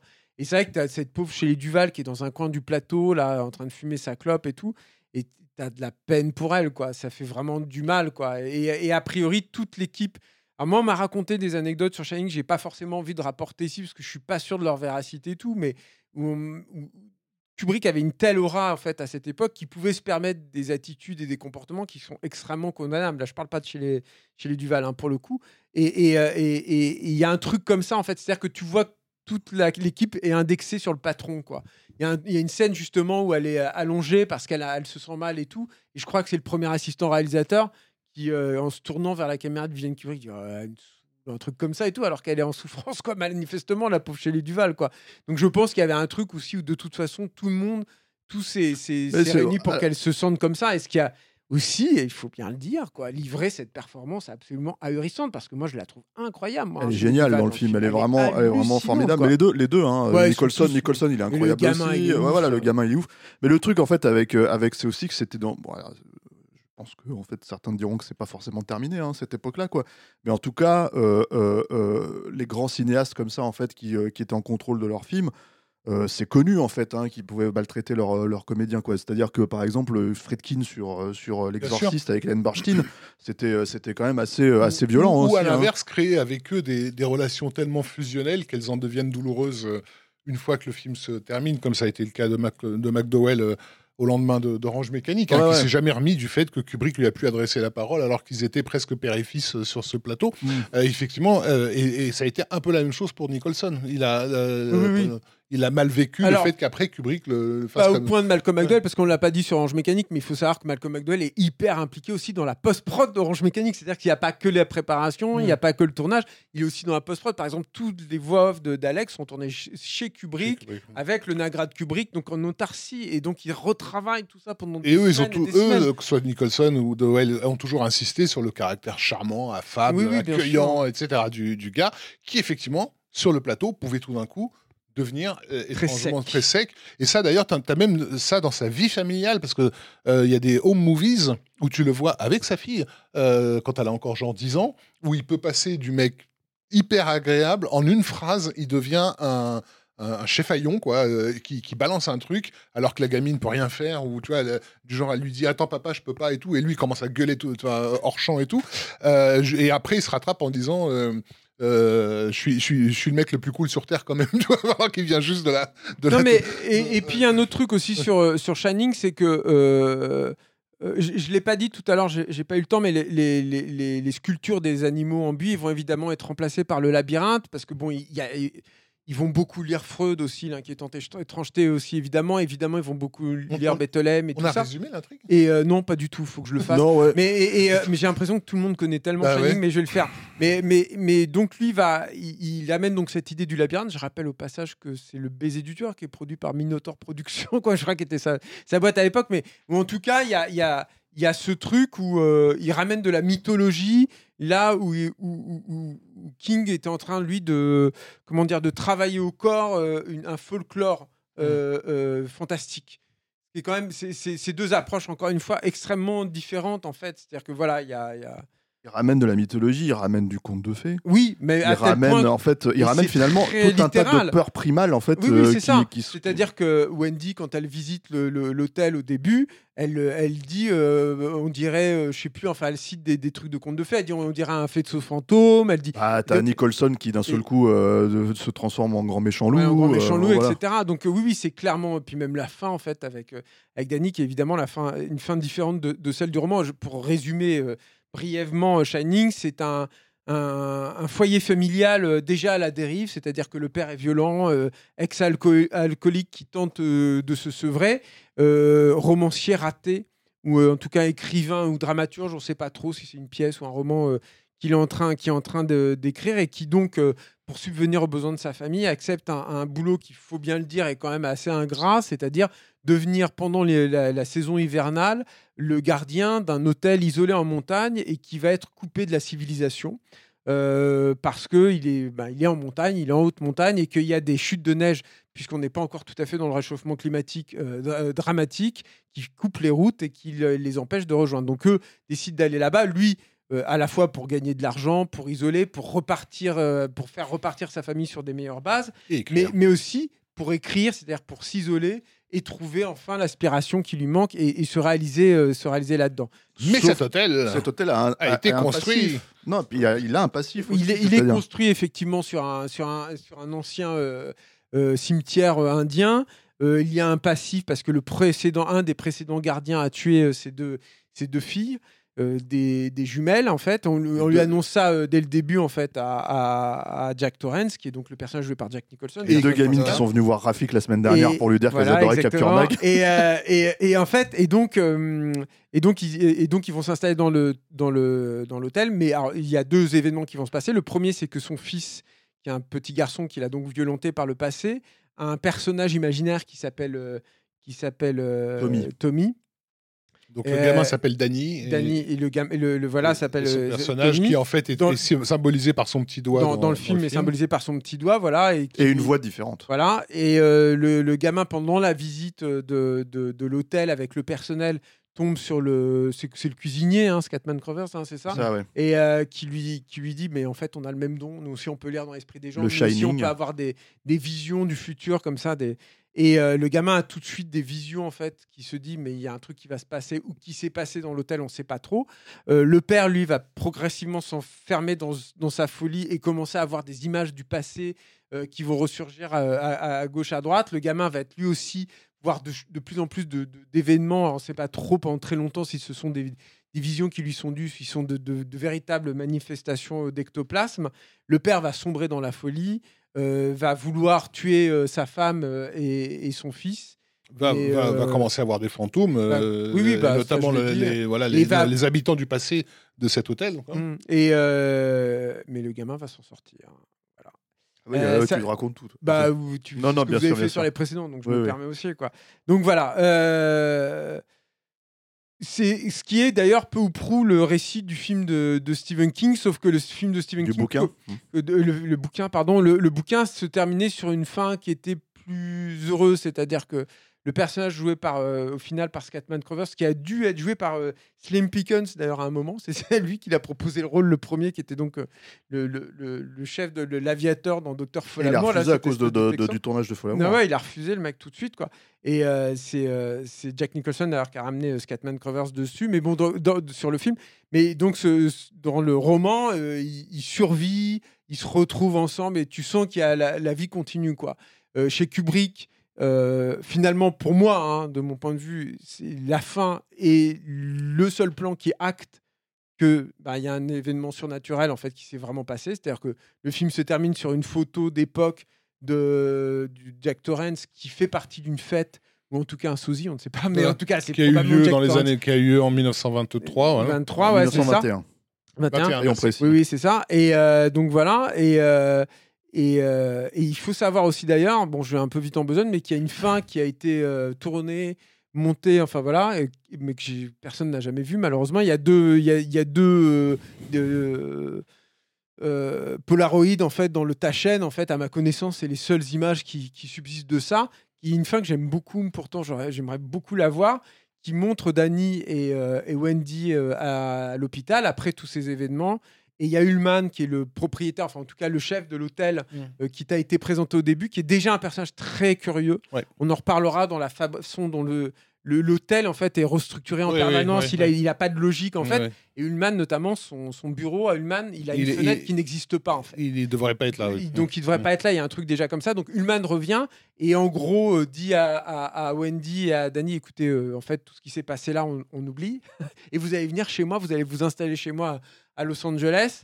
Euh, Wendy, qui est un peu perdue, et puis lui étant très mielleux, en fait, a, a priori, elle accepte. Et euh, il, il voit Danny, en fait, avant de partir. Il dit ah, Danny, à bientôt et tout. Puis il lui envoie la balle Mhm. orange que Danny reçoit, en fait, dans la fameuse scène où il est en train de jouer aux petites voitures sur le, sur la tapis. Et le film se termine là. J'aime beaucoup ce truc, en fait, de se dire. euh, euh, sont quel est son rôle Enfin, c'est Ouais. juste de laisser en- sur une question supplémentaire, de te dire, bah, donc il savait, donc il était déjà là et tout. J'aime beaucoup Et- cette et- idée-là. Ce- ce- cette scène, en fait, elle a, été, elle a été montrée au cinéma aux États-Unis. En fait, elle a été coupée très rapidement derrière. C'est-à-dire, voilà. il l'a coupée au bout de quelques jours. Il a appelé, les- il a appelé littéralement les cinémas pour leur dire vous coupez la scène, vous l'enlevez, etc., etc. Donc c'est vraiment, je pense, le mec qui allait voir le Shining là, le jour de la sortie, si tu veux, il y a peut-être eu le droit. et mais... qui, est, qui est, à ma connaissance, toujours pas visible. Enfin, voilà, j'ai j'ai recherché là et tout pour la préparation du Et podcast. cette, bref. cette ingérence dans les projections de ces films, hein, parce que c'est de l'ingérence, hein, une fois, euh, en théorie, une fois que le film est sorti, euh, t'as as lâché ton bébé dans la nature, il t'appartient plus. Bah, c'est pas le cas avec euh, Kubrick. Il faut rappeler d'ailleurs qu'à l'époque déjà d'Orange Mécanique, il avait institué cette, euh, cette idée avec notamment les exploitants anglais, où il leur proposait de- des copies neuves toutes les semaines euh, de- du, du film. Euh, donc pour eux c'était nickel parce qu'effectivement avec toutes les projections il y avait des, gri- des griffures qui apparaissaient et tout mais en réalité c'était pour lui s'assurer que les projectionnistes ne coupaient pas euh, son film à la demande de l'exploitant parce qu'il y avait des trucs un peu too much etc Mmh. donc c'était encore une fois une forme de contrôle Et, Euh, ouais et pourtant, en fait, sur, sur celui-là, il y, a des- il y a plusieurs versions du film. C'est-à-dire qu'en gros, Il y en a deux. ah, voilà, il y a, il y a- Ah, il y après, il y a des versions télé. Mais bon, pour nous, la version qu'on a connue en Europe et qui est en fait tributaire de, d'un, qui n'existe plus. voilà, qui n'existe plus aujourd'hui, puisqu'en fait, on est revenu à la, à la version de 2h26 en fait, de Kubrick, c'est qu'on avait une version qui dure à peu près 2 heures, euh, un peu moins, je crois, 1h55, un truc comme ça. Et en gros, il, coupait, il avait coupé plusieurs scènes pour, en fait, euh, essayer de s'assurer un espèce de succès, euh, en gros. Alors en fait, euh, lui, sa théorie, a priori, c'est qu'il il estimait qu'il avait besoin d'être un peu plus didactique avec le, le- le public américain. Et donc ces scènes étaient là pour expliciter certains trucs, notamment le fait que Jack était un père violent, puisque donc il y a cette visite de la psychiatre au début, euh, la- les apparitions photomatiques à la fin, avec le seul truc que j'aime pas dans le film, moi personnellement, qui est donc cette apparition des squelettes que Wendy voit Ah avec oui, plein de, dans le hall. euh, toiles d'araignée. J'ai toujours trouvé ça hyper cheap, ça manque d'idées. C'est, Je comprends pas en fait ça. Pour moi, j'ai l'impression que c'est, complètement anachronique. C'est le seul truc que j'aime pas dans le film. mais Vraiment, un- ouais, j'ai, c'est- c'est- jamais aimé. ce C'est un, c'est un plan miroir de celui où, où Jack rentre dans l'hôtel pour la toute, toute première fois av- euh, Oui, avant sa, rencontre avec euh, C'est Ullman. juste justement. que l'effet est, est cheap. Enfin, Mm. je trouve c'est vraiment. Il fait maison hantée, c'est vrai. ça fait un ouais, ça fait un. J'ai jamais compris. Bon, bref, il y a plein de petits trucs comme ça qui servaient à expliciter. Donc, il a resserré. et voilà, pour euh, toujours à- en faisant des projections tests. Et tout. Avec a- quand même une demi-heure de moins. quoi. Bah ouais, C'est-à-dire, ouais, euh, voilà. Dans mon souvenir, donc ça fait très longtemps moi que j'ai pas vu cette version-là, mais je préférais, je crois, cette version-là. On s'est, on s'est peut-être un petit peu avancé parce Oui, que oui, là, on est vraiment dans la ouais. sortie, quoi. Voilà. euh, Moi, je voudrais revenir sur la conception de l'hôtel, Ouais. quoi, déjà. Euh, puisque en fait, euh, euh, Shining, c'est son retour aux États-Unis, sauf que c'est un, des États-Unis qui vont être complètement reconstitués. On va en reparler évidemment sur les deux films euh, suivants, mais, mais euh, donc euh, il va charger des équipes secondaires d'aller filmer des kilomètres et des kilomètres de. De, de, de, en fait, ce qu'il avait fait déjà sur Barry Lyndon, hein, de plans aériens, de plans d'extérieur pour les, les, les hôtels, etc. Et, mais l'intérieur de l'hôtel et l'extérieur direct, on va dire, de l'hôtel, est entièrement recréé, recréé en studio et donc avec une maîtrise absolue de, de, de l'environnement. Ouais. Et ça, c'est hyper important parce que, euh, on, on va en reparler aussi, mais il va y avoir beaucoup d'exégèse en fait autour de Shining. C'est probablement le film de Kubrick, Kubrick. a été le plus, le plus Ouais, même- décortiqué même- par son... analysé, Même plus que suranalysé. 2001. Ouais, ouais, ouais. Enfin, oui, c'est ah- non, mais c'est un film qui, je pense, qui a un caractère de fascination totale. Mais, On va en mais revenir. et c'est important, par, par son public, Oui, plus oui. que par la critique. exactement, ça c'est hyper important. Effectivement, et, et, et, Bon. et- et avec plus. qu'on est parti pour Non, parler non, de ça, mais non, non, non, non, mais avec, avec, avec, avec une prise de conscience là-dessus tardive, c'est-à-dire avec la vidéo, avec l'arrivée de la vidéo. Parce que c'est un film Hmm. qui s'est fait, une fois de plus, déchirer à sa Ouais, sortie. ouais, ben, Et qui, comment dire, en fait, euh, a même été nommé, ça il faut quand même le préciser. Enfin, moi je trouve ça fascinant. tu vois. Raspberry Award Raspberry Awards, tu vois. pour En fait, à la fois, bon, pour elle, parce que, Mm. euh, comment dire, euh, euh, elle a été extrêmement, euh, comment dire, euh, critiquée, quoi. Et d'ailleurs, les, les mecs d'Erasy sont revenus dessus, en fait. Bien sûr. Non, mais même Kubrick était, était nommé pire réalisateur de l'année. c'est en complètement fou. ouais. enfin, tu vois, enfin, tu te dis, mais dans l'histoire du cinéma, donc, il a été nommé comme pire réalisateur. Faut, faut, faut arriver à le faire, quoi. Et donc, du coup, bah, effectivement, c'est le public qui a récupéré ça, quoi. hein. Ah, ce- ceci dit, Pour c'était l'époque où il y avait Michael Cimino et Brian De Palma en face. hein, donc, euh, bon. Ah, mais bien sûr, et Euh, tous- tous nos réalisateurs, enfin, moi, je regarde, Mac, Mac Tiernan a Je été trouve, nommé. enfin, mais- messieurs, mais si c'est vous voulez bien, je ramènerai un petit peu d'ordre là-dedans, parce que Oui. je pense qu'il faut parler plus tard de la réception du Oui. film, parce que Non, Il y a que y a une la- problématique La, la globale, conception, la fait, conception. euh, Et je pense qu'il revenons un tout petit peu sur la conception, sur ce que ça raconte, parce que sinon on va s'égarer et ce serait dommage. Parce que donc je reviens sur ce, ce- ce truc de, de l'hôtel. Il y a deux trucs qui sont intéressants, moi je trouve sur l'hôtel, c'est que euh, d'une, euh, Kubrick va refuser complètement d'aller dans l'inquiétude sur l'hôtel. C'est-à-dire que c'est un hôtel qui à la base est neutre et a une espèce de neutralité assumée. C'est presque, j'ai envie de dire, un hôtel Ikea. Ikea de Ouais. l'époque, Ikea à l'échelle euh, Kubrick, mais il y a un truc comme ça en fait dedans. Et lui, le seul truc sur le l'angoisse que peut procurer le lieu, c'est l'immensité, le vide et le labyrinthe en fait finalement. Parce que toute l'histoire de ce film, c'est un mec prisonnier dans le labyrinthe, donc prisonnier aussi dans son cerveau, prisonnier dans sa tête, qui tourne en rond. Et c'est là en fait où Kubrick, et je crois que c'est à Simon qui l'a dit, non c'est à Bouino qui l'a dit dans le petit livre de Stanley Kubrick, dit oui oui c'est vrai, je me reconnaissais complètement dans Jack Torrance et dans ce truc du mec de ce personnage qui est prisonnier à l'intérieur de son propre labyrinthe, de ses propres pensées et qui tourne en rond en fait en essayant de trouver un cheminement, une sortie en fait, une issue. Ce qui est assez marrant aussi et, intéressant sur le caractère, euh, obsessionnel. Donc il y a un travail énorme. hein, obsessionnel parce qu'effectivement, il faut vraiment insister là-dessus, même si ça a été euh, régulièrement dit par rapport à un mec comme Kubrick, on n'a pas idée du degré de folie en fait dans l'obsession qu'il pouvait atteindre. Moi, je sais que j'avais toujours été euh, effrayé par l'anecdote racontée par son vétérinaire, parce que Kubrick avec beaucoup de, chiens et chats, et il adorait ses animaux, d'un vétérinaire qui lui dit qu'un de ses chats buvait trop en fait, euh, et qu'il faudrait à peu près le, savoir ce qu'il ce qu'il boit euh, quotidiennement.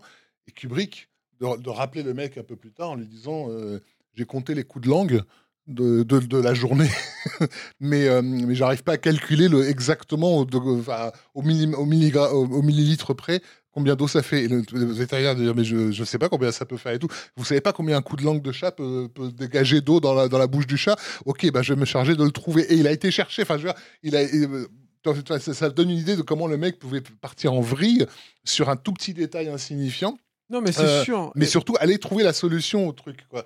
Et de toute façon, on, va, on en reviendra Sur- dessus, mais il va, il va s'enfermer en fait là-dedans. Et sur sûr, Shining, hein. voilà, sur la conception du, du décor, il y a des, euh, notamment, dans, on voit ça dans- d'ailleurs dans le, dans le Taschen et même dans l'expo Kubrick, on avait des, des trucs là-dessus, où tu as par exemple euh, une photo de l'extérieur où tu as des poteaux, euh, des poteaux télégraphiques, enfin des po- poteaux électriques devant la maison, et tu vois que Kubrick a mis un- un- un- une feuille de, euh, comme, ah, le papier calque. euh, calque, voilà, pour redessiner les, les poteaux télégraphiques avec des, des, des- des lignes de fuite et tout, parce qu'en fait, il est en train de calculer comment, dans l'angle de caméra, il va devoir reconstruire de nouveaux poteaux pour que ça soit exactement dans la perspective qu'il souhaite et tout. Enfin, C'est un Euh, truc que dont j'ai ouais. pas parlé là sur Ouais. Barry Lyndon, mais déjà à l'époque de Barry Lyndon, par exemple, l'équipe de, de Ken Adam, donc de- du chef décorateur, euh, doit euh, faire plusieurs plans des soldats en bataille rangée selon différentes focales, en fait, Mm. à la demande de Kubrick pour que lui puisse analyser ce que ça donne, comment machin et tout. Donc évidemment, il y a, ça. Sur Shining, c'est un peu différent. Shining, ils vont commencer à faire des, des maquettes de tous les décors. Et ce qui est important, donc, c'est que dans cette recherche de entre guillemets banalité, quand bien même elle est, elle est discutable, notamment sur la, le salon doré, qui est peut-être d'ailleurs le seul vrai lieu étrange finalement euh, euh, du film, le salon doré et donc les toilettes attenantes euh, très rouges. Mais, mais en, en- en tout cas, ce qui est intéressant, c'est que C'est le salon de la réception. de la réception, le bar où il va aller boire le- ses, ses premiers coups avec le- la première apparition. entre guillemets, où il voyage dans le temps. en Ouais, fait, ouais, voilà. ouais, c'est un peu ça. Donc, Euh, le- le- Moi, je pense que c'est clairement ça. hein. oui, oui. Et donc le, le truc en fait, c'est que euh, euh, donc j'ai oublié ce que je voulais dire, mais oui, il n'y a pas de zone d'ombre en. C'est-à-dire que le, le, vous regardez n'importe quel film d'horreur et tout, alors à part l'exorciste, hein, ce genre de truc, mais ton- le jeu c'est justement de mettre plein d'endroits d'où le surnaturel peut, peut jaillir. Mm. Dans Shining, ça fonctionne pas comme ça. C'est la- très éclairé. Le, le- seul problème en fait de, de- du, du jaillissement du surnaturel, c'est le, le- le fait que ce soit vide et, et le fait que ce soit vaste et surtout le fait que tu vois tout. Est-ce que c'était pas la note d'intention de la scène d'ouverture en fait? C'est-à-dire que cette idée en fait qu'on va te dire tu vas voir un film d'horreur et la première scène elle est en plein jour sur la, sur la route de, de, de, comment dire, de campagne on voit tout quoi et en fait l'idée c'était de faire un film Il y a Oui, plein de d'horreur. trucs sur cette scène d'ouverture. Mais un film d'horreur ouais. de jour pas de nuit quoi. Et En fait, il y a plein de trucs. Alors déjà, je pense que c'est un peu de nuit quand même, mais Oui oui c'est pas, la, mais c'est pas la question. Euh, Il y a plein de trucs, effectivement, et je pense qu'il y a ça un peu qui est désarçonnant. Je pense qu'il y a plein d'autres trucs, c'est que tu sais pas quel est ce point de vue en fait du, de l'hélicoptère en fait. Tu te dis mais c'est quoi c'est, quoi cette espèce de truc qui traîne? Ça se trouve c'est une âme maléfique qui va puisque finalement euh, Jack à ce moment-là et c'est un truc que Stephen King va beaucoup lui reprocher d'ailleurs mais il est déjà possédé en fait dans cette discussion dans la voiture dans son regard déjà de toute façon quand il voit Ullman il y a déjà un truc qui pète il y a un truc déjà qui va pas Euh, et puis il y a aussi ce truc tout simplement très Hitchcockien quelque part hein, de te dire t'as vu c'est long hein. c'est long hein, pour aller jusqu'à cet hôtel hein. t'imagines quand ils vont être coupés là? Ils vont vraiment avoir aucun secours qui va arriver quoi je pense que c'est ça en fait surtout ces, ces scènes quoi je reviens un petit peu sur la conception de l'hôtel Et donc il va, ils vont essayer de compiler tout ce qui existe dans les hôtels américains évidemment beaucoup d'art euh, euh, indien mais- Amérindien, oui. mais comment dire, dénaturé par la vision des, des, des- des américaines. Et euh, donc avec ces maquettes, et surtout, il va pousser à fond l'idée du practical light dont je parlais tout à l'heure, c'est-à-dire des lumières qui sont inclus dans les décors. Il n'y a pas besoin, normalement, il n'y a pas besoin de, de projecteurs supplémentaires. Donc, et notamment, c'est pour cette raison qu'il y a ces énormes, euh, ces énormes baies vitrées qui vont être illuminées par 700 000 watts de, de lumière. Tout le monde sait, enfin, c'est très connu que le plateau de Shining va brûler après Ouais. le tournage, hein, mais va, va, va, va brûler, va retarder les tournages des aventurages perdus, tout ça, tout ça. Mais, L'Empire contre-attaque. euh, L'Empire, oui, pardon. Mm. Mais, mais, mais ça brûle à cause de, de ce système d'éclairage. C'est ça, parce que ça Mm. procure une telle chaleur que, que ça, brûle, euh, ça, ça brûle à cause de ça. En Par fait exemple, Kubrick c'est Attila le 1 quoi tu, vois, tu passes savoir- derrière en fait tout crame quoi tu vois. Oh, et- Sauf par- que la catastrophe, la catastrophe de, de- de l'incendie de, de Shining n'est pas entièrement imputable à, à Shining parce qu'en fait, ils avaient, euh, en comme, comme le tournage est, est effectivement très long, euh, l'équipe de l'Empire contre-attaque a commencé à entreposer des choses. Euh, et en fait, le- ce qui va se passer, c'est que ça arrive euh, qu'il y ait un incendie, mais il y a des pompiers pour ça. Sauf que les pompiers vont être bloqués par euh, les décors en attente de l'Empire contre-attaque qui vont les empêcher d'accéder euh, au plateau de Shining. Mais, et- mais c- effectivement, ce, ce plateau est immense et, et impressionnant, mais surtout, il a cette particularité qui va rendre un peu fou les décorateurs d'être incohérent en fait. Oui, Mm. c'est ça. Il y a, il y a deux trucs. C'est que d'une part, lui, il va, oui, il a l'incohérence, et puis surtout, il a, Il va décider de le filmer avec des focales très courtes en, règle générale. Il n'y a quasiment pas de focale longue hein, dans, dans Shining. hein. Déjà, lui, il fait pas, il y a quasiment jamais de focale longue hein, chez, chez, chez Kubrick. Il y en a très rarement. Et là, c'est particulièrement évident. Dans, Barry. Lyndon, il y en avait beaucoup, mais parce que ça, ça, ça participait à la. oui, il y en a plus. à la- au euh, caractère mais pictural du film, qu'il y a les- le travail aussi avec les zooms. Les zooms, par exemple, dans- entre Barry Lyndon, qui fonctionne justement du côté pictural où tu passes d'un tableau à un autre, en Mmh, fait, mmh. où tu vas du détail du tableau à, à- Mm, pour voir la- la vue dans son ensemble, peut-être plutôt. Là, c'est plus pour l'effet choc, etc. Mais du coup, ce qui est intéressant, c'est que il y a déjà cette volonté d'avoir euh, la l'attitude totale de pouvoir se déplacer où il veut à l'intérieur et arrive sur ces entrefaits, j'ai envie de dire, l'invention du, du Steadicam de, de, de Garrett Brown, qui est euh, un outil très neuf. euh, Rocky. c'est euh, qui est bah voilà justement en fait il y a il y a il y a il y a, euh, il y a Marathon Man en route pour la gloire et le LHB d'ailleurs a, fait une utilisation euh, vraiment brillante d'ailleurs du, du, Steadicam mais bon c'est pas lieu pour, en parler. Euh, et, Rocky en fait qui sont les trois seuls films qui ont bénéficié de cette invention euh, auparavant. Le mec qui avait justement créé la, la- caméra pour Barry Lyndon c'est lui qui lui dit regarde ça il y a cette bande démo de Gareth Brown de- du Steadicam où Gareth Brown avait filmé sa fiancée en train de courir dans les escaliers là, De Philadelphie, ouais. Euh, mais aussi euh, dans une maison, etc. C'est incroyable. Kubrick voit ça, il dit effectivement c'est incroyable. Il écrit à Gareth Brown, il dit c'est incroyable, mais attention, on voit l'ombre de votre truc à telle, à telle, euh, à telle minute et tout. Faut faire attention, vous devriez le remonter et tout. Et donc il va faire appel à, à, à Gareth Brown. Alors moi je pense que euh, Marathon Man et surtout Rocky ont fait beaucoup pour le Steadicam, évidemment. Je veux dire, quand tu avais cette caméra qui tout à coup suivait Stallone en train de, monter les escaliers, de cette liberté, ce, côté euphorisant en fait du déplacement de la caméra a fait beaucoup pour, pour le Steadicam, mais c'est vrai que c'est- et euh, Marathon Man aussi évidemment quand tu suis euh, euh, Dustin Hoffman qui a la violence là pour le coup de la, de la course à pied dans, dans Marathon Man, mais, mais je trouve que voilà il y a rien qui a fait autant pour le Steadicam que que, Le plan, que le Shining, plan de, quoi, de Danny qui traverse tout l'hôtel. euh, ça ou les Bah, ça, mais même l'arrivée de, vélo. de- de Jack, en fait, dans justement quand il se Dans le balade dans l'hôtel et qu'il rentre, en fait, non, dans le labyrinthe à la fin, Ouais. évidemment, mais en fait, quand il rentre même, en fait, justement, dans le bureau de, de- de- du, du- du- du propriétaire de l'hôtel, ça, j'ai je, suis pas sûr que Ça, ce c'est soit pas au stade, ça, ouais, c'est quand même parce qu'il y a assez beaucoup, fou, hein. beaucoup de plans en fait qui ont été aussi tournés à, la Dolly et tout, puisqu'ils refaisaient refaire les sols aussi pour avoir une- une- la possibilité de tourner tous les Ah, vois, trucs j'aurais parié, j'aurais parié que Non, mais par exemple, dans le labyrinthe, ça c'est typique des Ah oui, plans ça, que tu ne peux pas faire ouais. autrement, puisque tu peux pas avoir de rail de travelling, là, euh, c'est impossible. Et puis le, le- le terrain fait que tu ne peux pas avoir de dolly, t'as pas l'espace en fait pour avoir ça. Et l'autre truc, euh, l'autre innovation, alors Gareth Brown c'est marrant parce qu'il devait venir, je crois, pour deux, trois mois ou un truc comme ça. Il va rester plus d'un an en fait sur le tournage. Alors j'avais noté, mais oui c'est ça, c'est 200 jours de tournage Shining. 200 jours de tournage, vous vous rendez compte c'est Mais tu m'étonnes qu'elle a un pété plomb un euh, chez les complètement- Duval aussi complètement bah, délirant, euh. Barry Lyndon, Et- on était à 300. hein, quand même. Et entre 13 et 19 millions de dollars de budget, Mm. c'est énorme aussi, c'est monstrueux en fait. Voilà, je- le mec en train. Et là, en, en fait, l'équipe au cœur du film est encore plus réduite en fait que sur Barry Lyndon. Il y a très très peu de gens au quotidien sur le plateau, mais c'est des plateaux qui sont énormes, qui sont dantesques et voilà. Et donc effectivement, comme l'a dit Rafik, il y a cette volonté aussi de faire un lieu qui est euh, que tu découvres pleinement, mais qui est en même temps d'une incohérence totale, absolue.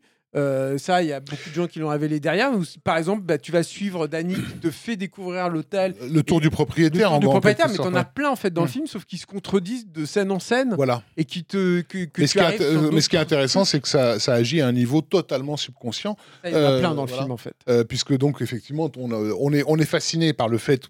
Encore une fois, c'est la première fois que tu peux suivre à ras du sol euh, le, le- le vélo d'un gamin dans, dans, des- dans des couloirs. Ce qui Donc- était aussi, entre parenthèses, une nouveauté même pour le Steadicam. C'est-à-dire que c'est avec ça que Brown a inventé la- le système où le Steadicam est, D'inversion, est ouais. inversé, en Mm. fait. Et ça, et en plus, ils ont ressorti le- la chaise... euh, euh, la, la- la- la- la- la chaise, le fauteuil roulant de, de range mécanique, mais Mm. qu'ils ont un peu amélioré pour pouvoir mettre Gareth Brown dessus, parce qu'il enchaînait tellement les prix, sinon il, aurait- il serait mort probablement à l'heure qu'il est. Et donc, bah, effectivement, le, ce que dit Julien, donc le fait que ce soit éclairé, on va dire, full, euh, full frontal, quoi, quelque part, donc tu vois, tu vois absolument tout dans, dans, dans ce plan-là, ça veut dire que tu vois aussi ce qui est au bord de, de, de l'image, tu, le- tu l'enregistres en fait, et tu enregistres ce qu'il y a derrière les fenêtres, ce genre de choses-là, Euh, et, et, et donc tu es fasciné par euh, ce plan inédit, tu jamais vu ça, donc tu le, tu le suis. En plus, il y a ce- cette idée géniale qui, à ce que j'ai compris, est arrivée tardivement euh, du tapis, euh, de- enfin des tapis qui, qui provoquent. En fait, c'est un accident, Voilà. c'est-à-dire qu'ils se sont rendus compte que quand le gamin roulait avec ce machin-là et qui passait du, enfin, c'est ce que C'est m'avait raconté, passait du tapis au machin, s'est dit, putain, mais il est génial ce Ça son, fait, quoi. voilà, ça Et fait voilà, un bruit donc- incroyable qui rajoute encore à l'hypnose du, du- du spectateur euh, et qui fait que tu as enregistré toute la topographie du, du lieu, enfin une partie de ton cerveau l'a enregistré et ensuite dans d'autres séquences tu vas t'apercevoir tu, Enfin, enfin, tu tu vas t'en pas t'apercevoir, pas, en fait. mais il il y a un truc pas normal. Et En fait- notamment lorsque Danny euh, le moment le plus marquant je trouve c'est lorsque Danny euh, rencontre les, les jumelles pour la première fois euh, dans un dans un couloir. En réalité il est à l'extérieur de l'hôtel. C'est à dire que ce couloir là ne devrait même pas être là. Euh, euh, il a tourné à, à gauche, euh, alors que d'après la, topo- le- la topographie inconsciente que tu t'es fait de, de- de l'hôtel, il est quasiment dans, au Ah. niveau du labyrinthe à l'extérieur. Je quoi, me si souviens plus de tout, mais je crois même qu'il change d'étage en fait. Oui, dans oui, ce tout à plan-là. fait, Ouais. C'est ça, c'est qu'il change C'est d'étage puisqu'en fait il est dans les combles là où ils ont leurs appartements en fait. Exactement. ouais. Alors qu'il commence au premier étage là, qui donne, qui, qui a Mais, vu en fait voilà. sur le grand lobby où, où euh, Jack Ça, c'est Torrance est en train C'est d'écrire. Et la deuxième fois en fait où l'on revoit Et dans le moment du film, on va dire, où le fantastique intervient, il y a toujours un élément dans l'image qui te fait comprendre qu'il s'est passé quelque chose. Enfin, qui te fait comprendre. Non, c'est encore une fois subconscient. Mais il y a une anomalie topographique. Surtout, euh, j'en reviens à l'inquiétante étrangeté ce, de ce- Freud en ce- fait. ce truc dont tu parles là, justement, c'est en fait c'est très important parce que tu as en fait effectivement une manière de te montrer le, le- le premier tour de piste. En fait, c'est une manière de te montrer effectivement les décors. Le deuxième tour de piste, une fois que tu es au conscient du truc, c'est en fait c'est narratif parce que d'un seul coup, en fait, lui il s'arrête devant la room 237, la fameuse room 237 Mm. qui est la room des fantasmes. En fait, la, la chambre des fantasmes en fait de Jack, Jack Nicholson, quoi, de Jack Torrance. Et donc, en fait, en gros, si tu veux, lui-même, puisqu'il a le Shining, en fait, comprend en fait qu'il y a quelque chose qui, qui- qui est étrange dans ce, dans ce truc. Donc voilà, euh, euh, comment dire, euh, dans toutes ces logiques-là, il y a quand même un espèce de truc de tu passes de la rationalité à l'irrationalité, en fait, si tu veux. C'est-à-dire à travers, et c'est hyper important dans le récit, le, en fait. Le, le truc le plus visible, parce que là, on a besoin presque de faire des plans en fait pour euh, prouver euh, ce que ce que Ce qu'on dit. a fait en train Ah oui, Traversé, ouais, mais bon, ouais. le truc le plus visible et en même temps moi je l'ai pas remarqué hein, les, les premières fois où je l'ai vu hein, je l'ai repéré très tardivement c'est quand Danny joue donc sur ce tapis euh, avec ses petites voitures que le format si identifiable en fait de ce de- des tapisseries en fait enfin du, du- de la moquette dans, dans l'overlook est fermé devant lui c'est-à-dire qu'il est protégé il est Mhm. dans son endroit il est là où il est en train de jouer il y, a une, il y a une coupe, tu reviens sur le même plan, et là, le tapis a changé. Mm. Il y, a une, il y a une raie, en fait, euh, dans, dans le motif du tapis qui, lui, qui permet à la balle d'arriver vers lui. Mm. Et là, tout à coup, en fait, il y a un truc où, inconsciemment, tu te dis, ah, donc ce tapis a changé de position, en fait. Donc, c'est quoi? L'hôtel est vivant? Il est passé dans une autre dimension, en fait. Mais on, mais on donc, le- insiste, on insiste sur le côté inconscient. C'est-à-dire Ouais, que c'est vraiment. Il y a une partie de ton cerveau qui est active pendant le film et que, sur laquelle tu n'as aucun contrôle. Euh, et, et toi, tu es en train de regarder quelque chose avec une certaine rationalité, et il y a cette autre partie qui travaille à mort en te disant, en t'envoyant des signaux à base de c'est pas normal, c'est pas normal, c'est pas normal. Et, la- le flip du film, vraiment l'inquiète, comme tu dis, l'inquiétante étrangeté, vient de ça Vient en de fait. ça, clairement. Qui- clairement. qui, qui est bon, alors là, si vous me passez l'expression, ça va être la porte ouverte à toutes les fenêtres, hein, Exactement. justement, dans les théories, Non, mais- parce que, mais- mais- mais parce qu'en justement, fait, euh, Et ça, oui. je pense que c'est quelque chose qui a été Mm. to- est calculé par Ah, Kubrick. C'est clair. Euh, tous les faux raccords, et Dieu sait s'il y en a dans, dans, dans je crois qu'ils sont tous contrôlés? Ouais, clairement. Mais, mais clairement. Ils sont, ils sont tellement. Quand tu as tant de jours de Ils tournage, sont tellement parfaits en que tant que tu tournes avec une équipe pareille, Ouais. que tu fais faire, tu vois, il est allé, tu, tu vois, euh, je, je l'ai pas parlé tout à l'heure, mais à Loran, la scène où il discute avec le gamin, je crois qu'ils ont fait euh, 90 prises, un truc comme ça. Attends, je l'avais noté, j'aurais pas 88 prises. T'imagines? Euh, Tout le monde, toutes les gens de l'équipe se disaient, le gamin, il va craquer. Et le gamin, il a tenu bon. Et c'est lui qui a craqué, en fait. Il, a, il s'est mis à pleurer. Il a dit Mais qu'est-ce que vous voulez, monsieur Kubrick? Qu'est-ce que vous voulez? Mais, d'ailleurs, Et- apparemment, il a tourné avec Clint Eastwood juste derrière, Ouais, en fait, bah sur ouais. Banco Billy. Et le, le- Il le s'est dit sketch. tout, tout se passe pas comme ça, en fait. Ouais, Voilà. et il a remercié Clint Eastwood, puisque Clint Eastwood, c'est une prise 2 à la limite, si jamais il y a un problème avec la caméra ou la Tu péloche. vois, par exemple, Et hop, on, on passe à la suivante, quoi. Tu vois le plan de l'ascenseur, par exemple, euh, avec le- l'eau qui coule. Et Clint Eastwood, on n'a pas beaucoup exagéré, c'est ça C'est un an, un an de travail. Mm. Alors évidemment, ils n'ont pas mis un an à obtenir ce plan-là non, seul. bien sûr. mais c'est un an, ils reviennent tout le temps, tout le temps sur ce truc-là, parce que Kubrick, c'est le, le rouge n'est pas assez rouge, etc. Et que ça demande énormément de travail. Évidemment, il faut tout nettoyer et tout après ça, quoi.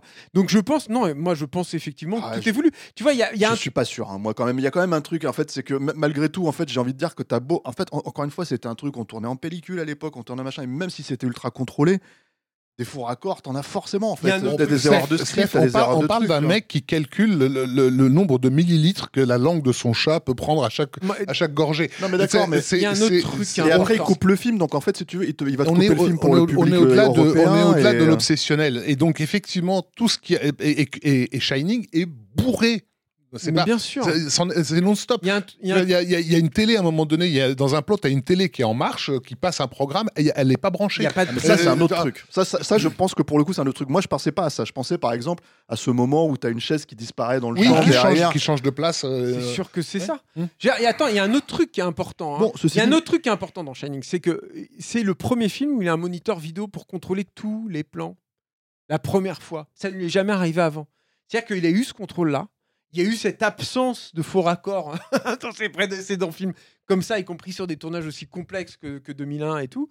Et il n'avait pas encore le moniteur vidéo. Là, il a un moniteur vidéo. Il revoit les prises sur le tournage en permanence. Il y a sa script qui est là en permanence. Et sa script, ça fait longtemps qu'elle travaille avec lui. Et on sait comment le mec était pointilleux. En plus de voir tous les rushs, comment veux-tu croire qu'une chaise, un truc aussi visible dans un plan, puisse disparaître d'une prise à Ceci- une autre ceci dans étant ces dit, ceci étant dit, on- alors est-ce que, est-ce que, est-ce que, euh, parce que là, on va rentrer dans, dans le, Ce qui dans compte le en fait nerf. là-dedans, ce qui, Non, non, nous non, pose- non. ce qui questionne, c'est l'intention. Elle- elle- Oui, elle- et en plus, je vais, je vais aller dans votre sens en fait, parce que chacun, je pense que chacun ici Mais- a cette mais il y a quelque chose, sur voilà. Shining, tu vois. Il y a quelque Et, chose euh, qui est, je pense, euh, hyper important par rapport à Shining. Enfin, moi, ça m'est toujours paru important. C'est que c'est le premier film que Kubrick euh, réalise en ayant conscience qu'il va être vu et revu Oui. et revu. Euh, euh, Jusque-là, les gens sont trop jeunes pour le savoir, mais il y avait qu'une façon de voir les films au cinéma, c'était d'aller les voir au, ci- au cinéma. Et à la Euh, télé, voilà. euh. Euh, la, la télévision, on est passé des films qui avaient déjà 20 ans. Euh, et effectivement, à l'entrée dans les années 80, c'est le début du, magné- du- du magnétoscope, c'est le début de la cha- des chaînes Bon, le câblées film aux va mettre États-Unis. quand même plus de 10 ans à sortir en manière. Oui, bien sûr, mais, mais, mais, mais, mais un mec comme Kubrick non, non, qui, est, sept, six, qui est très au, six, qui est très, ans, très au fait. Début Non, mais par 90. contre, les chaînes, Ah les chaînes- hein. câblées américaines, euh, elles vont Oui, pas oui, mettre oui, bien 10 ans. Euh, il sait que son film va être, va, va être revu. Et donc, du coup, effectivement, d'une certaine manière, je pense qu'il y a chez, chez lui le désir de créer une forme de jeu de piste, euh, en plus de travailler sur l'inquiétante étrangeté. Euh, voilà, il y a aussi le désir de, de- de créer un, un- un- si tu veux, la première vision de Shining en salle, elle est déstabilisante pour le public de l'époque, et c'est une raison d'ailleurs qui fera que le film va pas être apprécié à sa juste valeur, mais elle est obsédante quand même. C'est-à-dire, c'est même si t'as pas aimé, tu peux pas t'empêcher d'avoir des trucs qui tournent dans ta tête et tu sais pas pourquoi. Forcément, une fois que le film passe sur le câble ou une fois qu'il sort en vidéo, tu te dis, je vais revérifier. Et en revérifiant, tu redécouvres plein de trucs, tu t'aperçois qu'il y avait des choses qui te sont passées voilà, au-dessus de la tête et tout, et le film commence effectivement à devenir Et si tu veux, obsédant Ouais, d'une autre façon. c'est- un film qui est tellement dense que c'est impossible en fait. tu vois, de- sur cette de- histoire des faux raccords, il y a aussi cette scène donc de, de discussion dans le dans les toilettes rouges là, euh, où il y a où il cache l'axe. Oh putain, le, le, le- le- Et le c'est- champ contre champ en 180 degrés Ouais, qui ouais, est ahurissant. Et, et il casse l'axe et qui est un truc où, qui, est, qui est un truc incroyable en fait. Personne ne fait ça, mais en fait qui est d'une logique imparable. Bah, il, par- il a pris sa place. Par rapport à ce qu'il C'est lui dit. en fait. Il est en train de prendre la Il place lui dit, de, de- de euh, cet voilà, il lui euh, dit euh, vous, êtes, vous êtes le gardien, Ouais. et l'autre lui dit non, c'est vous, vous. vous le gardien, vous avez toujours été le gardien, ouais. et j'en sais quelque chose, Ouais. j'ai toujours été là. Donc euh, oui, bien sûr que c'est un, c'est un. En fait, il a. C'est même que- pas qu'il prend sa place, c'est qu'il réalise qu'il a toujours été à sa place. Et il y a cette théorie aussi qui, est- qui qui a fait jour là, dernièrement sur les réseaux sociaux là, d'un des nombreux exégètes euh, du, du, du film sur les- le regard caméra de, Oui. de, de Jack Ah, c'est pas Nicholson c'est pas récent. Ça, ça, ça- c'est déjà dans Room 237 en fait, dans le Ah ouais documentaire. ouais, ouais, ouais, il en Parce parle. que là, en fait, moi, j'ai jamais vu. En fait, je l'ai, je ah, ça fait longtemps que j'ai pas vu Rome 237, mais je l'ai jamais vu analyser en fait à ce point-là, Bah- en fait, ce, ce truc-là. Et ça, je n'arrive pas à croire non plus. Quand tu vois la précision avec laquelle il dirigeait les, comédiens, et quand bien même il les amenait à un, niveau de prise. euh, lui, c'était intentionnel ou vraiment il voulait les amener dans un stade qui était proche de la folie. hein, c'était son but.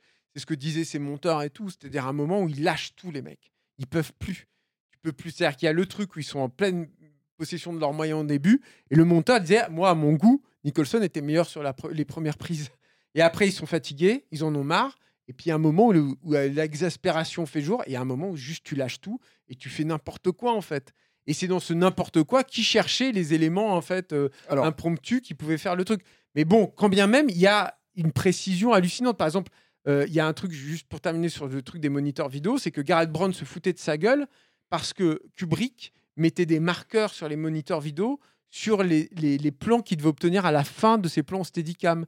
Mais ça pouvait être sur un bouton sur une peau, en fait. Ça pouvait être dans cette précision-là, en fait. Le bouton sur la peau du machin doit arriver là. Comment peux-tu croire que la chaise qui disparaît dans ce Non, plan de, très bien. de, de Jack Torrance soit un accident. Non, non, mais d'accord, très bien, très bien. Donc le truc, c'est que est-ce qu'on part en fait dans cette logique? Moi, de toute façon, c'est pareil. On va, je pense qu'on a tous un peu une, une espèce de comment dire euh, d'approche en fait du film qui est, qui est personnelle à chacun. Euh, Est-ce qu'on rentre dans les, dans, les, dans les logiques de ce que le film a, le A film généré a, le film a généré ou est-ce qu'on est encore dans la fabrication Ah, non, je pense qu'il Je ne voudrais pas te faire jeter tes 5 Non, mais pages de je Non, non, non, je pense que j'ai quelques pour trucs. rester dans la fabrication, effectivement, mais, mais en, en liant avec cette, cette question de l'interprétation ou la surinterprétation, euh, il y a un plan euh, mystérieux effectivement sur le, profil de Scatman Crothers qui est en train de parler. En fait, sa voix disparaît de la bande son parce qu'il est en train de dire autre chose à Danny euh, à, ce moment-là. Et en fait, comme ils sont dans la réserve, il y a des boîtes de, de- conserve d'une marque fictive d'un Indien dont le profil est littéralement celui de Scatman Crothers. Il a fallu les créer, ces boîtes. Il a fallu les dessiner, les, con- les conceptualiser, etc. Donc, c'est pas exagéré de dire qu'il y a un rapport symbolique qui est établi euh, à ce moment-là entre Ça, ce que ça, représente. ça, je remets absolument pas ça en Bah, question. Et, hein. et Ouais. le, le- le truc, c'est- Bah, je- c'est c'est pas. Oui, bien oui, sûr. mais ça veut dire que le film invite à, à cette lecture. C'est un film qui te dit cherche. Enfin, euh, Non, bien sûr. Après, moi, ce ouais. que je voulais dire par rapport à ça aussi, c'est que en fait, euh, bon, et- mais encore une fois, je vais vous laisser. J'aimerais qu'on termine un peu sur la fabrication du film pour, pour vraiment, parce qu'on va rentrer dans cette autre phase en fait, parce que c'est un film qui est très particulier, Shining. C'est un film, encore une fois, on l'a dit, qui, qui se fait, qui s'est fait tellement analyser que tu te retrouves des fois avec des trucs où tu dis non mais le, le- On arriver, analyse voilà. le film ou Ouais. c'est le mec qui s'analyse lui-même par rapport au film d'accord. c'est voilà. c'est- c'est- c'est une vraie, c'est un vrai questionnement. Non, donc, euh, donc terminons, terminons oui, sur oui. la fabrication. Bon, sur la fabrication, j'ai pas tant de choses que ça. Je voulais juste, je sais pas, bon, euh, après, j'ai rien d'intelligent à dire là-dessus, mais juste rappeler que.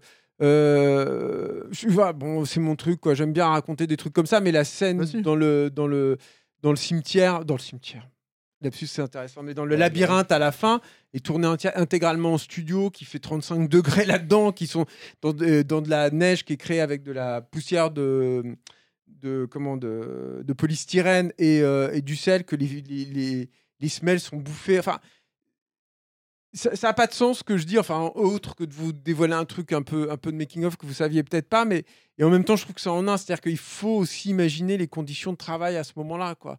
Quand tu bosses, je crois qu'il faisait 35 degrés en fait sur ce plateau en fait à la fin là où il simule le froid. Et, euh, et, et- et- enfin, ça devait être l'enfer quoi. Et où ils se paumaient eux-mêmes dans ce décor et tout. Bon bref. J'ai pas grand chose à dire là-dessus. Non je pense qu'il faut qu'on aille là dans le effectivement dans l'analyse des images. Je parlais par exemple de l'utilisation des miroirs dans le film. C'est-à-dire qu'on parle du on a parlé des regards caméra de, de, de Nicholson. Enfin en tout cas on l'a évoqué. Mais les miroirs et la présence des miroirs dans le film c'est un truc aussi dingue. Enfin, je pense que tu pourrais écrire un bottin aussi, rien, que- rien que Bah, là-dessus, en fait. Le, le truc, c'est que bon, euh, qu'est-ce que c'est Shining à la fin? En fait, quand tu regardes le film, si tu veux, c'est que c'est quelque chose. On, on l'a- dit en fait, c'est un film qui s'est fait reprocher en fait à sa sortie euh, des, des, euh, des logiques de mise en scène. Il s'est fait reprocher effectivement, euh, comment dire. euh, C'est faux raccords. Il y avait des cinéphiles Ouais, ouais, à l'époque qui, euh, qui avaient remarqué les faux raccords et qui les prenaient effectivement pour des faux raccords.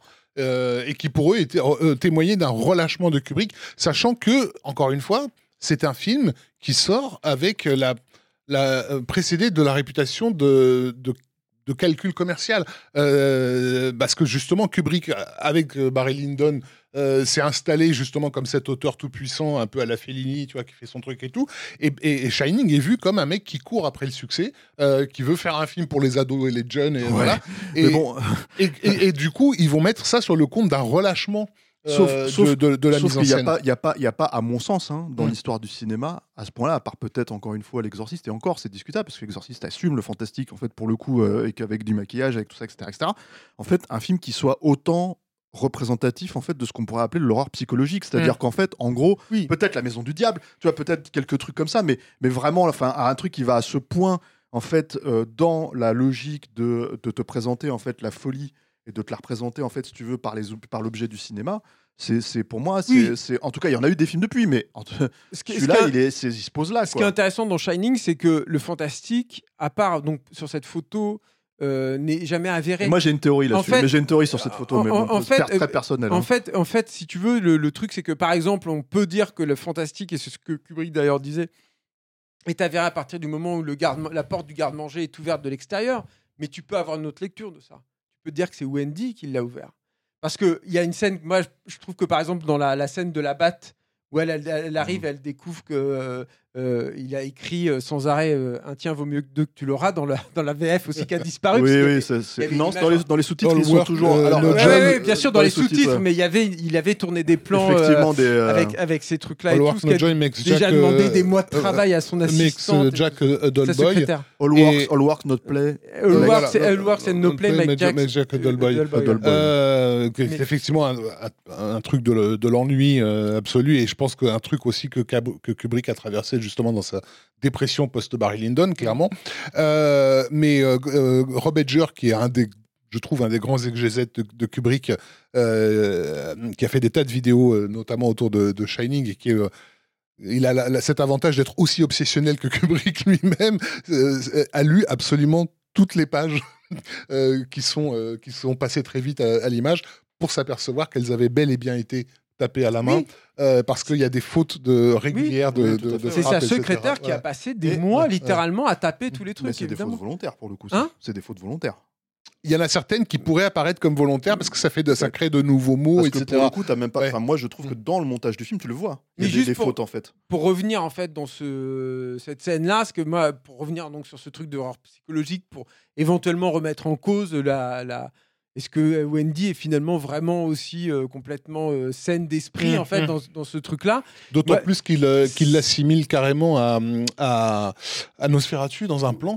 euh, Lorsqu'elle monte l'escalier, juste avant qu'elle Ah oui, tombe la- sur le l'homme l'homme l'homme ours, Ouais. euh, en fait, sa, silhouette reproduit euh, l'effet de Nosferatu de, quand de- il de- monte dans la chambre ouais. à la fin. Ouais. Mais euh, le, le- le truc, c'est que moi, cette scène, là où je la trouve absolument effrayante, c'est que en dehors de ce- cette preuve qu'il est fou, que, parce que c'est la première preuve elle, qu'elle a qu'il est fou, qu'il a sombré dans la folie, euh, Jack, euh, c'est elle la folle. C'est lui qui est la voix de la raison, qui arrête pas de lui dire mais calme-toi, calme-toi. Et jusqu'au moment où il lui dit euh, j'ai juste envie de te broyer les- la, la Mm, mm. tête et tout, mais il y a tout un moment où c'est elle qui a la batte de baseball. C'est elle qui qui arrive pas à articuler ses paroles et tout. Et lui, c'est la voix de la raison. Il dit. Et je trouve que avoir inversé ou te brouiller tes cartes en fait à ce point-là en fait dans cette scène-là, oh, c'est c'est c'est c'est terrifiant en fait. Yeah. C'est- C'est terrible quoi. Il y a- y, y ça, et puis alors, donc, ce qu'on on en a un petit peu parlé, parce que je l'ai touché du doigt vite fait, là, il faut qu'on explique ce que c'est, en fait. C'est-à-dire qu'en gros, donc, c'est un film qui, euh, qui, euh, qui est sorti en, en- en 1980, qui donc s'est fait déchirer par la critique, s'est fait déchirer par une grande partie du public, euh, qui en fait va soulever cette fascination au point carrément de, de générer des documentaires, comme on- donc ce documentaire Ouais, déjà, parlé, déjà en de fait. devenir le- un des films de Kubrick les plus revus par le public Oui, euh, alors à la maison. Avant d'aller là, Et du coup, mécaniquement, Ouais. euh, à l'apparition d'Internet, d'être le, le film de Kubrick que le grand public évoque les- le, le plus. et- pas que le grand public. Non, mais c'est intéressant pour, encore par rapport à ce que Kubrick cherchait depuis tout le temps, euh, parce que euh, nous, on avait de Kubrick que l'exégèse des critiques euh, assermentées, on va dire, euh, pendant, pendant des années. Et à la fin des années 90, on se retrouve tout d'un coup avec un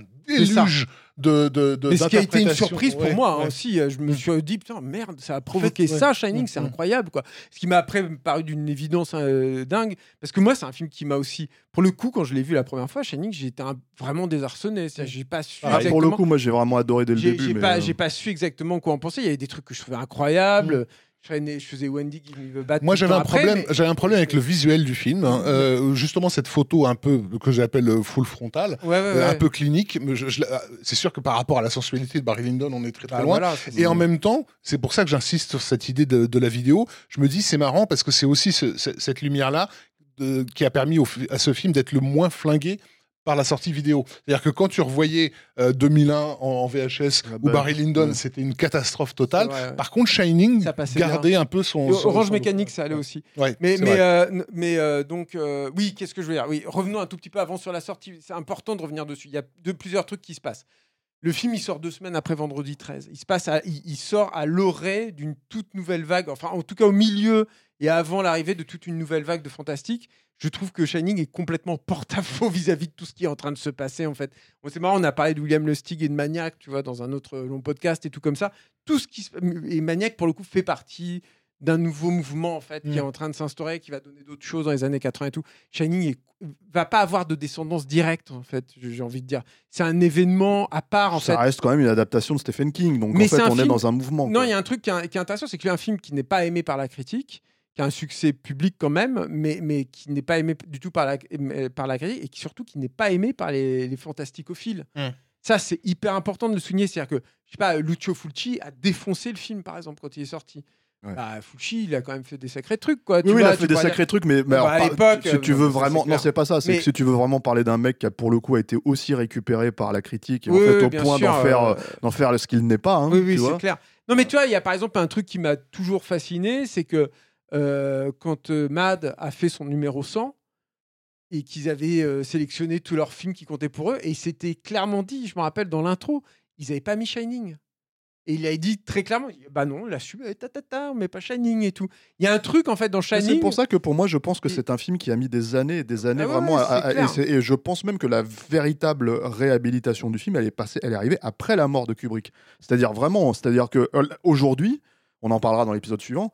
Aujourd'hui, à mon sens, Eyes Wide Shut n'est toujours pas réhabilité, réellement réhabilité, Non, non, non, à la clair. mesure de, ce- de, de la qualité du film, parce que voilà, et, et- et c'est assez marrant parce que c'est voilà, c'est c'est- ça a beau être Kubrick, ça a beau être le cinéaste, euh, voilà. Et le, le truc, c'est cette relation avec Stephen King quand même sur laquelle il faut qu'on revienne un tout petit peu. C'est-à-dire Mm, que tout à fait, ouais. Stephen King, lui, va. il- En fait, Stephen King est, est très euh, bon client au cinéma, on va dire ça comme ça, pour rester gentil. Quoi. Surtout sur les films ada- adaptés de son, Sur son les films adaptés ouais, de, de son œuvre, il est en général, ou alors il se tait, ou alors, euh, il, ou alors il les soutient, quoi. Et il va détester en fait Shining, mais vraiment le détester, quoi.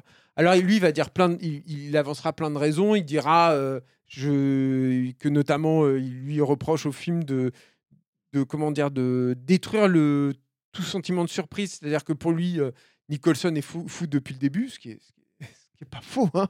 Nicholson joue clairement comme un, mec qui est déjà décentré dès le début du film.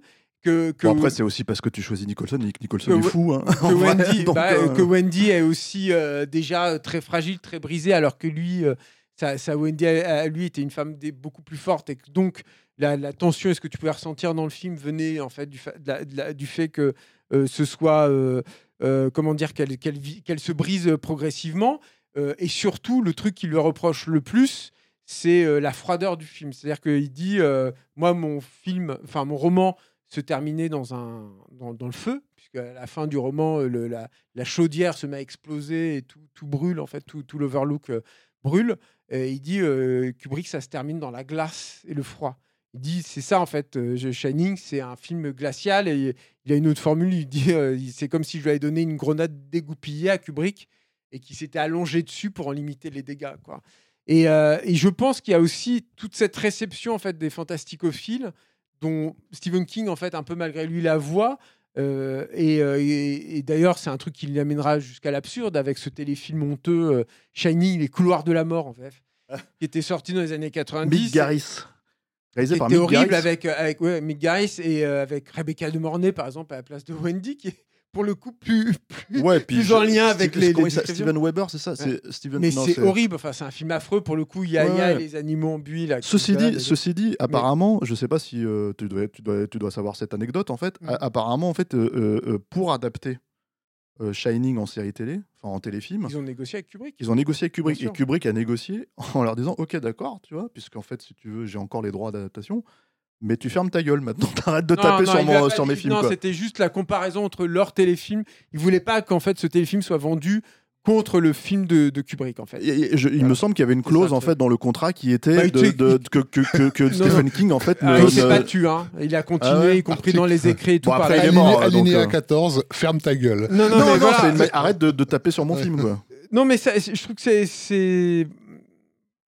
Je trouve que, bref, c'est- hyper intéressant. Et donc, effectivement, on va voir tous ces. Tous... Enfin, ça va devenir un objet de fascination, de relecture. Doctor Sleep est vraiment intéressant, je trouve, là-dessus. C'est-à-dire que c'est un film qui n'est pas très réussi. Qui est donc. Doctor Sleep, à la base, c'est encore un roman de Stephen King, qui est la suite euh, de Shining. Et le réalisateur de Doctor Sleep, j'ai oublié son nom. Mike Flanagan. Mike Flanagan, merci. Va essayer de faire va essayer de faire un film qui parfois est grotesque parce que euh, bon je spoil hein, pour ceux Oui. qui l'ont pas vu mais il y a Jack Torrance qui réapparaît enfin bref et, et- et- dans les décors du Shining de Kubrick et tout sauf qu'il essaye de réconcilier les deux visions de l'œuvre de, de Stephen King c'est-à-dire la vision que Stephen King en avait et la vision la vision De de, Kubrick, Kubrick. c'est pas c'est pas Est-ce que c'est pas aussi Moi, je n'ai pas vu le film, hein, pas donc je, je peux pas le, je peux pas en parler. réussi Mais mais, c'est mais c'est pas inintéressant est-ce que ce n'est pas un film aussi qui s'inscrit euh, dans euh, comment dire euh, cette espèce de, de hommage obligatoire en fait aujourd'hui dans lequel on est. Non, je pense pas. En fait, pas qui fait qu'il faut donner en fait au, pu- au public que- ce qu'il attend. en Non, fait, tu euh. penses que tu veux de Mike Flanagan Ah, j'ai pas vu, j'ai pas vu le film. hein, C'est un mec qui est peux hyper pas- honnête dans ses démarches, Mm. qui en plus dans Non, mais je parle du studio là. Je parlais du studio dans qui son approche, bah, ça. ça. vient vraiment de lui hein, pour le coup, Mm. et dans son approche du studio, de, de- du film fantastique d'ailleurs, recoupe ce qui avait été fait dans Shining de, de Kubrick, notamment dans les images subliminales, Mm. dans la façon de mettre des ombres là où il ne devrait pas y en avoir, ou ce genre de choses. Et il y a tout. deux versions du film euh, aussi. Donc euh, voilà, oui, moi je vous parle de, de- du director's cut, hein, c'est Mm. évidemment celle qui- qu'il faut voir, mais c'est quand même fascinant que y- bon, il y a Ready Player One aussi euh, qui, qui fait, vient ouais, derrière bien et tout. Combien de films ont été à ce point réinvestis, revisités? Et surtout Et avec une in- investigués investigués quoi. C'est ça en propre fait. en fait à chaque fois. C'est-à-dire une perception propre de ce que c'est. Ouais. C'est-à-dire que c'est pas du tout. C'est-à-dire alors bon. Il y a- une Critch aussi, on, peut, pas on peut, on peut euh, parler maintenant un peu Oui, de oui, tout bien ça, sûr, de- Oui, mais justement, mais fait, parce qu'en fait, voilà, mais par rapport à- euh, à- aux multiples interprétations euh, euh, auxquelles, de exégèse auxquelles a donné lieu euh, le film, euh, celle, celle de Paco Mtielman, là, dont il a fait une vidéo pour le site euh, Blast, est assez intéressante parce qu'elle elle, elle, elle resitue le Jack Torrance comme, comme, comme étant euh, la projection du, euh, du spectateur. Euh, cette idée de justement, vous avez toujours été là. C'est toujours vous qui avez vu le film. C'est toujours vous qui, a été, qui, ont- qui a- qui ont été. act- vous êtes le regard actif en fait de, de, de, de ce qui se passe. de ce qui se pas passe faux, là. ce Tout à fait pertinent. tout à fait pertinent. Room 237. On avait fait un article de je- capture, je- voilà, que que tu vas pas- remettre en ligne, je on crois. enregistre, donc je ne l'ai pas republié, mais je vais le republier avant la, la Parce que je, risque de me, de me répéter un petit peu. Donc effectivement, c'est ce documentaire qui a été fait euh, autour du phénomène gé- généré par, euh, euh, par, par, par Shining et qui est allé donc à la rencontre de tous les gens qui étaient voilà, obsédés par le plus film. spécifiquement Oui. un essai. C'est-à-dire qu'en fait, en gros, c'est effectivement ça a la forme d'un documentaire, c'est dure 1h40, mais euh, en fait, en gros, et ça a, ça a jeté un précédent, Julien, Julien, Julien en parlera, en fait, sur l'utilisation du fair use, c'est-à-dire en fait cette façon de, de, de, de citer le film à l'intérieur d'un documentaire sans avoir forcément les droits à l'image du film. Mmh, mmh. Donc il n'y a pas du tout en fait euh, le, le comment le, le Kubrick Estate en fait qui est, qui est impliqué là-dedans. Ça a même généré un gros problème avec, un gros problème avec Warner et le Kubrick Estate Ça, là-dessus. ça a créé un préjudice, en fait. Voilà. C'est un précédent. euh, euh, voilà, parce qu'ils sont allés quand même au procès, ils ont tenté de bloquer en fait la sortie de la sortie du film, mais ils n'ont pas réussi. Ils ont eu gain de cause en fait, les producteurs Voilà. sur le film et il est sorti un peu partout. euh. Voilà, c'est ça. Et, et, et, et la, la forme en fait du, du documentaire en question, c'est vraiment en fait euh, le témoignage de plusieurs exégètes en fait sur sur Shining avec les images en fait qui euh, comment dire euh, euh, y a pas on les voit jamais à l'écran on n'entend Mm. que leur voix Mhm. et en fait les images qui essayent de coller au plus près À ce en fait sont à, ce que eux en fait sont, sont Voilà. censés euh, t- Et quand, analyser on, quand quoi. on dit exégète, là en l'occurrence, effectivement, euh, exégète Obsessionnel. obsessionnel, non autorisé. hein, on n'a pas, on n'a pas de journaliste de la presse écrite, etc. non non ouais. Euh, et, euh, et- et il faut aussi savoir que deux, très, deux personnalités, on va dire, importantes par rapport à Shining sur le net ont refusé de participer justement à ce documentaire, se doutant qu'elles allaient être associées à ce qu'on pourrait considérer comme des originaux, voire un peu des cinglés, euh, et elles ne voulaient pas. Donc la première, c'est Rob Edger que j'ai déjà, que déjà cité, euh, et je reviendrai sur son cas parce qu'il y a un truc intéressant à son sujet. Euh, et l'autre, personne ne, ne sait qui c'est, c'est Mastermind, donc c'est un pseudo une donc. personne, comment? Un pseudo un pseudo euh, qui a écrit un billet de blog, euh, c'est plus qu'un billet, c'est carrément un bouquin, euh, voilà, qui analyse en profondeur Shining et qui est notamment à l'origine de cette supposition, parce que c'est vraiment montré, comme une supposition dans l'article, qu'il serait possible de, plier le film en deux pour le, le projeter et ça donnerait euh, des images qui font sens. Et effectivement, l'expérience a été tentée à New York avec deux copies du film et se sont bien effectivement aperçus qu'à intervalles réguliers, il y avait des superpositions parfaites euh, qui donnaient des choses comme quand tu retournes un disque de vinyle comme ça et que tu, euh, tu Oui, c'est ça, il y a- y un peu de- cette ouais, ouais. Sauf que la, la démonstration de Mastermind était très intéressante parce qu'elle elle, s'in- elle s'intéressait, elle s'intéressait au processus neurologique. En fait, elle insistait beaucoup sur euh, l'idée que Kubrick était obsédé par le potentiel du cerveau humain euh, euh, et qu'il accordait à son public une une plus grande capacité de calcul que le public imaginait lui-même, d'où cette idée de créer un, décor euh, incohérent dont il savait d'avance que le cerveau très performant du public repérerait les, incohérences malgré le, public lui-même, et que ce qui l'intéressait au fond, c'était justement d'aller chercher euh, euh, une forme d'intelligence euh, qui précède le langage, en fait. C'est-à-dire que vraiment une source presque primordiale de l'intelligence humaine, en fait, qu'il allait stimuler et, travailler. Et c'est ça qui faisait, qui qui avait fait déduire que le film avait été aussi conçu dans une symétrie parfaite. Et, et ce qui, et ce qui est, Euh, et ce qui est super voilà. dans le documentaire, pour le coup, c'est qu'on le voit. C'est-à-dire et c'est du coup, on le en voit, fait, voilà. on le voit, et, pour le coup, c'est assez, euh, c'est assez euh, pertinent, quoi. Moi, moi, bon, je, je, Mais pourquoi- Mastermind a refusé de participer au documentaire parce qu'effectivement, il faut dire ce qui est, le documentaire donne la part belle à des théories qu'on pourrait considérer comme étant un peu tor- tordues et Bah, voire pas ça, pour le c'est que- carrément que, en fait, conspirationnistes on a parlé, on a parlé au début du Mm. podcast en fait de notre façon d'aborder nous en fait notre métier et la façon d'aborder nous notre cinéphilie. Et je pense en fait que euh, parmi celles-là, vous me corrigez si je me trompe, hein, euh, on essaye autant que ce soit possible hein, euh, d'avoir une logique un peu objective en fait, on va dire vis-à-vis de comment un film est fabriqué et quel est le, quel est le résultat en fait final par rapport à sa propre fabrication. Là, il faut savoir que on rentre littéralement dans le terrain de la subjectivité totale. C'est-à-dire qu'en fait, Room 237 Oui, mais alors, oui, oui, non, mais attends, je, je- je pointe du doigt parce que j'aimerais aller jusqu'au bout de ma démarche. Euh, moi, ce que je reprocherais éventuellement au film, c'est pas justement euh, comment mettre en image ce que Mastermind a- évoque. Ce n'est pas en fait les gens qui te disent, bah, en fait, en gros, le film parle ouvertement euh, du rapport en fait entre les États-Unis et le génocide indien, indien, ce qui ouais. pour moi est tout à fait pertinent, y compris. euh, pareil en fait sur l'Holocauste, pas de problème. Moi j'ai pas de problème avec tous ces trucs-là. J'ai un problème avec- majeur avec un mec qui se pointe et qui t'explique en gros que Kubrick et c'est c'est c'est toute une théorie qui est mise en avant dans le truc à égalité avec les autres. C'est Mm. ça qui me pose un petit peu problème pour moi dans ce documentaire-là, où le mec t'explique qu'en gros, bon, Kubrick, on en avait un petit peu touché du doigt euh, dans l'épisode précédent. En fait, Il a truqué les images euh, de l'homme sur la lune. voilà, ce n'est pas vrai. Et, et- et il, a- et- et il fait, il fait son mea culpa dans, dans Shining en te mettant en scène. Et euh, ça, c'est Apollo, quand, même, ouais. c'est quand même, tu te dis, mais alors, plus capillotracté que Mm. capillotracté, c'est fort, quoi. Surtout que le mec Oui, est mais- persuadé de son truc, quoi. mais quel vois. est le but de Room 237 en fait? C'est ça. C'est ça en fait la question qu'il faut se poser. C'est aussi simple que ça. Moi, je Il suis est très pas, basique il- Il là-dessus. n'est pas de te Le- convaincre le, de, de de- cette le- théorie. le truc de Room Mm. 237, c'est te, te dire voilà, c'est un film qui, et c'est là où va le cheminement aussi du film, hein. c'est un film qui invite à la réflexion, invite à ce type de d'analyse extrême parce que le film a été conçu comme ça, parce qu'il fonctionne comme ça. Plus, encore que conçu comme ça, il fonctionne comme ça. Il fonctionne sur, ces, sur ces- cette quantité ahurissante de détails euh, que tu peux à peine percevoir et qui font que tu ressens telle ou telle sensation dessus.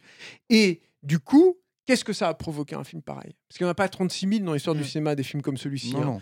Donc, qu'est-ce que ça provoque? Eh bien, ça provoque ça. Et moi, c'est comme ça, ça- que je, ça- je, je prends Room 237. C'est que, d'une part, moi, je picore des choses qui m'intéressent et je laisse de côté. Ouais. Et d'autre part, je me dis, bah ouais, forcément, en fait. On peut- Évidemment que ça provoque ça. Évidemment que ça suscite On ce peut genre faire ça, truc. on peut se dire ça, et, Et- d'un autre et côté, je pense et que c'est côté- clairement le but des mecs. Les mecs, quand ils ont, ils ont, ils ont créé euh, Room 237, je ne pense pas un seul instant qu'ils aient cru à la théorie Non, non, euh, bien de, sûr. de- de- Bah, du- ça, je- de- sais pas, en tout cas, non, non, non, mais je pense que le- documentaire est clair sur. c'est- il tu les as vus, les mecs. C'est un documentaire sur la on les voit pas, fascination. C'est un documentaire sur la fascination. C'est pas de- après C'est un documentaire qui a vocation à t'amener des, des explications à Shining. C'est un documentaire qui te parle de la fascination Non, en fait, pour Shining. Est-ce que c'est un phénomène unique en fait Voilà. Après, c'est pour ça que est c'est pour ça que je pointerais du doigt que c'est pas vraiment un documentaire, quoi. C'est-à-dire vraiment en fait que parce que l'image d'un documentaire, c'est un- d'avoir une, en gros, c'est un essai, si tu veux. Voilà. Mais ce qui est intéressant dans le refus, par exemple, de, Rob Edger d'être associé à cette entreprise, c'est que justement, Rob Edger est hyper méfiant à l'idée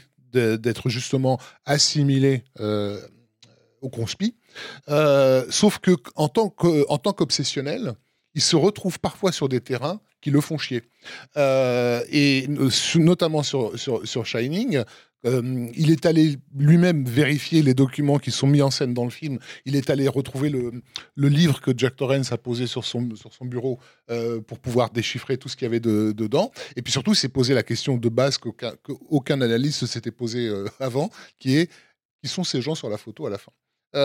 Et à partir de là, il a déroulé un fil qui, est extrêmement euh, logique et qui a beaucoup à voir avec la, fondation de la réserve fédérale américaine euh, et euh, l'histoire de la conversion, de la non-conversion du dollar en or. Euh, D'où la, la création de la Gold Room euh, dans, dans, dans, dans le film. Et en fait, le, le livre de, de- que Torrens a posé euh, ne contient que des coupures de presse autour de, de cet événement-là, en fait, euh, autour de cette période-là, de, de, de- de- qui va de 1913 à justement 1921. Euh, et il a reconnu, donc retrouvé plein de, plein de gens euh, dans la photo qui sont des gens qui ont participé, on va dire, à ce, à ce truc. Or, Attends, attends, des gens qui ont. les- à, l'établissement de la, de la, de la des Fédérale Réserve recréations, américaine, des voilà. recréations de ces personnages-là, de ces, de ces personnalités qui ont existé. la photo d'origine qui a servi euh, de C'est une modèle. photo C'est une photo d'époque ok, qui met en scène. ouais. euh, alors j'ai pas les noms, Pas mais celle que tu vois dans euh, le film, donc. Il y a qui peut-être euh, voilà, il y a peut-être un JP Morgan dans le coin ou un Rockefeller quelque part, enfin ce genre de truc là, si tu veux. En gros, tous ceux de- qu'on participé de près ou de loin à la création de la réserve fé- fédérale américaine, qu'on que on peut, qu'on pourrait considérer comme un énorme hold-up qui a eu lieu à l'époque. Mais le fait est que ça, c'est un sujet purement conspirationniste, hein, encore aujourd'hui. Et justement, Rob Edger, il est emmerdé.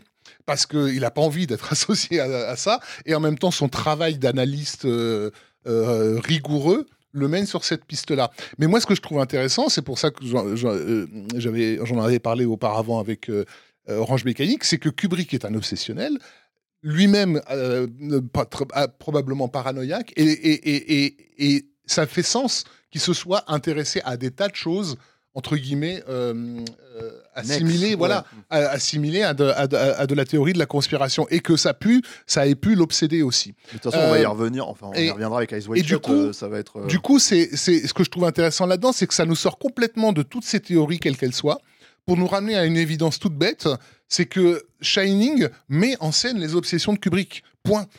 Met en scène, en fait, le, le- le- tout ce qui le travaillait dans, sa dans propre- sa tête. C'est sa propre room C'est son 237. psychisme, qui est- Ouais. c'est son, cerveau, ce, ce putain d'hôtel. C'est ce qui m'avait mené sur la piste de quand j'ai écrit euh, cet article pour Capture Mag que j'avais intitulé l'art de la mémoire. euh, c'est que l'art de la mémoire, c'est quelque chose qui a été créé pour, le, pour les érudits euh, il y, a, il y a des siècles de ça, pour justement leur permettre de retenir par cœur des quantités phénoménales d'ouvrages. Et le- la, la méthode, c'était de se créer intérieurement un, un- un endroit, euh, un palais en fait, en l'occurrence, dans lequel tu allais poser ces informations à des endroits spécifiques. Et en fait, pour être sûr de pouvoir les retrouver, il fallait que tu t'assures d'être euh, d'être régulièrement choqué. C'est-à-dire que tu, tu mettais, par exemple, un, un objet qui devrait pas être là, euh, un, un héron euh, devant une porte, tu vois, et tu saurais que ça correspondait à, à tel ouvrage de de- de- d'Aristote, euh, voilà, Mm. que tu as lu une fois dans ta vie, il y a, 10 ans, mais dont tu as retenu chaque ligne. Et, et je me disais, un esprit aussi performant que Kubrick, c'est fort possible, euh, je- n'ai aucune preuve, qu'il ait été au courant de l'art de la mémoire et que très tôt, il ait commencé à se construire un palais intérieur dans lequel il allait mettre le bordel de sa tête, si tu veux, euh, essayer de vaguement le, ranger, et que du coup, Shining, à la suite de la dépression qu'a pu, pu générer Barry Lyndon, ait été finalement voilà, un retour dans, dans, dans, dans, dans- dans- dans sa propre mémoire, en fait. Quoi. Donc, donc euh, tout ce qu'il a obsédé, le, le- le- la Shoah, euh, le génocide amérindien, la réserve fédérale, tous ces trucs-là, ben, ils se retrouvent euh, éparpillés Après, comme autant de... comment dire, euh, le rapport au génocide amérindien, c'est dans le roman en fait. Euh, Si je dis pas de bêtises, en fait, il y a, y a, euh, le- Oui, l'hôtel est déjà mais- construit en fait sur. Euh, euh, il me fait aucun doute pour moi que Kubrick se soit aussi intéressé à ça, vu la, la- la- Non, la et vision qu'il avait de Et l'humanité. puis pour le coup, il y a Euh, suffisamment, je trouve personnellement, d'éléments objectifs Voilà, dans le film voilà. pour, en fait, si tu veux, pour pouvoir dire. Tu vois, par exemple, sur l'Holocauste, c'est encore différent. Et d'ailleurs, dans Room 237, c'est pointé du doigt par, par, par un spécialiste. Et, et en gros, si tu veux, le mec t'explique. En gros, que voilà, dans la, super, la façon d'utiliser la superposition en fait Mm. des images, bah, lui en fait, ça lui renvoie à certaines, certaines photos célèbres en fait de l'Holocauste, Et trucs vois, comme ça. on, Qui, on voilà. parle de, de, de Slim Pickens et tout au casting et tout ça, euh, mais moi je trouve, que, à mon avis, Scatman Crothers, il est pas non plus là complètement par hasard. Euh, je veux dire, il va faire un film aux États-Unis, il prend un, un- un- un acteur noir assez âgé, suffisamment âgé pour avoir connu l'époque de la ségrégation, du moins, euh, et, et- et le plan absolument central dans le film. Euh, le plan du milieu de, de- de Shining, c'est un plan sur Scatman Crothers dans son lit, euh, dans la même position que, que Dave à la fin de, de 2001, de 2001, l'espace, ouais. tu vois. Donc, Exactement le même voilà, truc. quoi, ouais. ouais. Donc euh, c'est pour ça, voilà, je- moi je, je- personnellement, ça, pour le coup c'est ma théorie à moi, c'est que Shining, c'est Stanley Kubrick qui nous invite dans son esprit compliqué, tordu, malade. Mm. euh, Non, bah, euh, euh, voilà. Euh, euh, quant à moi, je pense que c'est le, c'est un genre très particulier le fantastique et, euh, et- et qui permet beaucoup beaucoup de choses quoi. Et, euh, et c'est vrai qu'il y a un truc dans Shining qui fait que euh, le, le fait qu'il respecte dans le, le- cette règle d'art, du, du- cette règle d'or, on va dire, du, du fantastique plutôt, qui est euh, de laisser la question en suspens et donc de disséminer dans le film tout un tas de points d'interrogation qui ne sont pas uniquement narratifs hein, ou sur euh, est-ce que le fantastique est avéré ou pas, font que on crée cet objet de fascination extrême, quoi. Et, euh, c'est euh, avec 2001, je trouve que c'est le film le plus unique, le plus à part, le plus exceptionnel en fait de Kubrick. Je trouve que Shining, ça fait pas, c'est le truc où tu te dis, il est, tu peux pas le comparer aux autres en fait. Il est, il est, il est ailleurs quoi, le mec. Mais Je pense qu'il y a un truc en fait qui fait que, mais même dans le statut du coup va acquérir le film quoi. Il y a un truc où tu peux pas, tu peux pas marcher dans ces pas-là en fait. t'avais- t'avais ce truc en fait euh, de cet objet de fascination. euh, moi, j'en ai parlé un petit peu en début de- de- d'épisode là. Euh, c'est, on avait cette conversation avec Arnaud qui est pas là hein, avec nous là, où quand lui il Comment était ça, il est gamin. non mais, alors, mais justement, mais c'est, c'est, euh, en fait quand il était gamin, il avait lui aussi en fait, il s'est tapé un trip sur le film en fait en voyant le film la première fois et à l'école, il avait peut-être 14-15 ans. En fait, il a, il a, il a fait un, un- comment t'appelles ça, un, un- Tu peux raconter Bon, c'est c'est pas, il y a rien, de- le, le- le- le gag, euh, il y a rien. de- il a fait en fait une analyse pour l'école, pour, pour sa classe, avec la prof et tout. Il venait de le voir la veille sur euh, France 3 ou je sais pas quoi. Et en gros, si tu veux, il a, il a commencé à raconter, il a fait toute une analyse sur le labyrinthe, sur tous ces trucs, etc., etc. Et il est parti sur un truc qui apparemment était relativement, en tout cas pour un gamin de 14 ans, assez pertinent, tu vois, jusqu'au moment, tu vois, où à un moment donné, lui-même, tu vois, ne savait pas trop, euh, tu vois, euh, euh, comment dire. et ça, moi, il me raconte ça, ça nous fait rire quand on en parle et tout, quoi où à un moment donné, en fait, il, part dans une analyse sur l'image finale, en fait, de, de, de- comment il s'appelle, de Nicholson, qui est. Alors, je sais plus comment il avait fait sa présentation, mais je crois qu'il avait des trucs et tout ça, etc., etc. Il avait coupé, ses- il avait coupé son, comment t'appelles ça, son, son magazine et tout pour, pour montrer les trucs. Et t'as cette fameuse image de Nicholson qui est givré à la fin, tu sais, qui, qui- qui est figé, en fait, qui est mort de froid, quoi, tu vois. Voilà. Et il dit, bah là, Incroyable fausse tête. Ouais, ouais. Et, et là, et t'as- t'as Arnaud qui se tourne vers la classe. Il fait, bah là, en fait, c'est Kubrick qui essaye de dire qu'il est givré, quoi. Tu et en fait, si tu veux, t'as ce, t'as ce truc où même lui savait qu'il était en train un petit peu de partir, en fait, dans, dans, dans le truc, quoi. Mais encore une fois, c'est en fait, euh, moi je vous raconte, c'est euh, Ernest Bordeaux Origins, quoi. Tu vois, c'est vraiment le grand, le grand, euh, comment dire, le grand, le grand critique, quoi. Tu vois. Et ce truc, en fait, si tu veux, c'est Ouais, mais que une grande critique qui ose. Parce Oui, que oui, à- l'école, mais- à, à- cette époque-là, bah, Arnaud, il faut savoir que monter, est- monter sur l'estrade pour aller défendre Ouais, et puis, et chapeau, puis, et puis, et puis, et puis, enfin, c'est Arnaud, il faut, faut le rappeler, c'est quelqu'un qui écrivait dans Mad Movies, en fait, si tu veux, avant même qu'il soit, qu'il soit critique dans Mad Ouais. Movies, il écrivait des lettres. ils envoyaient des lettres, etc. des lettres Voilà. d'amour au 13e guerrier. Exactement. Donc en fait, non, voilà, il y y a- il y a tout ce truc. c'est- Je me moque pas vraiment, en fait. C'est-à-dire, c'est juste, en fait, il y a le- la pirouette finale de truc qui est marrante, quoi, et qui fait que, en fait, effectivement, dans ce- cette anecdote que je raconte, il y a aussi, en fait, euh, le- la, la logique de part de subjectivité totale Mm, que le film, en fait, provoque. C'est ce que j'ai dit tout à l'heure. C'est voilà. de, chez, chez Bouineau où Kubrick dit clairement oui, oui, Jack Torrance, c'est moi aussi. Ouais. Et puis il y a ce truc. lourd quand même de dire ça. En Quoi. fait, ce C'est- truc, c'est- ce, ce- Et, ce chaque spectateur qui regarde le film devient, le devient aussi. C'est aussi le truc, c'est que D'où les, donné, œillades, d'où les œillades de un- Nicholson voilà. à la caméra, en fait. à un moment euh, donné, cet artiste qui a balancé, on va dire, tout, tout, tout- qui, a, qui a jeté son cerveau dans, dans, dans le, dans- dans le film, euh, ben, à un moment donné, tu, tu te l'appropries en tant que spectateur et toi-même, tu finis par, euh, euh, comme tu dis, Julien, à, à te tendre un, un miroir. D'ailleurs, je sais pas si vous avez remarqué ce petit détail super chouette dans le jeu outré de, de Nicholson, dans ce travelling justement avant qu'il arrive à la Gold Room euh, et qu'il va rencontrer le, Ouais, Kubrick lui a demandé de jouer comme un passant de New York. Ouais. mais en fait, à chaque fois, il fait des gestes brutaux, tu sais, dans le mmh, couloir. euh, mmh. euh, dans- et en fait, c'est- c'est- ce- cette espèce de spasme, il ne l'a que lorsqu'il passe devant un Devant miroir. les en miroirs, fait, ouais. ouais. Hmm. Comme si finalement c'était son reflet qui envoyait ce- cette énergie euh, électrique. Bon, passons. Moi, je, je- puis- un film, tu peux le découper dans Et tous puis les y, a un- coins. il y a un truc aussi, je pense, qui fait que tu peux pas t'empêcher de t'identifier à, à Nicholson, c'est qu'il y, a un- il y a un contraste incroyable dans son jeu. Mm. C'est-à-dire que tu passes de, euh, à part le- le- les scènes de tout début, hein, mais après tu passes de lui figé, le mec est figé comme ça, comme un zombie, comme Mm, un mm. mort, où il est en train de regarder un truc. Et bah, le fameux, Et le ça, il y en fameux Stare, Il y là, en a plein hein. là-dedans où tu tu vois, à, à des trucs où il est complètement exubérant, très mobile, euh, très grimaçant et tout aussi. Je pense que ça joue aussi dans le.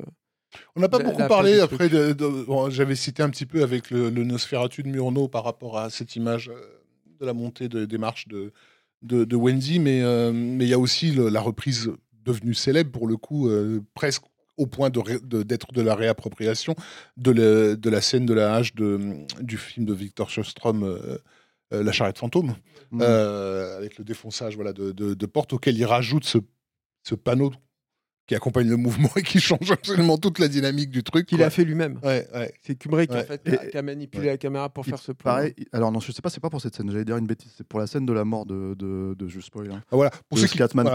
Tu vois, euh, Pour ceux qui savent où les parents de voilà, Kubrick étaient euh, sur qui le voudraient vérifier sur pièce, donc The Phantom Carriage de, de Victor Mm. Sjöström. Voilà, vous avez une scène effectivement de, Ouais, de hache défoncée à la porte. euh, Mais euh, moi après, je sais pas, ma, ma- théorie personnelle sur le film en fait, mais bon, c'est pas aussi. C'est qu'on l'a euh, beaucoup exagéré. Voilà, comme toujours chez Kubrick. non, le- ma, ma théorie personnelle, en fait, c'est que euh, est-ce que, est-ce que, est-ce que vraiment le plan final dont tu parles, en fait, est-ce que c'est vraiment un plan fantastique? Ou est-ce que c'est, tu vois, parce que pour moi, un esprit aussi rationnel et aussi, euh, tu vois, justement, qui part dans une espèce de logique d'horreur psychologique et qui te pousse à te dire, en fait, en gros, le mec est, un, est- est- peut-être était déjà fou, mais globalement, en fait, ça va de plus en plus loin, en fait, quand tu regardes le film, tu vois, c'est de savoir, en fait, est-ce qu'il voit vraiment des fantômes ou est-ce que finalement, il a, il a ripé la fabrique de l'espace et du temps et en fait, ça collerait avec la logique de, de défaire, en fait, si tu veux, le, tout ce qui est illogique dans le dans l'architecture de l'hôtel. Tu vois? Est-ce que effectivement, si tu veux, le mec n'a pas finalement, en fait, il est, si cette photo, elle représente pas le fait qu'il était là, parce qu'en fait, cette photo a été prise là, parce qu'il a finalement lui-même apparu. Nous, on a son point de vue à lui là, aujourd'hui, en 1980, quand le film se passe, tu vois. Mais est-ce que fait, cette photo n'est pas la démonstration qu'il y était, parce que pour, eux, il était là aussi? Et qu'en fait, c'est tout ce qui était déchiré. Je ne sais pas si je suis clair. C'est-à-dire qu'en fait, en gros, qu'est-ce que c'est? Nous, la, rationalité humaine, elle est, prise par l'idée en fait qu'on peut contrôler le temps et l'espace. On, est, on, est, on a ce global. Ce On a- global. on On, le contrôle on pas, mais Le ouais. temps, non, pour le coup, non. non, non, non, mais on le contrôle pas. Mais l'idée, justement, c'est qu'on peut le comptabiliser. Mm. C'est-à-dire, on, on se base sur les rythmes du soleil, sur le rythme de enfin, Ouais. tous ces trucs-là. Et en gros, si tu veux, euh, notre esprit, depuis en tant que race humaine, que nature humaine, en fait, si tu veux, est, est- est contrôlé. Enfin, je veux dire, et euh, c'est développé comme ça. S'adapte euh, à, à l'espace-temps dans lequel on est obligé de vivre, oui, peut-être. Voilà. Et donc, tu dans dis qu'en fait, Shining est un film quantique. Non, et voilà. Mais sauf que la logique, c'est quoi finalement un fantôme, Mm. une apparition, en fait. Ah, ça, c'est Guillermo qui te dira que c'est quelque chose qui n'a pas été résolu. euh, mais, Peut-être, tu vois. Mais ce que je veux dire, Non, mais tu par veux, contre, ce qui est intéressant, c'est que c'est un film qui est fait par, euh, par euh, un rationnel, qui avait d'ailleurs dit à Nicholson, c'est à Nicholson mais qu'il avait dit ça, euh, que c'était un film optimiste. Non, c'est Euh, à- c'est à Stephen King. ça, Stephen King, il a dit Ouais. Euh, voilà, bah, si- cite-le du coup. Ah oui, il a juste, bah, c'était le premier truc où il a dit, vous trouvez pas que les histoires de d'horreur, enfin de fantômes, sont des histoires optimistes? Et euh, King, il avait la gueule de bois en fait quand il l'a appelé la première fois, parce que c'était très tôt le, le matin. Et King d'ailleurs n'y a pas cru, hein, on a cru que c'était c'était une blague initialement. Et King il dit comment ça? Et, euh, et euh, Kubrick il dit bah oui parce que si on croit qu'il y a une vie après la mort, qu'il n'y a pas le néant, qu'il n'y a pas juste l'oubli. Hmm. ben, c'est optimiste, non? C'est plutôt, c'est plutôt positif. Sauf que quoi. voilà, moi je pense que justement, c'est pas ce, ce à quoi, à quoi, Oui, mais c'est un autre, c'est un autre marqueur du fantastique en fait. C'est sur un Bien autre- sûr. c'est une autre typologie de. Mais moi, de je pense, je pense, et c'est pas du tout, en fait, tu, tu l'as dit au début, hein, c'est-à-dire qu'il y, a une- il y a une logique philosophique entre les deux, les deux termes. C'est comment on approche, si tu veux, euh, comment dire, euh, euh, le fantastique, en l'occurrence, puisque c'est censé être un film fantastique Shining, tu vois, et c'est en tout cas ça l'est en termes de roman. Comment est-ce qu'on l'approche Comment est-ce qu'on le montre, tu vois? Est-ce qu'on montre le monstre? Est-ce qu'on le montre pas, tu vois? Et moi, je pense que dans cette logique-là, euh, euh, en tout cas, le film démontre que Kubrick, lui, ne croit pas à ça. Kubrick est très rationnel en fait dans son approche de, de, de ce qu'il raconte dans son dans Il l'horreur. il croit peut-être pas au fan- à la vie après la mort, euh, Donc, il même ne croit pas aux certainement. fantômes qui montrent. Donc, il- donc du coup, il croit pas au mot fantôme. Par contre, par la force des choses, vu que ça fait apparemment depuis sa naissance qu'il se débat, qu'il se débat avec, il croit aux forces de l'esprit et à toute la problématique associée. Et effectivement, c'est ce que Shining met en scène, c'est bien ça. Quoi. Mm. et à partir du Oui, moment parce où ton le- esprit le en fait, de Jack Torrance, ce qu'il faut aussi euh, souligner, c'est que Danny, il a bien son pouvoir du Shining de quelqu'un. hein. Mm. C'est pas de sa mère, Mmh. C'est de son père, hein, manifestement. C'est-à-dire que son père a le même pouvoir Alors que pourquoi lui. manifestement? Ah parce Euh, y a parce il que lui, il a des visions, il voit aussi des trucs, Mais etc. elle aussi. quoi. Elle aussi a Donc, des visions. À la toute fin. Et quand euh, les forces se déchaînent et qu'elles deviennent de plus en plus exubérantes, ou alors qu'elle a elle aussi plongé dans leur folie parce que la folie euh, est contagieuse. Est-ce que justement la folie c'est pas une manière dans le dans le film de- de- d'a- d'arriver à la clarté des choses quoi? C'est-à-dire de se dire on arrive en fait au point où on peut voir en fait ce qui se passe vraiment. Tu vois? Et là en l'occurrence si tu veux pour moi c'est là où on retrouve on se remet dans cette gold room. Le truc qui est hyper intéressant c'est que par exemple lui quand il se réveille dans la enfin quand il arrive dans la gold room et qu'il commence à voir en fait le serveur le barman et tout ça etc etc et qui commence à en gros si tu veux en subjectivité savoir qu'on lui sert l'alcool savoir en fait si tu veux que, que tout ça est en train d'arriver quand là elle revient le retrouver à la fin tout ça n'existe plus tout ça en fait, il y a Mm. même pas d'alcool en fait, puisqu'ils le disent au début du, du, du, du- du film. En fait, ils disent on retire Et- l'alcool en fait. Et de euh, toute façon, la- l'architecture de cette Gold Room est fait dix fois la place qu'elle devrait occuper dans, dans, dans, l'hôtel. C'est le seul Ouais. lieu un peu Ouais. dans, le- dans, dans le truc, dans l'imagerie gothique en fait du film d'ailleurs. D'ailleurs, quand on a parlé de, tout à l'heure de la séquence de la- la- l'assistante sociale qui avait été, qui avait été cutée, euh, je trouve ça assez dommage parce que tu parlais de, my- de- de mythologie euh, que, Kubrick a ramené à l'œuvre de, Stephen King. Effectivement, euh, cette, euh, cette infirmière est, est- est rou- est rousse, en fait. Euh, Jack est accueilli à l'hôtel par une rousse et, se dirige dans le bureau d'Aloran qui est roux aussi et tu as l'impression que c'est une espèce de fil roux, désolé, qui en fait le fait rentrer dans Ullman alors. Ullman, oui c'est ça, oui. Pas Ouais. Loran. J'ai dit Aloran, pardon. En tout cas, Euh, euh, mais bon, bref, et du coup, il manquait un élément euh, du, du fil que Jack a, a remonté, euh, parce que c'est les seuls roues qui, appa- qui apparaissent dans le, dans, dans le film. Je dis pas ça parce que Julien est à côté de moi.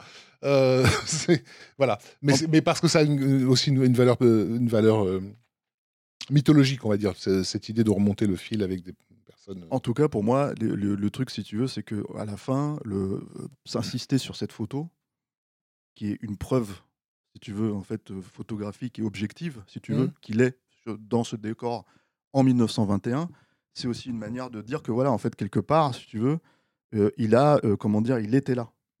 Ce que le- tout le monde lui dit, en fait, quand, quand le mec Il lui a dit, toujours été là. Mhm. Voilà, c'est ça. Et qu'en fait, en gros, si tu veux, bah, c'est là au fait où moi, je veux dire, si je- si je- si je- si j'aborde en fait, si tu veux, le rapport euh, naturaliste presque de Kubrick dans- dans- par rapport au, au fantastique et par rapport à tout ça, bah, je me dis que c'est plus quelque chose de quantique effectivement que de réellement euh, fantastique, quoi. Voilà. Après, bon, c'est, c'est tout ça. C'est moi, j'ai pas vu, j'ai pas vu Shining autant de fois que, que comment dire que tous les gens qui théorisent dessus, et etc., etc. Mais disons que c'est une ma manière d'aborder le truc parce que j'ai, tendance. c'est à... c'est cool de se dire qu'il y a des films justement qui ont la capacité de, Et c'est ma subjectivité de le rendre les gens ouais. fous. Quoi. Ouais. Parce que moi, je trouve ça charmant. Bah, c'est de- le, cha- c'est le Il y a sujet une, du il y a- en fait. une nana, il y a une nana que j'ai trouvé charmante dans le documentaire euh, parce que justement elle est obsédée par la- l'architecture des, des lieux. Elle s'est carrément mise à faire une maquette Ouais, de, je l'hôtel. Je, trouve- je me dis ça c'est génial, Ouais. C'est génial.